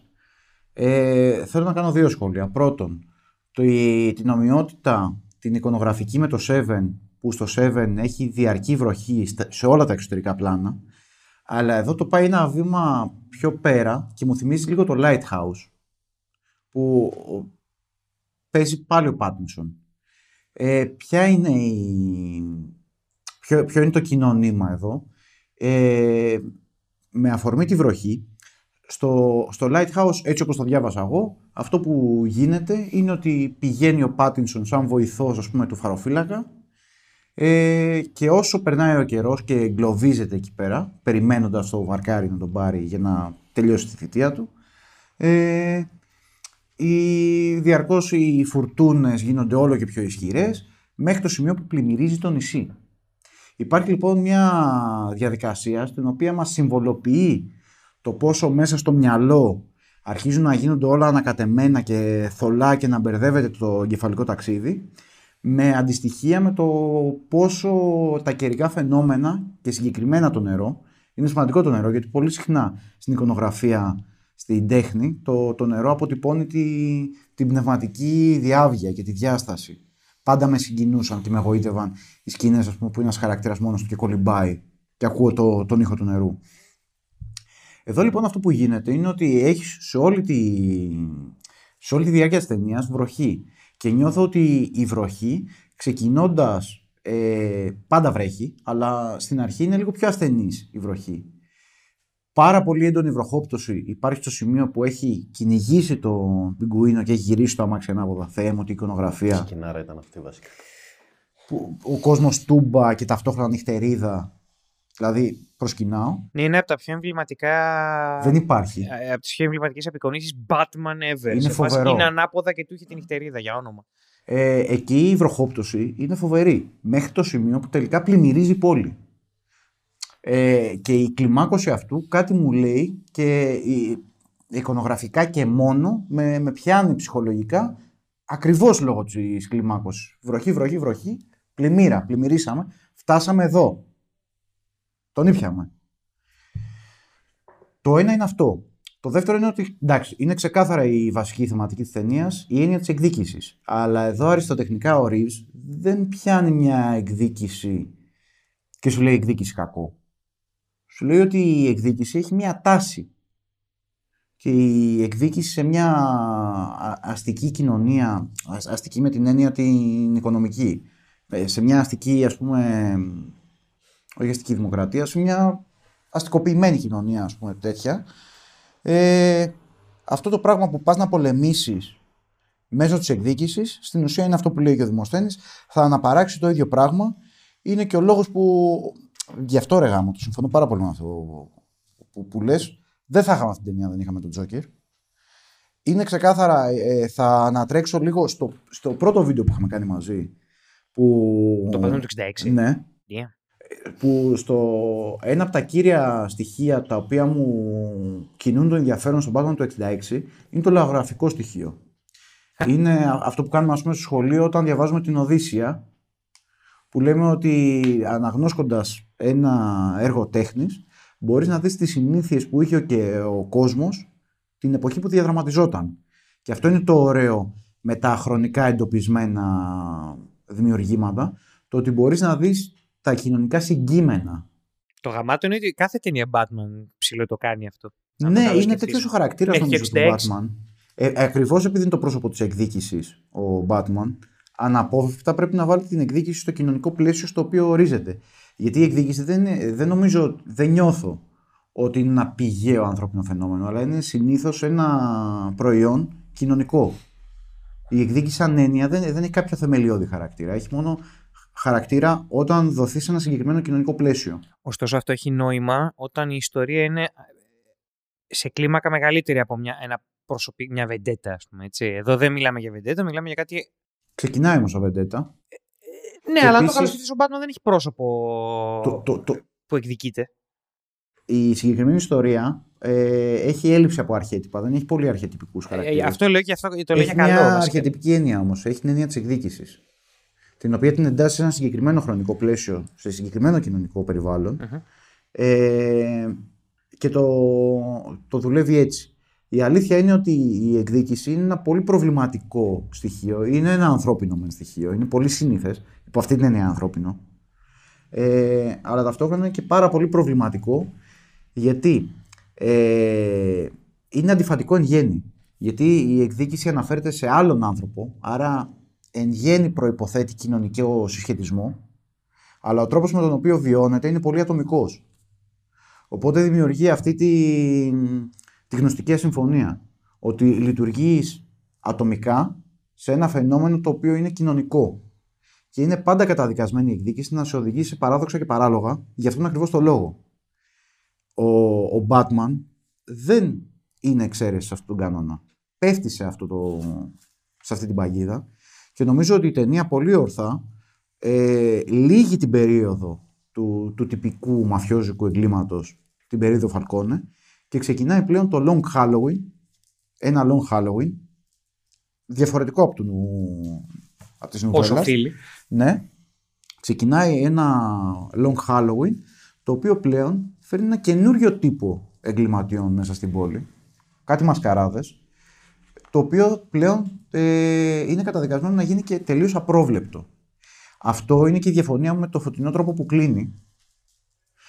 Με το είδος του φωτός δηλαδή. Ναι. Όχι με το φως απαραίτητα. ε. Όχι με το φως απαραίτητα, αλλά εντάξει, καταλαβαίνω και γι' αυτό δεν θα επιμείνω πάρα πολύ σε αυτό, ότι αυτό είναι και δική μου προβολή προς το μέλλον, επειδή μπορώ να φανταστώ πώς θα συνεχίσει αυτό, με, στη συνέχεια αυτό στο μέλλον δεν μπορώ να δω καθόλου φως στο τούνελ. Το πώς μπορεί να συνεχίσει αυτό το πράγμα. Οπο- Οπότε μου φαίνεται λίγο παράτερο το να δω φως τώρα, ενώ υποψιάζομαι ότι στο μέλλον θα είναι σκατά. Αυτό δεν θα το πω σαν επιχείρημα, θα το πω σαν προσωπικό βίωμα. Γιατί είναι ξεκάθαρα δική μου προβολή. Παρ' όλα αυτά, θα, θα συνεχίσω και θα πω το, το εξής. Είναι μια ε, ιστορία, μια θεματική που μέσω της εκδίκησης και επειδή οι βασικοί χαρακτήρες οι οποίοι κινούν επλοκές, που βασικά είναι ο Ρίτλερ και ο Μπάτμαν, ε, κινούνται μέσω της εκδίκησης, το οποίο θα τους καταδικάσει να αναπαράξουν τα σκατά που φάγανε. Ε, είναι... Πώς να το πω; Πες το αγγλικά. Wow. Ε, αχ, έχασα τον ρημό μου. Ε, είναι και οι δύο χαμένοι τελικά. Ε, βασικά είναι ψηλό όλοι χαμένοι. Ε, εκτός από τον Πιγκουίνο. Επανέρχομαι λίγο σε αυτό που ξεκίνησα να λέω πριν. Ο Μεν Μπάτμαν ε, ήρθε, ξεπέρασε ίσως ένα κομμάτι της μεταφηβείας, σου, ε, της μεταφηβείας του από εκεί που κινούνταν από αγνή, πηγαία, οργή και τίποτα άλλο ε, άρχισε να αποκτά σχέση με ανθρώπους, άρχισε να συσχετίζεται. Η Catwoman δεν παίζει μικρό ρόλο σε αυτό. Το γεγονός και μόνο ότι άρχισε να την ερωτεύεται, ή τουλάχιστον έτσι νομίζω εγώ, άρχισε να τον ανθρωποποιεί λίγο περισσότερο και άρχισε να του βγάζει λίγο την παροπίδα της εκδίκησης από το μυαλό του, έστω για λίγο. Το γεγονός ότι δημιούργησε μια πιο ανθρώπινη σχέση με τον Άλφρεντ, ενώ στην αρχή ήταν όχι, όχι, όχι, δε, τι μου λες, δεν δε με νοιάζουν αυτά που λες. Στην πορεία απέκτησε λίγο πιο τρισδιάστατη προσωπικότητα ο Άλφρεντ για αυτόν. Τον έβγαλε λίγο από αυτό. Με αυτή την έννοια είναι και μια ιστορία ενηλικίωσης του ιδίου. Παρ' όλα αυτά είναι χαμένος στην ιστορία. Δεν κέρδισε, παρότι ήταν αρκετά ευφυή ώστε να λύνει του γρήφου του Ρίτλερ. Το παιχνίδι, το μεταξύ τους, ο Ρίτλερ το κέρδισε. Ε, στην πραγματικότητα δεν θα, δεν θα τον έπιανε, τουλάχιστον τη στιγμή που τον έπιασε, αν ο ίδιος ο Ρίτλερ δεν παραδεινόταν. Οπότε δεν είναι ότι ο, τον ξεσκέπασε. Αλλά του Ρίτλερ δεν αποτυχάνει ας πούμε, το τελικό του σχέδιο. Γι' αυτό λέω και του αποτυχάνει. Ρίτλερ αποτυγχάνει ταυτόχρονα, αλλά του Ρίτλερ το σχέδιο αποτυγχάνει γιατί αυτός έχει παροπηδικά εγκλωβιστεί τόσο πολύ στην ε, εικονογραφία του Batman και σε αυτό που αντιλαμβάνεται ως εκδίκηση, που ο ίδιος ο Ρίτλερ μέσα στη μεγαλοφυΐα του παίρνει όλους τους τύπους εκδικήσεων και τους κάνει μία, τους συνοψίζει σε μία. Και ακριβώς επειδή κάνει αυτή την αφαίρεση, νομίζω ότι είναι στο ίδιο στρατόπεδο με τον Batman, ενώ δεν είναι τελικά. Ε, οπότε από τη μεριά του είναι και ο Ρίτλερ χαμένος. Τελικά ποιος είναι κερδισμένος; Ο του Φαλκόνε καταστράφηκε το σχέδιο, Επίσης σκοτώθηκε. σκοτώθηκε. Η Catwoman δεν νομίζω ότι έλυσε κάποια από τα Έχασε την προβλήματά της. κόμενά της. Έχασε τον πατέρα Έχασε της. τον πατέρα της, όσο και αν ήθελε να τον Έχασε φάει. και το υποψήφιο γκομενάκι. Ε, και έφυγε για άλλη πόλη. Ο μοναδικός ίσως κερδισμένος είναι ο Πιγκουίνος. Ο Γκόρντον θα τρέχει να συμμαζεύει τα συμμάζευτα. Καλά, ο Γκόρντον γάματα. Απλά λύθηκε μια υπόθεση στην πόλη, αλλά καλή τύχη με αυτό που θα Καλά, έρθει. τρίχες. Ναι. Ε, οπότε είναι μια ιστορία και είναι και μέσα στο πνεύμα το νουάρ αυτό, γιατί πολύ συχνά το νουάρ κλείνει σκοτεινά. Και δεν εννοώ πώς κλείνει με λογάκια, αλλά πώς κλείνει άμα κάτσεις και σκεφτείς ποια είναι η τελική κατάσταση. Τι ξημερώνει αύριο. Και αν κάτσεις και το σκεφτείς αυτό για την Gotham, δεν ξημερώνει καμία καλύτερη μέρα αύριο. Ξημερώνει κάτι πολύ πιο χαοτικό. Βασικά, ναι. Πολύ Το υγρή χάος. μέρα. Ένα βασικό πάνω σε αυτό που είπες. Ένα βασικό δομικό στοιχείο του σενάριου και ενός χαρακτήρα και του ταξιδιού του είναι η σύγκρουση του, του θέλω και του χρειάζομαι. Ο Batman στο τέλος αυτό που ε, έχασε αυτό που ήθελε, αλλά πήρε αυτό που χρειαζόταν. Οπότε σε προσωπικό επίπεδο το ταξίδι του ήταν θετικό. Γι' αυτό είπα πριν ότι σε προσωπικό Ε, επίπεδο ε, είναι. επί, επί, πες το, επιθεματίζω σε αυτό που λες. Υπερθεματισμό. Υπερθεματίζω σε αυτό που λες. Θα ήθελα να πω ότι έχω πιει, αλλά δεν είναι αυτή η δικαιολογία, δεν ξέρω ελληνικά. Έχει πιει και λίγο. Έχω πιει, αλλά δεν ξέρω και ελληνικά. Λοιπόν, ε, I don't know drink English, Greek. Ε, ε, ε, αυτό ήθελα να... Μόλις, το μόνο που δεν πέδειξες τώρα δεν ξέρεις και αγγλικά. δεν ξέρω τίποτα. Ε, αυτό ήθελα να πω, συνέχισε. Θες να το πεις με βλέμμα μήπως. Σαν τον Πάτινσον. Ο, δε, μαλάκα μου, μου κόψεις τα πόδια τώρα. Όχι, εντάξει. Δε, ε, α, ό,τι άλλο έχω να πω, ας προκύψει στην κουβέντα. Νομίζω ότι η κεντρική θεματική τη ταινία είναι η εκδίκηση και βασικά συμφωνώ πάρα πολύ. με, ε, αν καταλαβαίνω αυτό που λέει ο Δημοσθένης, ότι η εκδίκηση θα φέρει εκδίκηση και στην πραγματικότητα είναι η ενσωμάτωση στο σύστημα το να αρχίσει να κινήσει με το θυμικό της εκδίκησης. Λοιπόν, θα συμφωνήσω και με, τα... με αυτά που είπατε και θα, συ- θα κλείνω πιο πολύ προς το διακριτικό παρά στο επιδερμικό, διότι η πρόθεση της ταινίας δεν ήταν κάτι πέρα από αυτό που έθιξε. Η εκδίκηση στη συγκεκριμένη ταινία, γιατί εντάξει, Batman και εκδίκηση λίγο πάνε χέρι-χέρι γιατί το έχουμε δει το εργάκι και δεν το λέω ηρωνικά. Ε, θα συγκρίνω αναγκαστικά όπως έχω κάνει πολλές φορές απόψε ε, με τον Νόλαν, όπου το θέμα εκδίκησης το ξεπέρασε νωρίς στον Batman Begins. Ήταν ένα από τα έστω του ταξιδιού του και όχι το point. Εδώ ήταν το point. Οι τρεις βασικοί χαρακτήρες οι οποίοι έχουν να μάθουν κάτι σε σχέση με την εκδίκηση είναι ο Batman, ο Riddler και η Catwoman. Ταυτόχρονα έχει να κάνει και με το στάτους τους σαν ορφανά ή τέλος πάντων σε σχέση με τους πατεράδες τους. Ο Riddler λοιπόν δεν έχει πατέρα ή μάνα. Η Σελίνα Κάιλ θέλει να σκοτώσει τον πατέρα της που τη σκότωσε τη μάνα. Και ο Batman έχει χάσει τους γονείς του. Τους οποίους τους είχε σαν ίνδαλμα. Σαν ίνδαλματα τέλος πάντων. Ε, ταυτόχρονα η κλίμακα της εκδίκησης είναι ξεκινάει από την Catwoman που είναι καθαρά προσωπική, δεν θέλει τίποτα άλλο πέρα από το να φάει τον Φαλκόνε. Τον μπαμπά της Φαλκόνε. Ε, ο, Μαρόν. Μαρόν. Ο Batman, μάλλον ο Riddler, είναι ένας τύπος ο οποίος θέλει να πάρει εκδίκηση από όλη την πόλη. Θέλει να ξεσκεπάσει και μετά να καταστρέψει όλη την πόλη. Με αυτό συμφωνώ παρεπτόντως, όπως είπα πριν, η υφή Θα σε καταστρέψει την πόλη. Ε; Συμφωνώ με το πώς γράφτηκε. Α. Και διαφωνώ λίγο με το ότι είναι ψυχοπαθής και χάνει λίγο τα δίκια του, έτσι όπως το παρουσιάσαν. Ε, με τη συγκεκριμένη ψυχοπαθία. Λοιπόν, οπότε η μία έχει την απολύτως προσωπική κλίμακα, ο άλλος έχει τη μαζική κλίμακα. Ο Batman είναι κάπου στη μέση. Ο Batman, δεν πάει, ο Batman ψάχνει πρόσωπα στη νύχτα. Δεν, ε, προσπαθώντας να χτυπήσει το έγκλημα, δεν πάει να χτυπήσει όλη την πόλη. Αλλά δεν, πάει, δεν ψάχνει ένα συγκεκριμένο άτομο γιατί δεν το ξέρει αυτό το άτομο. Και το, ένα από τα ιδιοφυή πράγματα που έχει κρατήσει αμφίσιμα ο, ο Matt Reeves, γιατί έχει κρατήσει πάρα πολλά πράγματα αμφίσημα σε αυτή την ταινία ο Reeves, είναι το ότι εγώ προσωπικά δεν ξέρω για εσάς, δεν έμαθα στο τέλος ποιος σκότωσε του τους Wayne. Ναι, ούτε εγώ. Ε, Δεν είμαι 100% σίγουρος. Καταλαβαίνω πώς ακούγεται ε, ότι τους σκότωσε ο Μαρόνι. Φυσικά αυτό του το είπε ο Φαλκόν που λέει ψέματα. Ο, αλλά απ' την άλλη δεν είμαι 100% σίγουρος ότι του, τους σκότωσε Ο ο, Άλφρεντ, ας πούμε, ο του λέει Φαλκόν. ότι ο, Φαλκόν του, ο, ο Φαλκόν και ο Άλφρεντ του λένε δύο εκδοχές που εμένα έτσι μου ακούγεται σωστό. είναι, δύο, είναι δύο ισοδύναμα Μμ. λογικές εκδοχές. Ναι, ναι. Ο Batman λοιπόν στο τέλος της ταινίας δεν μου γίνεται ξεκάθαρο αν ξεπερνάει, ε, αν, αν, αν σημαίνει κάτι για αυτόν το ότι βρήκε το δολοφόνο των γονιών του ή αν τον βρήκε καν. Το λατρεύω αυτό, ίσως και λόγω της υφή τη ε, ιστορία, ας πούμε. Οπότε η εκδίκηση εδώ πέρα, ε, ο Batman καλείται μάλλον να καταλάβει από πού προήλθε Catwoman το αντίστοιχο και πού πηγαίνει Riddler το αντίστοιχο. Και ακριβώς όπως είναι σωστό για έναν τέτοιο ήρωα και νουάρ, αλλά όχι μόνο νουάρ, είναι δέσμιος δύο τάσεων. Και στο τέλος της υπόθεσης λύνει το, το πρόβλημα της εκδίκησης, το λύνει και αυτό μου άρεσε. Οπότε τελειώνω με τον κύκλο της εκδίκησης εδώ πέρα. Με έχετε υπερκαλύψει. Αλλά αυτό που δεν μου άρεσε είναι το ότι, και αυτό έχω την εντύπωση ότι είναι λίγο Warner Brothers παρά Matt Reeves, είναι το, το, το, το ότι αυτά τα πράγματα, το, το τι σημαίνει σε όλο αυτό η Μπέλα Ρεάλ, Ναι. Α.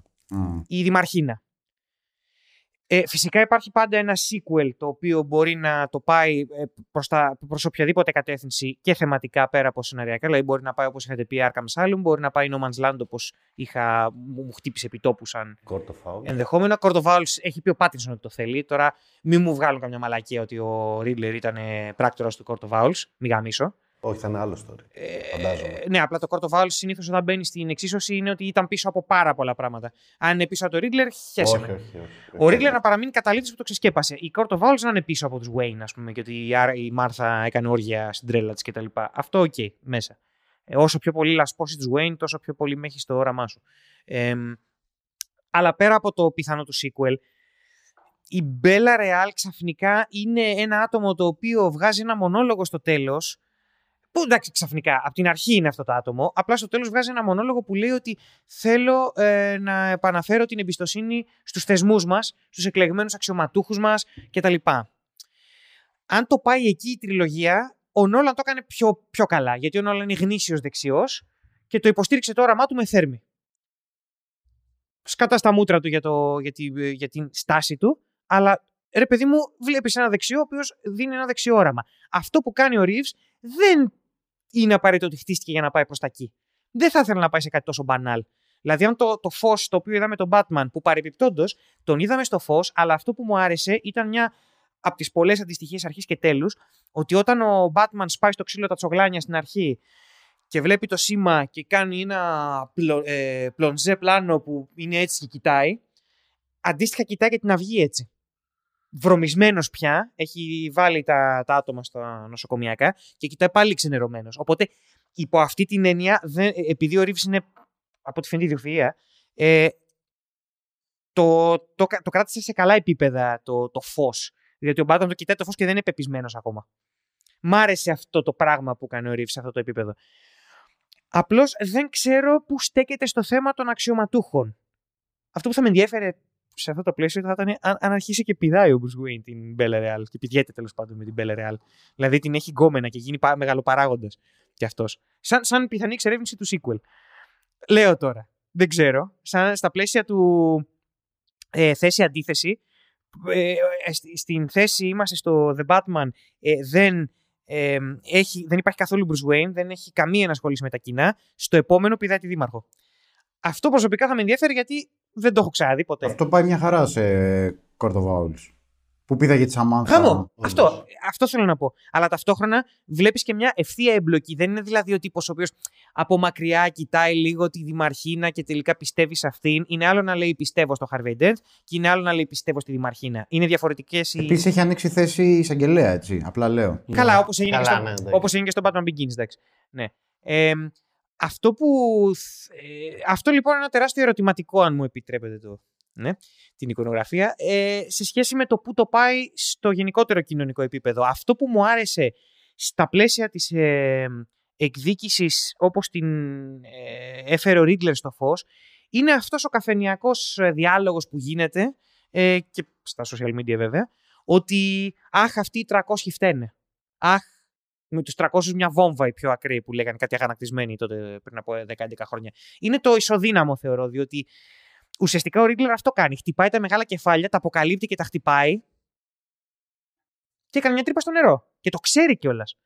είναι ο- αυ- αυτή είναι η καφρίλα του Ρίτλερ. Ότι και το ξέρει ότι το να τους ξεσκεπάσει δεν είναι αρκετό και να τους σκοτώσει δεν είναι αρκετό. Οπότε σου λέει τι είναι αρκετό να κάψω την κοινωνία. Μμ. Εκεί είναι λίγο η αστερίσκοι μου, αλλά ΟΚ. Εντάξει, εγώ θεωρώ ότι είναι σωστό αυτό. Και το χαρακτήρα του Riddler όπως χτίζεται; Ναι, ναι, ναι. Βγάζει Όχι, οι νόημα. αστερίσκοι μου έχουν να κάνουν με το, με το που μπαίνει ο Bruce Wayne σε όλο αυτό και ότι το ένα τρώει το άλλο λίγο τα αξάπλωτα. Αλλά, ε, αλλά ε, αν, αν το πάμε καθαρά σε, σε επίπεδο κοινωνίας, είναι όντως σωστό. Ότι το, το πάει σε εκείνο το άκρο. Αυτό που μου αφήνει ένα ερωτηματικό είναι πού- πού, πού πιστεύετε ότι στέκεται ο Batman στο τέλος αυτής της ε, αναζήτησης; Γιατί εμένα δεν μου είναι σαφές. Ο ίδιος ο Batman ανακάλυψε πράγματα για τον εαυτό του, αλλά όχι σε σχέση με τέτοια. Αυτό βέβαια ίσως να είναι και το ερώτημα που μπορεί να εξερευνηθεί στο sequel και το λέω με την καλή έννοια, όχι με την έννοια του sequel bait, ας πούμε.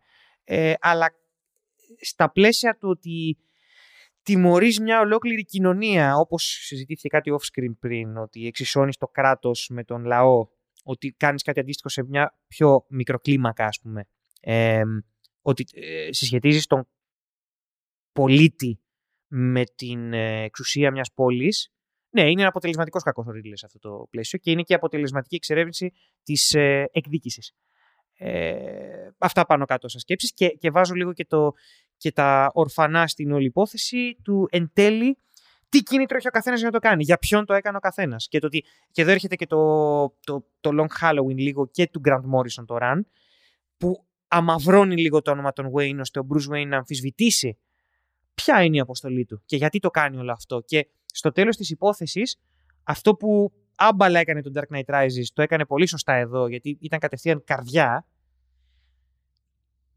το ότι λέει ότι φοβάμαι μη χάσω, ότι η λέξη στα αγγλικά, ότι νόμιζα ότι τα είχα κάνει mastered όλα αυτά.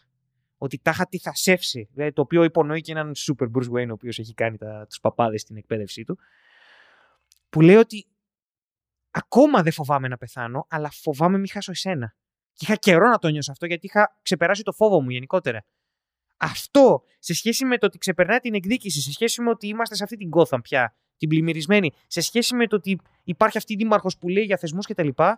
Αναρωτιέμαι που θα μας αφήσει. Αλλά αυτός ο Batman δεν νιώθω ότι είναι ένας Batman ο οποίος θέλει να, σαν του Νόλαν, θέλει να, θέλει να επαναφέρει την, τα ήθη και έθιμα που υπήρχαν πριν αρχίσει να ξεφεύγει όλη η κατάσταση μετά τον Batman Begins, ας πούμε.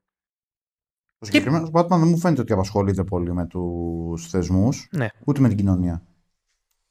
Α, απλά φαίνεται ότι. ο- Μου φαίνεται ότι κάνει προσωπικά ταξίδια. Α, Αυτό που θα με ενδιέφερε, αυτό που, αυτό που καταλαβαίνω όμως στο τέλος της υπόθεσης είναι αυτό που κάνει με ένα πολύ υπογραμμισμένο slow-mo χωρίς ήχο πλάνο που κόβει με το Batarang το καλώδιο, ηλεκτρίζεται και λίγο αλλά δεν πεθαίνει και σώζει τον κόσμο πια και γίνεται μια φωτοβολίδα για να σώσει τον κόσμο. Και πάρα πολύ έξυπνα πάλι ο Ρίβς, γαμώ το φελέκι μου, ε, έχει πρώτα το, τον Batman να δίνει προτεραιότητα στο πιτσιρίκι και μετά στην Bella Real.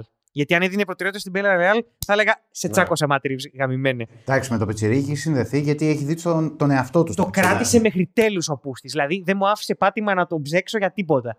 Αλλά καταλαβαίνετε τι λέω, ότι στο τέλος της υπόθεσης έγινε λίγο ότι πρέπει να αρχίσω να με νοιάζουν οι άνθρωποι. Και είναι τελείως ε, ηθελημένο το ότι όταν σπάει στο ξύλο τα τσογλάνια, το, το, το θύμα των τσογλανιών του λέει Σε παρακαλώ, μη με δεις, και αυτός τον κοιτάει και είναι σε φάση Ποιος τον πούσε εσύ; Εγώ ήρθα να δίνω κάτι μαλάκες. Δηλαδή, με έπεισε σε εκείνο το σημείο ότι δεν ήξερε ότι τραμπουκίζουν κάποιον. Μπορεί να τους είχε δει να, να, είχα- να, τους είχες, να τον είχε στραβώσει η μάπα τους και να τους έδερνε ούτως ή άλλως. Ότι του φαινόταν εγκληματίας από πάνω τους δύο. Στο τέλος της υπόθεσης αρχίζει και καταλαβαίνει την αξία της ανθρώπινης ζωής. Το θέμα είναι πού θα πάει. Θα πάει σε κάτι μπανάλ τύπου ο δήμαρχος ή δήμαρχος έχει σημασία ή θα πάει σε κάτι καλύτερο; Κοίτα, αν πάει στο η θεματική αυτό με, το, δή- με τη Δήμαρχο, ε, καταρχάς δεν γράφει τον Dark Knight. Ε, εκεί δεν θέλω να πάει. Οπότε δεν νομίζω να πάει. Γι' αυτό λέει το κάνει καλά ο Επίσης, Νόλαν. συμφωνώ και με τον Ghost ότι ε, π.χ. στο φινάλε δεν είναι κερδισμένος ο Μπρούς. Νομίζω το δείχνει το τελευταίο πλάνο είναι. Ε, το δείχνει ξεκάθαρα. Ο για Κώστας μένα. είπε προσωπικά δεν είναι κερδισμένος. Ε, ε, ε, πλο- Όχι, προσωπικά σε είναι απλοκή- κερδίσει Σε κάτι. απλοκή δεν είναι κερδισμένος Προσωπικά, ο Μπούς. Ναι. προσωπικά είναι κερδισμένος. Bruce, λέει ο Ναι, Bruce. συμφωνώ σε αυτό. Ο Μπούς. Μπούς Βέιν. Ο Bruce Wayne. Αξίριστος. και δεύτερη ταινία στο Αφγανιστάν. Στο Αφγανιστάν δεν ήταν όταν του σκοτώθηκε ο Ρόμπιν, ο Τζέισον Τόντ. Α, κάπου. Α, Όχι, στο μα Αφγανιστάν Μέση τον Ανατολή πήγε ο ήταν, παιδιά. τέτοιος, ναι. Στο Βελιγράδι νομίζω.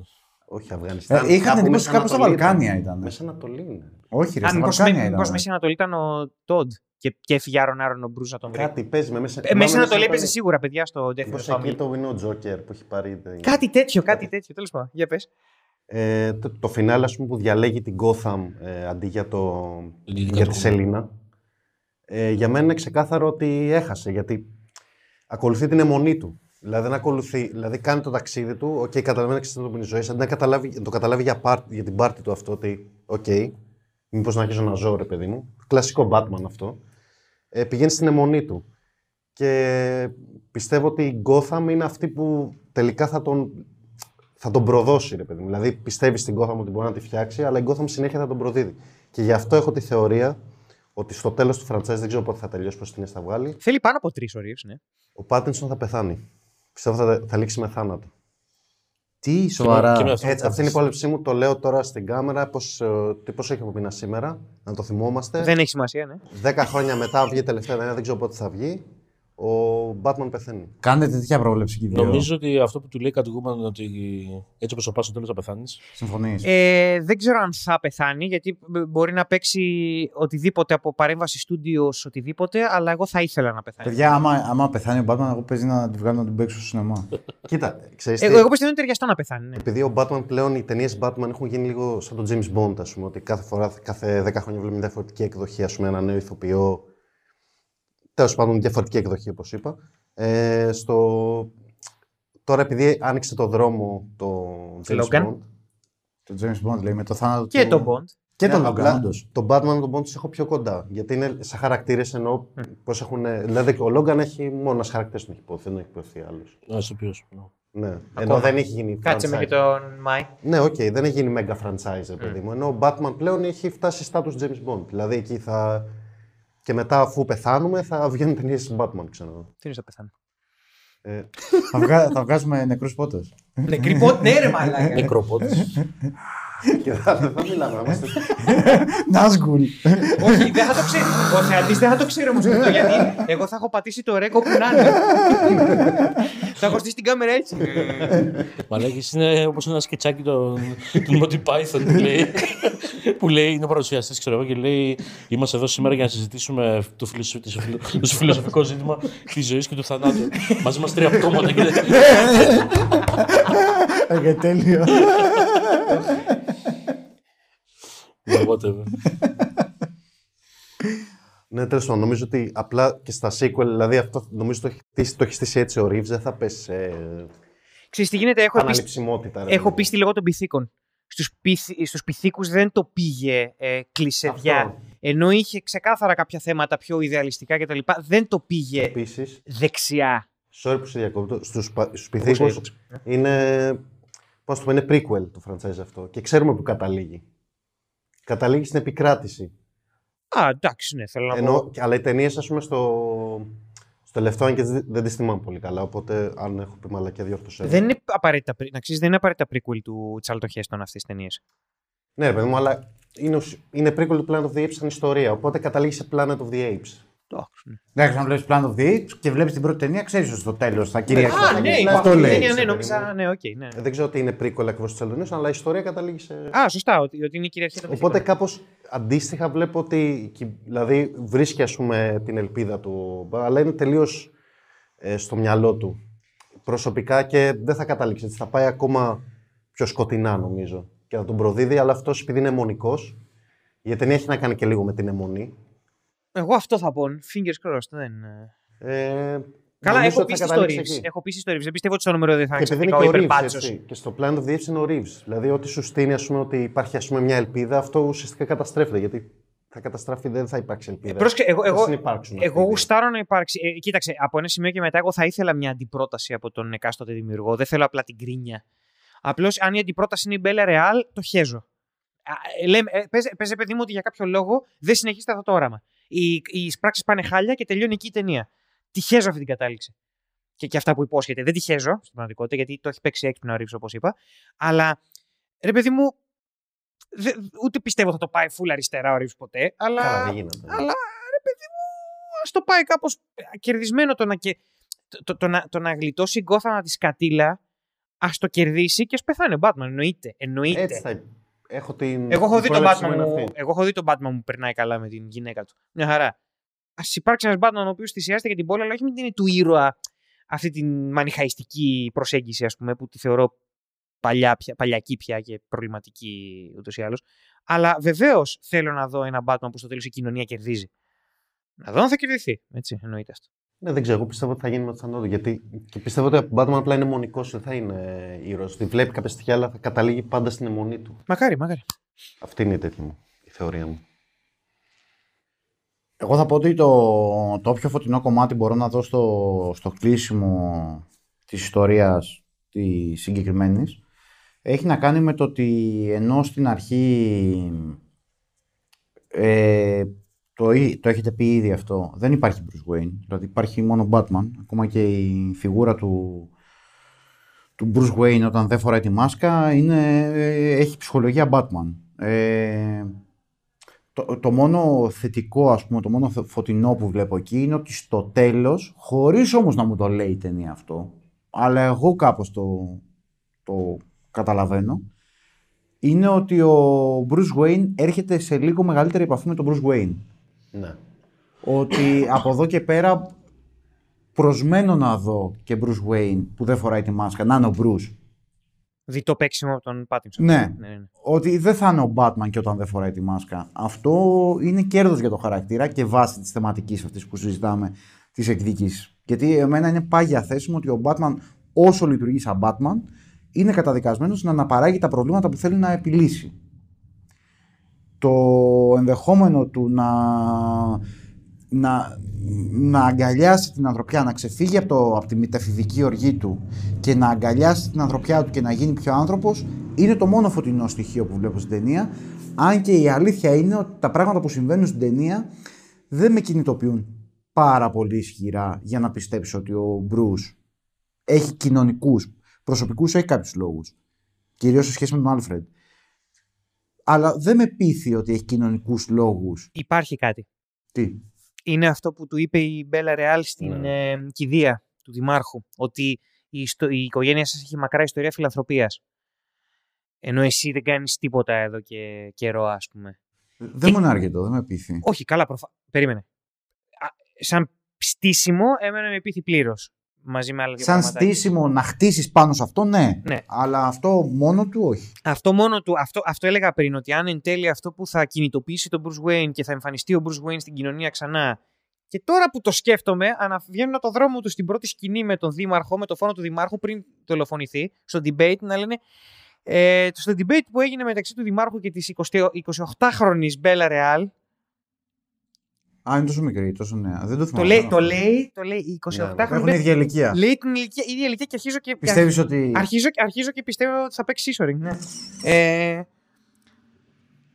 ξέρεις τι γίνεται; Φοβάμαι ότι θα το πάει κάτι τόσο μπανάλ όσο ο Bruce Wayne ε, επανέρχεται στο, στο προσκήνιο και θα είναι φιλάνθρωπος. Εγώ λέω και πάλι, αν η Μπέλα Ρεάλ είναι μαριονέτα των ε, κουκουβάγιων, Ναι. είναι καλή η εξέλιξη αυτή. Και μαριονέτα να μην είναι, αν είναι έναυσμα, περώνει για να σκάσουν οι κουκουβάγες, έστω. Αλλά το θέμα είναι, εμένα ξέρεις τι με ενδιαφέρει, να αποτύχει η Μπέλα Ρεάλ. Πώς να σου το πω αλλιώς. Όλο αυτό το στήσιμο ότι τύπησε ένα αγνί και τα λοιπά και τα λοιπά το χέζω λίγο. Δεν ξέρουμε αν κάνει πολιτική στην τω μεταξύ. Εντάξει, μωρέ, η ώρα σε κορτέζ είναι. Ναι, Νομίζω ότι αυτό είναι. ναι, ναι. Α, Η ώρα α, σε κορτέζ. Α, λες, ε. Ναι. Ποιο- τι λέτε, sorry. Μια πολιτικός Αμερικανίδα που ήταν με το Σάντερ. Α, οκ, οκ. Δεν Άρα- δεν κατάλαβα. Ε, 27-28 χρόνια πόσο ήταν. Μεξικάνα, Λατινο- Λα- Μπράβο, Λατίνα ναι, γενικά. ήταν, Λατίνα. Ναι. Και διεκδικούσε να γίνει δήμαρχο Νέα Υόρκη. Οκ, Αυτό είναι η Μπέλ- η- πώς λένε. Οκ. η Μπέλε Μάλιστα. Α, λέ- δεν το είχα σκεφτεί αυτό. Νομίζω ότι Όχι, ναι. αυτό είναι, ναι. Συμφωνώ. Οκ. Εντάξει. Απλώς θέλω να πω, ρε παιδί μου, ότι σε αυτό το σημείο, μ, στη μετά Νόλαν εποχή, περιμένω κάτι όχι τέτοιο. Αυτό. Γιατί ο, Νο- ο, ο, ο Νόλαν το έκανε, εντάξει, το είδαμε. Οκ. Εγώ νομίζω ότι έχει στηθεί έτσι ώστε να μην γίνει έτσι μετά. Ωραία, ωραία. Να σου δίνει ψήγματα ότι okay, υπάρχει μια ελπίδα, αλλά κοιτάξτε, ας το πάρουμε και κυνικά τελείως. Θέλουν να βγάλουν sequel. Έχουν φτιάξει ήδη μια σκοτεινή πρώτη ταινία και θα πάει καλά λογικά. Οπότε, Είναι πολύ σκοτεινή η πρώτη ταινία. Είναι πάρα πολύ ναι, σημαντικό. οπότε θα πούνε ότι οκ, το πάμε έτσι. Θα φτιάξουμε ένα Batverse που θα είναι θεοσκότεινο. Πάει Ωραία, καλά και εδώ αυτό. είναι η ένστασή μου. Δεν, δεν μπορείς να χτίσεις εμπορικό franchise πάνω στο σκοτάδι. Α, θυμήθηκα και κάτι. Sorry που σε διακόπτω. Για πριν που έλεγες ότι δεν είναι ταινία για όλο τον κόσμο. Σε όρους blockbuster, οκ, συμφωνώ. Αλλά πιστεύω επειδή είναι, η ταινία έχει ακολουθεί το νουάρ, γενικά το νουάρ και τα αστυνομικά, ας το πούμε πιο γενικά, τα βλέπει πάρα πολλοί κόσμος. Πιάνει λίγο. Ναι. Το Netflix αυτά τα αστυνομικά του είναι. Ενώ βλέπει full. Ε, Πολύ Ναι, πέρας. δεν είναι μπλοκ... ε, κοίταξε, θα Δεν πάει... είναι το blockbuster της Marvel, ας πούμε. Έλα η ρε, περιοχή ποιο, γενικά. έχει το νουάρ μεγάλο κοινό. Νουάρ. Γενικά τα, Τα ας το- αστυνομικά πουλάνε full αστυνομικά. πάντα. Τα αστυνομικά γενικά. Αυτό δεν είναι κάτι Ναι, αλλά αυτό άλλο έχει από το, έχει το αστυνομικά. Batman όμως. Έχει το Batman που υπερκαλύπτει το ότι α, είναι ίσως κουραστικό. Πάντως νουάρ. ήδη οι γνώμες είναι διτές. Θέλω να πω, ενώ εμένα μου φάνηκε αριστούργημα η ταινία. Έχω δει πολύ Οι κόσμο. γνώμε είναι διτές, αλλά τα φράγκα μιλάνε και τα φράγκα έχουν πάει πάρα πολύ καλά. Ωραία. Περιμένετε λοιπόν εσείς να δείτε 4-5 ταινίες, ας πούμε, και δύο σειρές οι οποίες θα είναι στο, στο ίδιο επίπεδο σκότους. Σειρές πιστεύω ότι θα είναι full σκότος. Ναι. Οι ταινίες δεν ξέρω αν θα του βάλουν χέρι. Οι, καλά, οι σειρές θα είναι βουτυγμένες στο, σκα- στο Το σκατό. πιστεύεις, ε; Καλά, ε, δε- δεν έχεις δει το Peacemaker. Όχι. Ε, το Peacemaker ήταν, το οποίο ήταν ελαφρύ μεν, αλλά επειδή είναι τηλεόραση μπορούν να κάνουν ό,τι στο διάλογο θέλουν. Ό,τι στο διάλογο θέλουν. Και Θα είναι είναι... και HBO έτσι. Και είναι και HBO, ναι. Και δεν είναι HBO. απλά τηλεόραση. Δεν είναι Disney Plus. Πώς θα μας πληρώνει το HBO, το έχουμε πει αρκετές ναι, φορές. οκ. Εσύ το έχεις πει, εσύ να πληρώσει. Ωραία, HBO. HBO, HBO, HBO, έρχεσαι HBO. Ελλάδα, Λοιπόν. ξέρεις που είναι. ε, εγώ πιστεύω ότι μπορούν να τον αφήσουν. Σίγουρα στη δεύτερη ταινία. Στη Εγώ δεν τρίτη έχω καμία ξέρω- πίστη. Στην τρίτη δεν ξέρω τι θα γίνει, γιατί και τον Νόλαν τον αφήσαν στο Dark Knight να κάνει ό,τι θέλει και στο Rises άρχισαν να του λένε Μα μου, μήπως να βάλεις τον Clark Kent με, με αναφορές στον Superman, κάτι. αού». Ε, πήγαν να τον κάνουν ε, να λανσάρει το Rise ίσως στο Man of Steel 0. Ε, Mm. και και ε, μετά, το, μετά την επιτυχία του Spider-Man 2 βάλαν τα βατζιλίκη στο Raimi τον Venom. Ε, μπορεί, εγώ πιστεύω ότι στο 2 θα του δώσουν carte blanche του Matt Reeves και το παιχνίδι θα παιχτεί στο νούμερο 3. Εγώ δεν έχω καμία πίστη. Πιστεύω ότι κάποια στιγμή το, το, συγκεκριμένο, συγκεκριμένη, το συγκεκριμένο σύμπαν θα αρχίσει να καταραίει. Εντάξει. Γιατί τι να κάνουμε. Απλώς- Ό, όταν φτιάχνει sequels γίνεται πολύ εμπορικό. Κάτι άλλο, κάτι άλλο που γίνεται όμως είναι το εξής, ότι ο Reeves έκανε πολύ φτηνή παραγωγή. Δηλαδή έχει γυριστεί μεγάλο κομμάτι. Μα τώρα θα του πούνε ότι σου τριπλασιάσουμε τον budget. Δώσε πόνο. εντάξει, Θα δείξει αυτό. Θα- Θα δείξει. Δε- Αν δεν- ο Ρίβς το παίξει έξυπνα και τους πει δώστε μου λιγότερα Ακριβώς. λεφτά. Ή τα ίδια. Δεν, δεν Πρώτα είμαι απ' σίγουρος όλα. ότι θα γίνει αυτό που λες. Μακάρι, μακάρι. Δηλαδή δεν, δεν νιώθω ότι ο Reeves ε, από αυτά που έχει πει κιόλας έτσι, το λέω δεν το βγάζα τον κόλεμο. Από αυτά που έχει πει δεν νιώθω ότι θέλει να το κάνει bigger better απαραίτητα. Απλά ε, επειδή έχει ήδη παίξει το παιχνίδι το εμπορικό, δηλαδή έχουν ήδη ανακοινωθεί spin-off σειρές, sequels κλπ. Ήδη έχουμε μπει στον ναι, αλλά κόσμο το, του έχει, το, marketing. έχει, το έχει πια. κινήσει ο ίδιος όμως αυτό είναι το θέμα. Κατάλαβε, δεν είναι ότι πέτυχε και του είπανε βγάλε κι άλλα. Ο τύπος ε, φαίνεται ότι έχει ένα ολοκληρωμένο όραμα, τουλάχιστον έτσι καταλαβαίνω. Εγώ πιστεύω ότι έχει αρχή, μέση, τέλος όλο αυτό και θα το Οκ. παίξει τηλεοπτικά τύπου. Άμα μου πείτε ότι στην τρίτη ταινία απολύομαι, θα το κλείσω στην τρίτη ταινία μια χαρά. Άμα μου πείτε ότι στην πέμπτη ταινία απολύομαι, θα το κλείσω στην πέμπτη ταινία μια χαρά. Νομίζω ότι ε, έχει την, συνέστη, την αίσθηση, τη συνέστηση του πόσο και πώς να το πάει. Αυτό καταλαβαίνω. Για να δούμε. Και αυτό διότι ε, αναφέρω τώρα μια συνέντευξη, εσύ τη διάβασες, εσύ δεν ξέρω αν τη διάβασες, ε, που βγήκε και εξήγησε τι έγινε με τον Όχι. Τζόκερ. Ναι, μου το, Ναι, μου ναι. το έστειλε. Ωραία. Α, αρεστή ζεύγα. Σε αυτή τη συνέντευξη λοιπόν λέει ότι εγώ δεν είχα σκοπό, δεν, δεν του κάτσε, αλλά δεν είχα σκοπό λέει να στήσω sequel. Είχα σκοπό να δείξω ότι ήδη η πόλη κατοικείται από άτομα τα οποία είναι αλούτερα. Και είχε και άλλη μια σκηνή όπου ο Τζόκερ ήταν ο Hannibal Lecter ουσιαστικά Ναι. και πήγε να του πει πώς σκέφτεται ο Ρίτλερ, πες μου εσύ, όχι Batman, εσύ, οι ίδιοι είστε, εγώ θα σου πω. Και έκοψε εκείνη τη σκηνή και φάνηκε σαν sequel bait. Ε, ε, ε, εκτίμησα την προσέγγιση του, ομολογώ. Θες να πεις κάτι; Ε, απλό, απλώς θέλω να πω, ρε παιδί μου, ότι φαίνεται να υπάρχει ένα πολύ ολοκληρωμένο όραμα και όχι ένα βλέποντας και κάνοντας. Βλέποντας και κάνοντας σε πρακτικό επίπεδο, όπως πάντα, γιατί μιλάμε για λεφτά Hollywood, αλλά όχι σε επίπεδο θα δούμε που θα τον πάω. Γιατί εμένα, ας πούμε, το, όταν έφτασε η ώρα για το Rises, δεν με έπεισε ο Νόλαν ότι αυτό ξεκίνησε να λέει από το Batman Begins. Εγώ θεωρώ μάλιστα ότι πήγε στην αντίθετη πλευρά σε σχέση με το πώς τελείωσε το Dark Knight και σε σχέση με το τι έστησε το Batman Begins. Θεωρώ ότι πήγε, ε, τελείωσε διαμετρικά διότι ε, το έγραψε στα αρχίδια του από τη στιγμή που πέθανε ο Ledger. Νομίζω ότι αυτό που ήθελε ο Νόλαν αρχικά ήταν να τελειώνει η ιστορία με το τέλος του Dark Knight.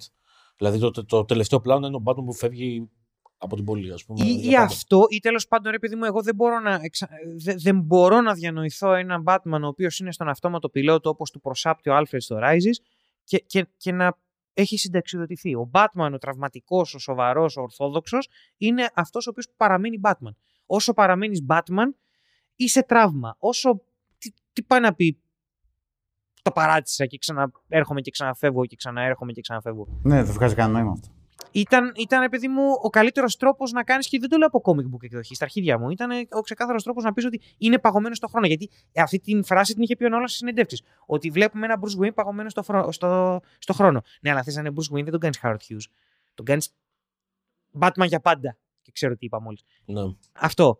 Νιώθω λοιπόν ότι ο Reeves πάει να κάνει κάτι τέτοιο. Πάει να κάνει ένα Batman ο οποίος θα είναι εκεί. Θα είναι εκεί μέχρι να μην είναι εκεί γιατί θα πεθάνει. Αυτό, αυτό καταλαβαίνω εγώ. Απλώς θέλω την, την κοινωνικοπολιτική προέκταση να μην επαναλάβει του Νόλαν γιατί ο Reeves δεν είναι ο Νόλαν. Φαίν- δηλαδή από τους πυθίκους φαίνεται ότι δεν είναι αυτό. Καλά, σίγουρα δεν είναι ο Νόλαν. Αυτό. Αλλά, αλλά το φινάλε του The Batman μου άφησε μια γεύση ότι πάμε να κάνουμε Νόλαν. Είναι το ένα σημείο στο οποίο δέχομαι τις συγκρίσεις με Νόλαν. Στην πραγματικότητα. Κάτι που δεν σχολιάσαμε με την ταινία. Ε, το καμέο του Τζόκερ. Συχαίνω με την ερμηνεία, ε, συχαίνω με το στήσιμο, συχαίνω με την τοποθέτηση. Ε, αυτή η σκηνή έπρεπε, είναι η μόνη σκηνή που έπρεπε να λείπει, είναι το μόνο σημείο στην ταινία που για λόγους που έχω εξηγήσει και στο, στην κουβέντα που κάναμε για το Justice League του Zack Snyder, ε, δεν έχουν θέσει αυτά σε μια σοβαρή ταινία και όχι απλά σοβαρή ταινία, ένα γαμημένη ταινία. Ας πούμε. Αυτό. Μπαρικίων. Όλα λάθος. Πώς, ε, τη μισό- Πώς φαίνεται για Τζόκερ, για μετά, ας πούμε. Είναι ηθοποιάρα. Ε, ρε παιδί μου, όπως είπα για το Ledger, όταν τον κάσταραν ότι ναι, είναι ηθοποιάρα, η διαφορά είναι ότι έχω πάρει ένα teaser του Μπαρικίων και δεν μ' άρεσε καθόλου. Α, κα- μπορεί κάλλιστα να κάνω λάθος. Ο Ρίβ λοιπόν είπε ότι εγώ δεν είχα σκοπό, μπορεί να μην τον ξαναφέρω ποτέ αυτόν τον τύπο που θα γίνει ο Τζόκερ. Ε, μπορεί να το φέρει στη σειρά. Το, το, το Arkham. Αυτό που είδα εγώ όμως, χωρίς να με αφορά το μέλλον, ε, μου κλωτσάει κάθε φορά που τη βλέπω την ταινία. Λοιπόν, σε συγκεκριμένη ε, συνέντευξη, τώρα δεν ξέρω αν έχουμε. Εγώ έχω δει ένα βίντεο στο οποίο μιλάει ο Ρίβς. Τι, τι κάνεις; Παρακατουρίσει. Και εγώ κατουργέμαι. και εγώ κατουργέμαι. Ωραία, με τη σειρά. Ας λέγε. το, ας το- να το κάνουμε ένα- κάτι και να. τέτοιο. Όχι, όχι, cool. Τέλος πάντων, ναι, θα ήθελα να ακούει. Ε, Οκ. Μπορεί να κατουρίσει εδώ απ' έξω. Σε συγκεκριμένη. Εγώ έχω δει ένα βίντεο στο οποίο ο Ματ Ρίβς εξηγεί τι παίζει με αυτή τη σκηνή τέλος πάντων.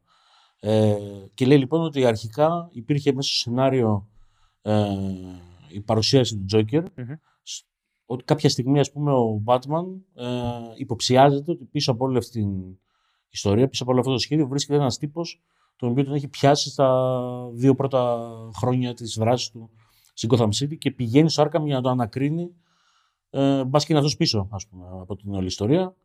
Και τελικά δεν είναι αυτός πίσω από την ιστορία, αλλά τέλος πάντων η συγκεκριμένη σκηνή θα λειτουργούσε ως εισαγωγή του τύπου που θα γίνει ο Τζόκερ. Γιατί εκείνη τη στιγμή δεν είναι ο Τζόκερ. Και λέει, ας πούμε, ότι ο Τζόκερ έτσι όπως τον οραματίζεται είναι ένας ε, τύπος ο οποίος πάσχει από μια ασθένεια που διαρκώς τον κάνει να γελάει, δεν μπορεί ποτέ να σταματήσει να γελάει. Όπως ο, ο Phoenix. Joaquin Phoenix. Ο- Όχι, ο Χωακίν Φίνιξ ε, γελούσε όταν ερχόταν σε αμηχανία. Ναι, οκ. okay, Αυτός είναι μονίμως με, με ένα γέλιο στο στόμα, ας πούμε. Οκ. Ε, τα χαρακτηριστικά. Σωστά, του είναι- χαμογελάει συνέχεια, δεν γελάει συνέχεια. Και νομίζω. γελάει και χαμογελάει. Και Είναι, γελάει και ε, το, το, το στόμα του έχει αυτό το Είναι σχήμα. ο Κόνραντ Βέιτ, μωρέ. Ο Ναι, άνθρωπος αυτό είναι. που, από, γε- από, από, που εκεί, γελάς. από, εκεί, έχει- Λες. από εκεί έχει εμπνευστεί, ας πούμε. Αυτό Ναι. θέλει να κάνει. Ε, και ο οποίος κάποια στιγμή υποτίθεται φλίπαρε ας πούμε, και άρχισε να κάνει φόνους. Τον πιάνει ο Batman, τον βάζει στη φυλακή. Όλα αυτά τα, δείχ, θα τα δείχνει τέλος πάντων στην, ε, στο στήσιμο. Ε, Θα τα λέγανε. θα τα λέγανε. Ναι, Ναι, ναι, ναι. θα- ναι. Ε, και ο οποίος αφού ξεκινάει με το φινάλε του The Batman, αυτό που λέμε The Long Halloween, Ναι. ε, πλέον μπαίνει με τα μπούνια αυτός ο χαρακτήρας στο κλίμα της πόλης και γίνεται κλόν για τα καλά. Ε, κάπως έτσι ας πούμε θέλει να τον Είναι οραμα- το παιχνίδι της οραματίζει- Telltale, αν το έχει το έχεις παίξει, το Όχι, δεν το έχω ξέρεις. παίξει. Είναι το παιχνίδι της Telltale, είναι αυτό το Origin. Και είναι ωραίο Origin. Ναι. Ναι, ωραίο origin, όντως. Ε, Καταλαβαίνεις την ακομψότητα όμως αυτής της σκηνής ω έχει. Γιατί αν υπήρχε και έξτρα σκηνή, εγώ θα ήμουν OK με αυτό. Αλλά η τοποθέτησή της είναι μαρβελιά.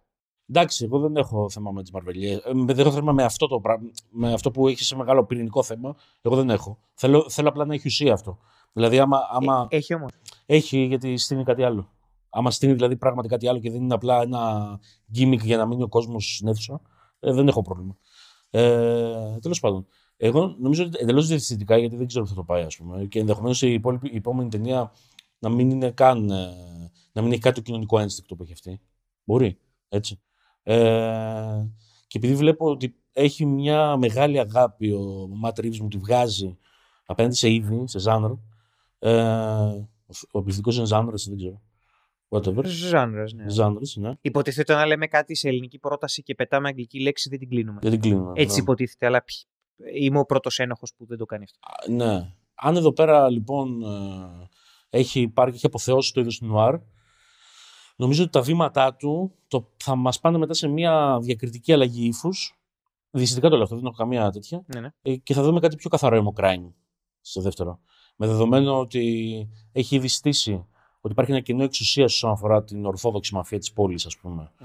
Και υπάρχει ένας διεκδικητής αυτής της. Συν το No Man's Land, έτσι. Συν το No Man's Land. Το οποίο Γιατί πάνω κάτω αυτό το. κυριολεκτικά οπτικοποιεί τον πόλεμο περιοχών το No Ναι. Man's Land στα κόμιξ. Οπότε είναι τέλειο για να κάνει αυτό που λες. Ε, Και έχει πει για τον Φρίζε. Έχει πει για τον Freeze, ναι. Και με, και με, Ορίστε. δεδομέ, και με δεδομένο επίσης πως είναι, είναι πρόθεσή του ρε παιδί μου να εντάξει τον Joker σε αυτό το πράγμα. Ω τον απόλυτο, ας πούμε, έτσι όπως το αντιλαμβάνομαι εγώ, ως τον απόλυτο εκπρόσωπο της τσιρκουλ, τσιρκουλαγνίασης που θα έρθει σε μια άλλη τάση, ας πούμε, ε, του εγκλήματος στην πόλη. Νομίζω ότι στην επόμενη ταινία κάτι τέτοιο θα πάμε να δούμε. Δηλαδή θα πάμε να δούμε έναν Batman ο οποίος βρίσκεται στο επίκεντρο μιας πόλης την οποία τη διεκδικούν και η παλιά τάξη πραγμάτων και η καινούργια τάξη πραγμάτων του εγκλήματος. Και αυτός είναι ένας τύπος που μέσα στη μέση που πάει να πια- που πάει να μαζέψει τα σημάζευτα, ας πούμε. Ε. Και νομίζω, ε, διαισθητικά εντελώς το λέω, ρε παιδί μου, ότι θα πάμε σε πιο crime μονοπάτια. Δηλαδή πιο. Άρα μιλάμε τώρα για τι φέρνει το μέλλον. Φαντάζομαι. Προβλέψεις εδώ. Λοιπόν, η προβλέψη είναι, θα συμφωνήσω με αυτό. Ε, η- το προφανές για εμένα είναι ότι τι έχουμε. Είναι ότι έχουμε έναν ε, πιγκουίνο ο οποίος αρχίζει να ανέρχεται στην ιεραρχία, άρα έχεις την ορθόδοξη, την παλιά, τη μαφία που προσωποποιείται στον πιγκουίνο. Και, αλλά πλέον οι, τα σκύπτρα της πόλης διεκδικούνται από τη μεριά του Batman που είναι και καλά η πλευρά του νόμου και της τάξης. Βασικά θα έχεις τέσσερις πλευρές. Θα έχεις την πλευρά από, από τον νόμο και τη- την τάξη δύο πλευρές. Την άτυπη του Batman, την τυπική του Gordon και από την άλλη πλευρά του, του εγκλήματος θα έχεις τον Πιγκουίνο και το υπόλοιπο έγκλημα. Εικάζω ότι στη δεύτερη ταινία το προφανές είναι ο Τζόκερ. Όπου εκεί μέσα μάλλον θα περιμένουμε να γίνονται διάφορα συμπλέγματα μεταξύ τους. δεν μπορώ να φανταστώ ιστορία Batman στην οποία ο Batman με τον Gordon δεν έχουν καμία τριβή. Όσο και αν συνεργάζονται. Στην στην επόμενη, πρώτη. αν εκτραχυθούν τα πράγματα, πρέπει να έχουν τριβή. ναι. Ε, ταυτόχρονα θα υπάρχουν και οι, δε, οι δευτερεύουσες αντιθέσεις. Δηλαδή, αν υπάρχει μια κυρίαρχη αντίθεση ο νόμος με το έγκλημα, υπάρχουν και οι δευτερεύουσες αντιθέσεις. Το έγκλημα εσωτερικά και ο νόμος εσωτερικά. Ε, οπότε θα υποθέσω ότι θα υπάρχουν και δευτερεύουσες αντιθέσεις μεταξύ Πιγκουίνου, που θα είναι το νέο πρόσωπο του Ορθοδόξου εγκλήματος, με τους νέους μασκαράδες, υποθέτω θα είναι ο Τζόκερ. Οπότε θα συμφωνήσω σε αυτό, ότι και από την άποψη της πρόβλεψης, αλλά και από την άποψη της ελπίδας. Δηλαδή, και λογικά μου φαίνεται η πορεία να πηγαίνει φυσικά εκεί, αλλά και δεν θέλω να πάμε σε μια δεύτερη ταινία η οποία θα είναι εξίσου νουάρ. Ναι. Δεν είναι ωραίο, φαίνεται... Ε, είναι, γκι- είναι, θα γίνει στημένο, gimmick μετά. ναι. ναι. Θες να αλλάζει ύφος μετά. Αν δεν αλλάζει ύφος, δεν μου φαίνεται πια αυθεντικό. Σκέψου ότι και τον Batman Begins με τον Dark Knight άλλαξαν ύφος. Ναι, full. Έτσι. Το Alien είναι το Aliens. Το Alien είναι είναι το το ένα με το Evil τρίτο Dead δύο. είναι Evil Dead 2. ε, εγώ θέλω να πω κάτι το οποίο υπέπεσε στην αντίληψή μου προσφάτως. Όταν βαράει την αδρεναλίνη, ο Batman είναι ξεπατικωμένο σε πολύ μεγάλο βαθμό από την πρώτη χρήση που έκανε ο Batman του, της ουσίας Venom πρωτού σκάσει ο Bane στα 90s. Δεν το ξέρω.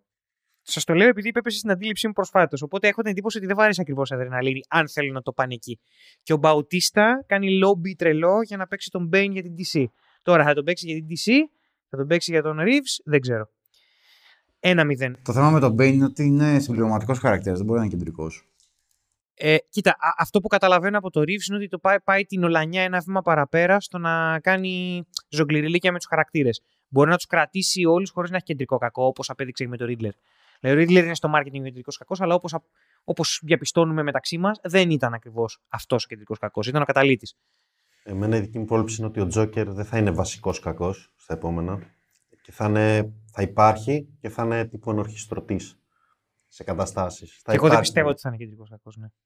Και νομίζω είναι. έχει παραγίνει λίγο και με Αν Τζόκερ. είναι ενορχιστρωτής, δεν είναι κεντρικός κακός. Ενορχηστρωτής, λάθος. Όπως ο Riddler, εσύ. Δεν ήταν κεντρικός κακός ο Riddler. Ήταν ορχηστρωτής όμως. Α, α. Καταλυτικός, καταλυτικός ίσως να είναι. Μπράβο, ναι, Ε, αυτό. 2-0. Μια ερώτηση. Πιστεύετε ότι το ρομάτζο Batman Catwoman ήταν οργανικό και πηγαίο και κερδισμένο; Ναι, Εμένα με πείσει. ναι. Οκ. Και εμένα με έπεισε, ναι. Κοίτα, ήταν λίγο γύπας η Catwoman. Γιατί νομίζω αυτή που του την έπεφτε.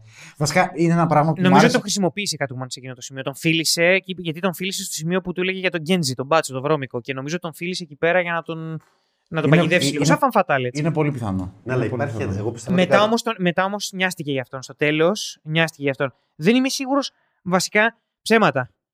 Πιστεύω ότι η αψίδα του ρομάτζου είναι ξεκάθαρη. Είναι το ότι είμαστε, σε εκμεταλλεύομαι γιατί θα σε χρησιμοποιήσω. Μετά γίνονται πιο ισότιμοι γιατί αυτή τους ζητάει χάρη και μάλιστα πάει να τον πάρει με το φιλί. Μετά αυτό τη σώζει λέγοντας μια από τις καλύτερες ατάκες σε live action ταινία Batman. Ότι του λέει αυτή πρέπει να πληρώσει πάνω από τον Φαλκόν. Ότι πρέπει να πληρώσει και λέει δεν χρειάζεται να πληρώσεις μαζί του. Έχεις πληρώσει αρκετά, το οποίο λέω. Για, για, αυτό το, για αυτό το Batman είναι τεράστια επίδειξη συνέστησης. Μμ. Και μετά είναι ότι αυτή μετά από αυτό που του έκανε, νοιάζεται και γυρίζει πίσω για να τον ε, βοηθήσει, ας πούμε. Συγκινητικό. Και έτσι θεωρώ ότι ήταν όντως συγκινητικός σε ανθρώπινο επίπεδο, ας πούμε. Μπορεί να μην υπήρχε η αγνή καύλα που βγάζει ο Κίτον με την Pfeiffer. Ε, που υπάρχει και το ψυχολογικό και το συναισθηματικό και το ξεκάθαρα ορμονικό. Για τη ζωή Κράβιτ, εγώ πάντως βγάζω κάτι ζωικό. Όχι, μεταξύ τους λέω βρε αγόρι μου, δεν και εσύ βγάζεις άλλο κάπου. Sorry, sorry. Άσε άλλη κουβέντα μπήκα. ε. Κάτι, κάτι. Μα αυτό Κόψε με, κόψε με. Καλά, είναι ξεκάθαρο αυτό το παλαιό ηχητικό FM. Πλα, πλα, πλα, πλα, πλα. Σε αυτό το σημείο. Ε, και το τρίτο πράγμα που θέλω να θίξω, κάτι που δεν συζητήσαμε, είναι η γρίφη του γρίφου. Και τα λογοπαίγνια. και Ε, όλα παιδιά, αυτά. άμα δείτε την ταινία στο σινεμά, ακούστε, μην διαβάζετε. Ναι, ναι. Ό,τι Ναι, είπε ο ναι. Κώστας. Για όνομα Ε, Θεού. παιδιά, αν, αν, α, όσοι, όσοι ξέρετε καλά αγγλικά, ε, όταν όποτε μπαίνετε σε σκηνικό που βρωμάει γρίφους, εμπιστευτείτε τα αυτή σας, όχι το μάτι σας, γιατί η μετάφραση φιλότιμη σε πολλά σημεία, στα ποιηματάκια κυρίως, αλλά στους ίδιους τους, στην επίλυση των γρίφων και στην ουσία των γρίφων είναι τελείως λάθος. Καταλαβαίνω είναι πολύ δύσκολη μετάφραση, ας Ε, πούμε. ναι, είναι- He- He lies still, Λει- οκ. Λειτουργεί μόνος στην αγγλική γλώσσα μωρέ αυτό. Ε, Εν τω ναι. μεταξύ τους το Και λέμε Μπορείς να εσύ- βάλεις παρένθεσεις, να κάνεις διάφορα σημειώσεις, δεν ξέρω. Ισχύει. Τους το λέμε το μεταξύ σας συμβουλή, ενώ έχουμε πει όλο το όλη την ταινία spoiler. Οπότε να τη δείτε, να έχετε ακούσει. Πάντως το βρήκα πανέξυπνο. Μ' αρέσει που κρατήσαν. Ε, δύο σημεία έχουν ε, στην ταινία που είναι φόρος τιμής στον Batman του 66. Και εκτιμώ όταν κάνουν φόρο τιμή στον Batman του 66.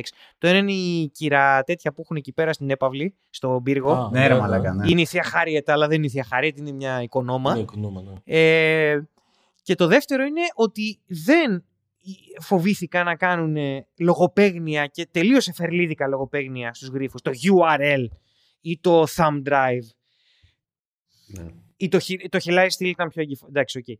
Αλλά το thumb drive και το URL ήταν ξεδιάντροπη καφρίλα και, και το λάτρεψε αυτό γιατί ήταν και legit γρίφη. Ναι. Και μ' μ- μ' άρεσε βασικά, ρε παιδί μου, ένα από τα πράγματα που λέμε εντάξει, είναι νουάρη ιστορία, είναι detective ιστορία, εντάξει, αλλά εν τέλει ο τύπος ο οποίος δίνει τα clues είναι ο, ο, ο γρίφος. Και ένα οργανικό κομμάτι αυτού του πράγματος για να, για να μην λες, Ε, τώρα μαλακή ήταν αυτό, είναι η γρίφη. Και θεωρώ ότι η γρίφη ήταν θρίαμβος. Όλη η γρίφη ήταν θρίαμβος. Λοιπόν, ε, όσον αφορά αυτό που είπες με, τη- με το τέτοιο, δεν ξέρω, τελειώσαμε τους γρήφους ή θέλουμε να πούμε κάτι άλλο; Ε, αν δεν έχει κάποιος άλλος να πει κάτι, εγώ δεν έχω να πω κάτι άλλο. Ε, έχει κυκλοφορήσει ένα βιβλίο, βιβλίο, ναι, βιβλίο είναι βασικά, το οποίο λέγεται The Batman και το οποίο είναι το επίσημο Art στήσιμο book. του artbook, ναι. Okay. Ε, το οποίο περιγράφει, είναι, είναι περίπου σαν prequel της ταινίας.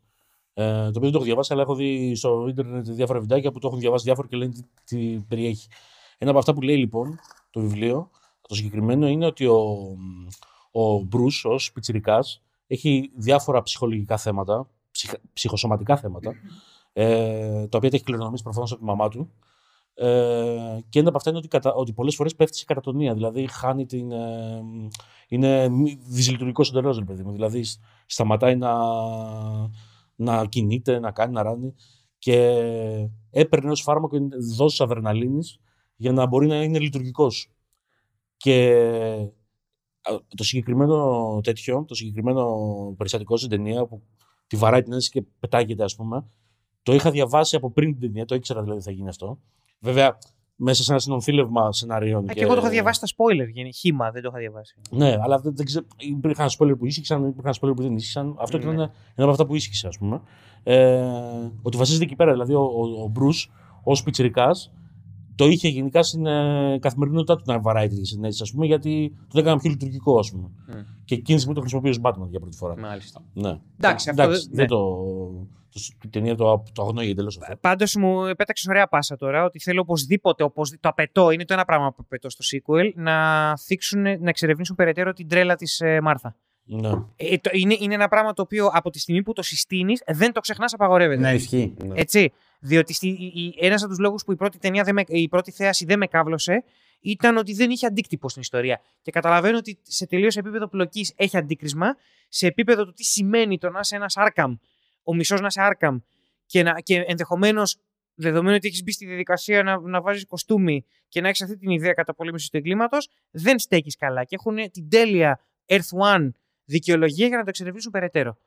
Αν δεν το κάνουν, ε, το θεωρώ τεράστιο φάουλ του, του, της συγκεκριμένης προσέγγισης. Ε, σε φάση κόκκι, κόκκινη κάρτα, πώς το λένε. Είναι πολύ σημαντικό να το συστήνεις και να το ακολουθήσεις αυτό το πράγμα. Ναι, ένα δεύτερο είναι ότι δεν είδαμε ποτέ το Μαρόντζ αυτή την ταινία. Έτσι. Mm. Δηλαδή βλέπουμε απλά τη φιγούρα του να πηγαίνει στη φυλακή και τα λοιπά σε κάτι, φλα... σε κάτι βίντεο δηλαδή Ναι, του ναι. τέτοιο. Αλλά ακόμα δεν έχουμε δει το Μαρόνι. Κάτσε, ο Μαρόνι δεν έχει πεθάνει. Δε- Δεν δεν δεν σκοτώ- λέει. δεν σκοτώθηκε στην, ε, στη σύλληψη. Όχι, Νο- είναι στη νο- φυλακή. Κάτι τέτοιο κατάλαβα. Δεν κατάλαβα κάτι τέτοιο, όχι. Α, οκ. Εγώ έχω καταλάβει ότι το έχουν Θέλω φυλακίσει. επιστροφή Eric Roberts γι' αυτό. Καλά, οκ, εντάξει. Όχι, το κάνει. Μπήκε το DC Extended Universe τώρα. Τι λες ρε μαλάκα; Εντάξει. Μαλέκας. Τι είπε; Έτσι, ναι. Οπότε υπάρχει ο Μαρόνι κάπου. Μέσα στο σύμπαν είναι είναι, ζωντανός. είναι ενδιαφέρον γιατί ο Μαρόνι αυτή τη στιγμή, αν, αν πούμε ότι είναι συνομήλικοι αυτοί οι δύο με τον Φαλκόνε, ε, θα είναι εξηντάρης. Ναι, ναι. Εντάξει, μια χαρά. Το, το έχεις. Δηλαδή, ο, τον Μαρόνι τον έχουμε συνηθίσει να είναι 40 με 50. Μια χαρά είναι και 60 ο Μαρόνι. Το οποίο βέβαια πάλι θα ακολουθήσει λίγο την πορεία Νόλαν. Πρώτα Φαλκόν και μετά. Ναι, αλλά δεν έπαιξε πολύ μεγάλο ρόλο ο Μαρόνι στο τέτοιο. Ήταν ε, στο Dark Knight. Έπαιξε μεγαλύτερο από το Φαλκόν στο Batman Begins πάντως. Μμ, ναι. Εγώ νομίζω ότι έχει να κάνει με την οικογένεια και η οικογένεια Φαλκόνε θα μπει στο, στη σειρά του Πιγκουίνου.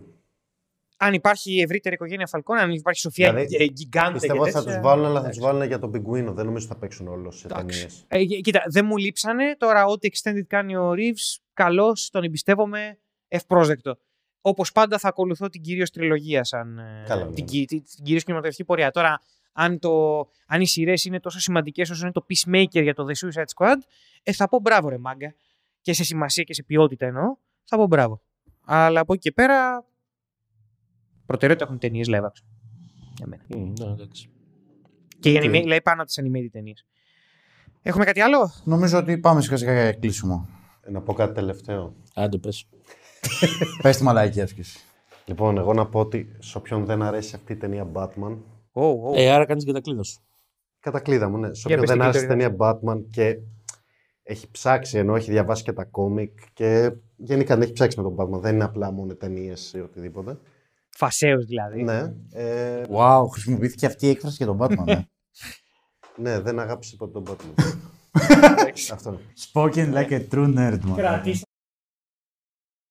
Εντάξει.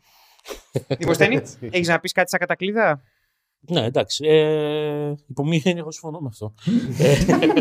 Καλά.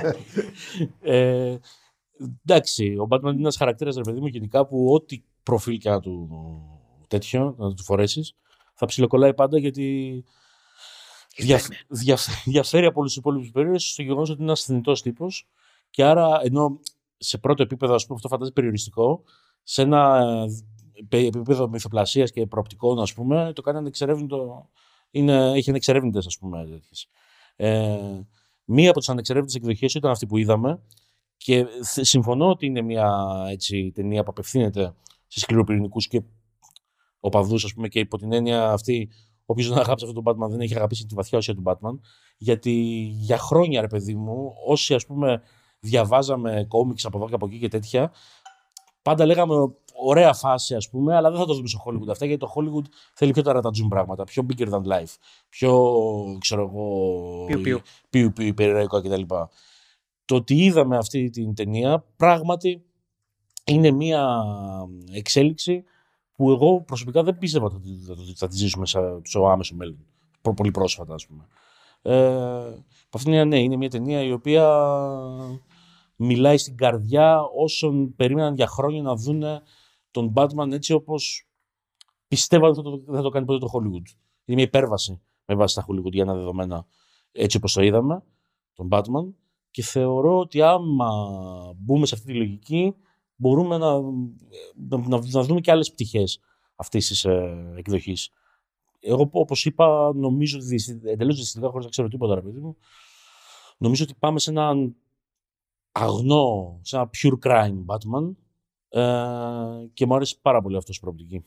Δηλαδή, ανυπομονώ. Κώστα. Λοιπόν, εγώ να πω ότι επιμένω ότι η ταινία συγκεκριμένη δεν απευθύνεται σε όλους, ότι περιορίζεται το κοινό της και θα προσπαθήσω να γίνω λίγο πιο συγκεκριμένος και λέγοντας το εξής. Θα πω ότι όσοι άνθρωποι θέλουν να δουν μια ταινία η οποία έχει δραματουργία, ε, προσωπικό ταξίδι, ε, προσωπικό δράμα και έναν επιδερμικό αν κάποιος συμφωνήσει με μένα ή διακριτικό αν συμφωνήσει με το Δημοσθένη, το Γιάννη, δεν ξέρω στο φορές τι λες. Ε, ή, Συμφωνώ διακρι... με τα παιδιά. ή διακριτικό σχολιασμό όπως λένε οι άλλοι τρεις, ε, της κοινωνικής πραγματικότητας. Ε, όσοι θέλουν να δουν κάτι τέτοιο αλλά δεν, είναι, με- δεν γουστάρουν κόμιξ και δεν γουστάρουν Batman θα το χάσουν λίγο γιατί έχει κάποια έστω η ταινία που πρέπει να είσαι ήδη στην Batman φάση για να το δεχτείς. Οπότε αυτό το κομμάτι του κόσμου που το απασχολούν αυτοί οι προβληματισμοί μπορεί να μην γουστάρει γιατί βάζει μια υπερηρωική φιγούρα με στολή που δεν θα τους κάνει. Απ' την άλλη, όσοι άνθρωποι διαβάζουν Batman αλλά γουστάρουν να διαβάσουν Batman με την αμυγός ε, υπερηρωική χρειά του μπορεί να μην γουστάρουν γιατί είναι πολύ βαρύγδουπη η ταινία. Είναι πολύ βαριά, είναι πάρα πολύ σκοτεινή. Δεν έχει τα συνήθη στοιχεία του κινηματογραφικού υπερηρωισμού.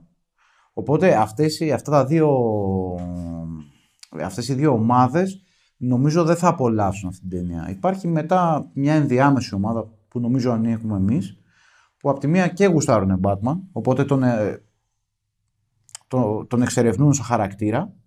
Απ' την άλλη θέλουν να δουν και μια αντιστοιχία του, του προσωπίου με μια κοινωνική πραγματικότητα ε, που νομίζω ότι αυτοί οι άνθρωποι θα την εκτιμήσουν την ταινία αυτή στο έπακρο. Αυτή η κουβέντα είναι μια μικρή επαλήθευση αυτό που λέω. Ότι γενικά όλοι την εξυμνούμε αυτή την ταινία εδώ πέρα. Ε, οπότε το, το ένα κομμάτι είναι ότι είναι μια ταινία που και ευτυχώς κιόλας δεν απευθύνεται σε όλους. Είναι καλό μια ταινία να, απευθύνεται- Ναι. να μην απευθύνεται σε όλους, γιατί αυτό αυτομάτως σημαίνει ότι παίρνει θέση. Θε, ε, είναι, είναι μια πρώτη, ένα πρώτο δείγμα ότι είναι ταινία δημιουργού. Ε, το πρώτο είναι αυτό. Δεν θα κατηγορήσω αυτούς που δεν την γουστάρουν την ταινία. Οκ. Εγώ θα τους κατηγορήσω. οκ. Το λέω έτσι. Α, εσύ ο Batman. Εντάξει, κατηγορείς γενικά σαν Batman. Δέρνεις κόσμο και τέτοια. Εντάξει, με εκδίκηση. Ε, με εκδίκηση. Μαλάκα δεν έμαθε τίποτα. Ακολουθεί το δικό του σενάριο. Βάλε και τα γυαλιά τώρα. Είναι. ε,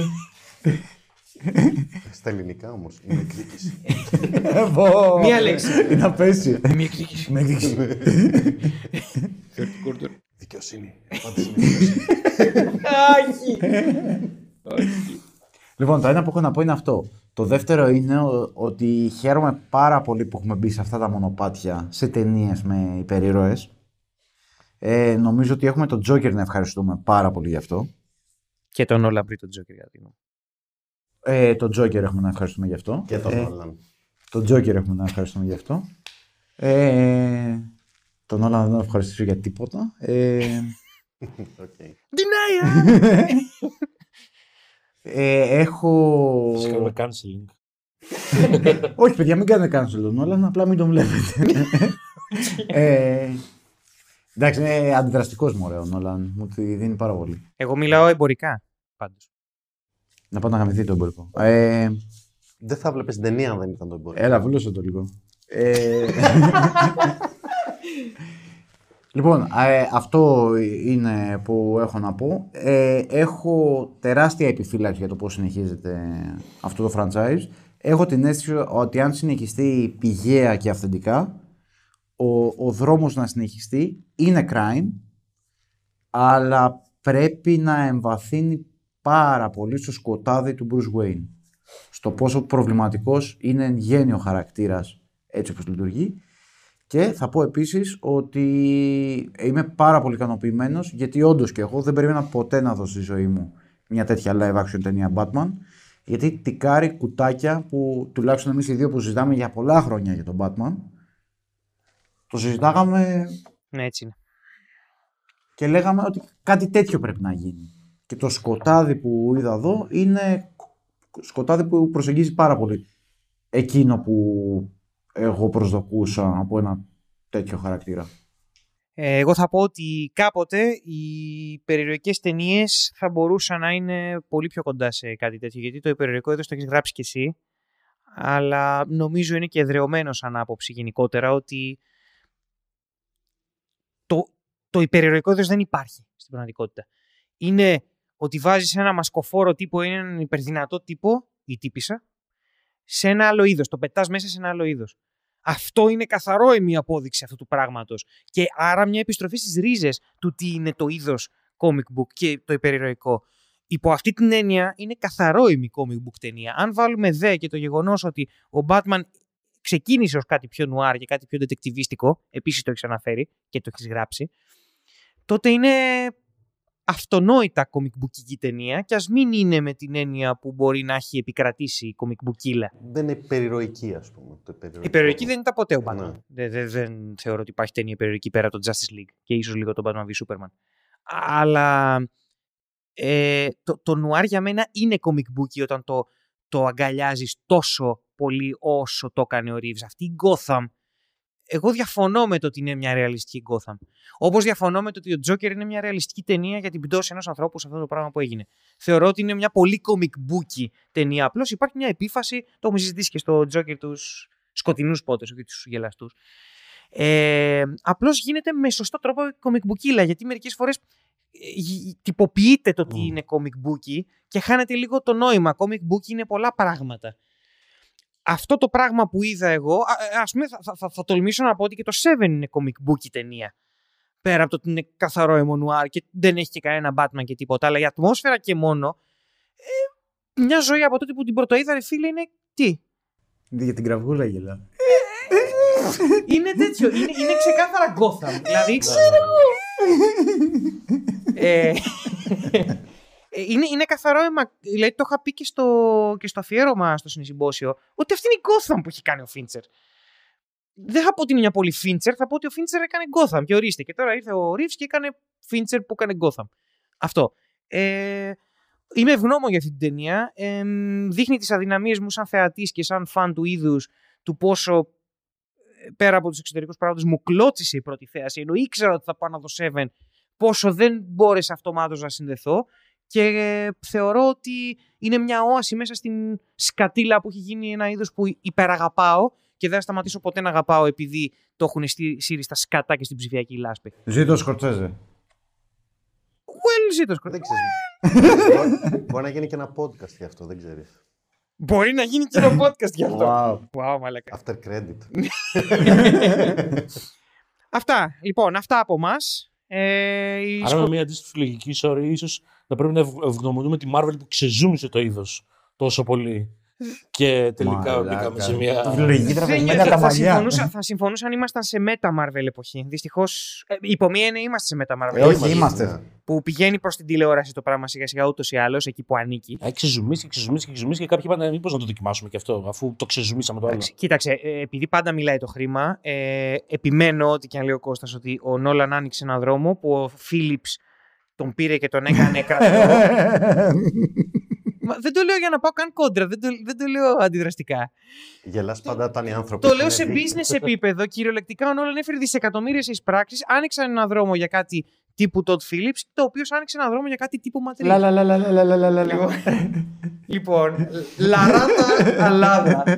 λοιπόν, αυτά οι σκοτεινοί πότες θα επιστρέψουν, δεν ξέρουμε πότε, δεν ξέρουμε με τι. Το Nerd Things είναι εδώ. Wow, νιώθω σύγκρουση συμφερόντων τώρα. Λοιπόν, ε, ας κάνει κάποιος άλλος κλείσιμο, νιώ- είμαι ακατάλληλος. Κάποιος από τους δυο σας. Κι εγώ, κι εγώ κατάλληλος σου. Έλα, γεια μας. Α, wow, okay, γεια σας. Όπα, δεν έχω μπύρα. Ου, Ούτε κανείς μας. Γρήγορα, γρήγορα, γρήγορα. Όπα, Δεν έχουμε μπύρα. Φλόρι. Ε, τώρα τι. Θα χαλάσει θα χαλάσει την μηχάνημα, ρε μαλάκης. Τι να μπράβο. Καλά, έλα. Πιες τώρα όσο είναι. Μαλάκα πήρες τα... Πήρες τα... Οι σταγόνες, μαλάκα. Μαλάκα πήρες το σπάτερ Αυτό σπάτερ. τόσο σου αξίζει. Τόσο μου δίνει. Παιδιά, να να είστε καλά, καλή. Είναι ο καλή τα προλετάριο πάντα. της υπόθεσης. Γεια.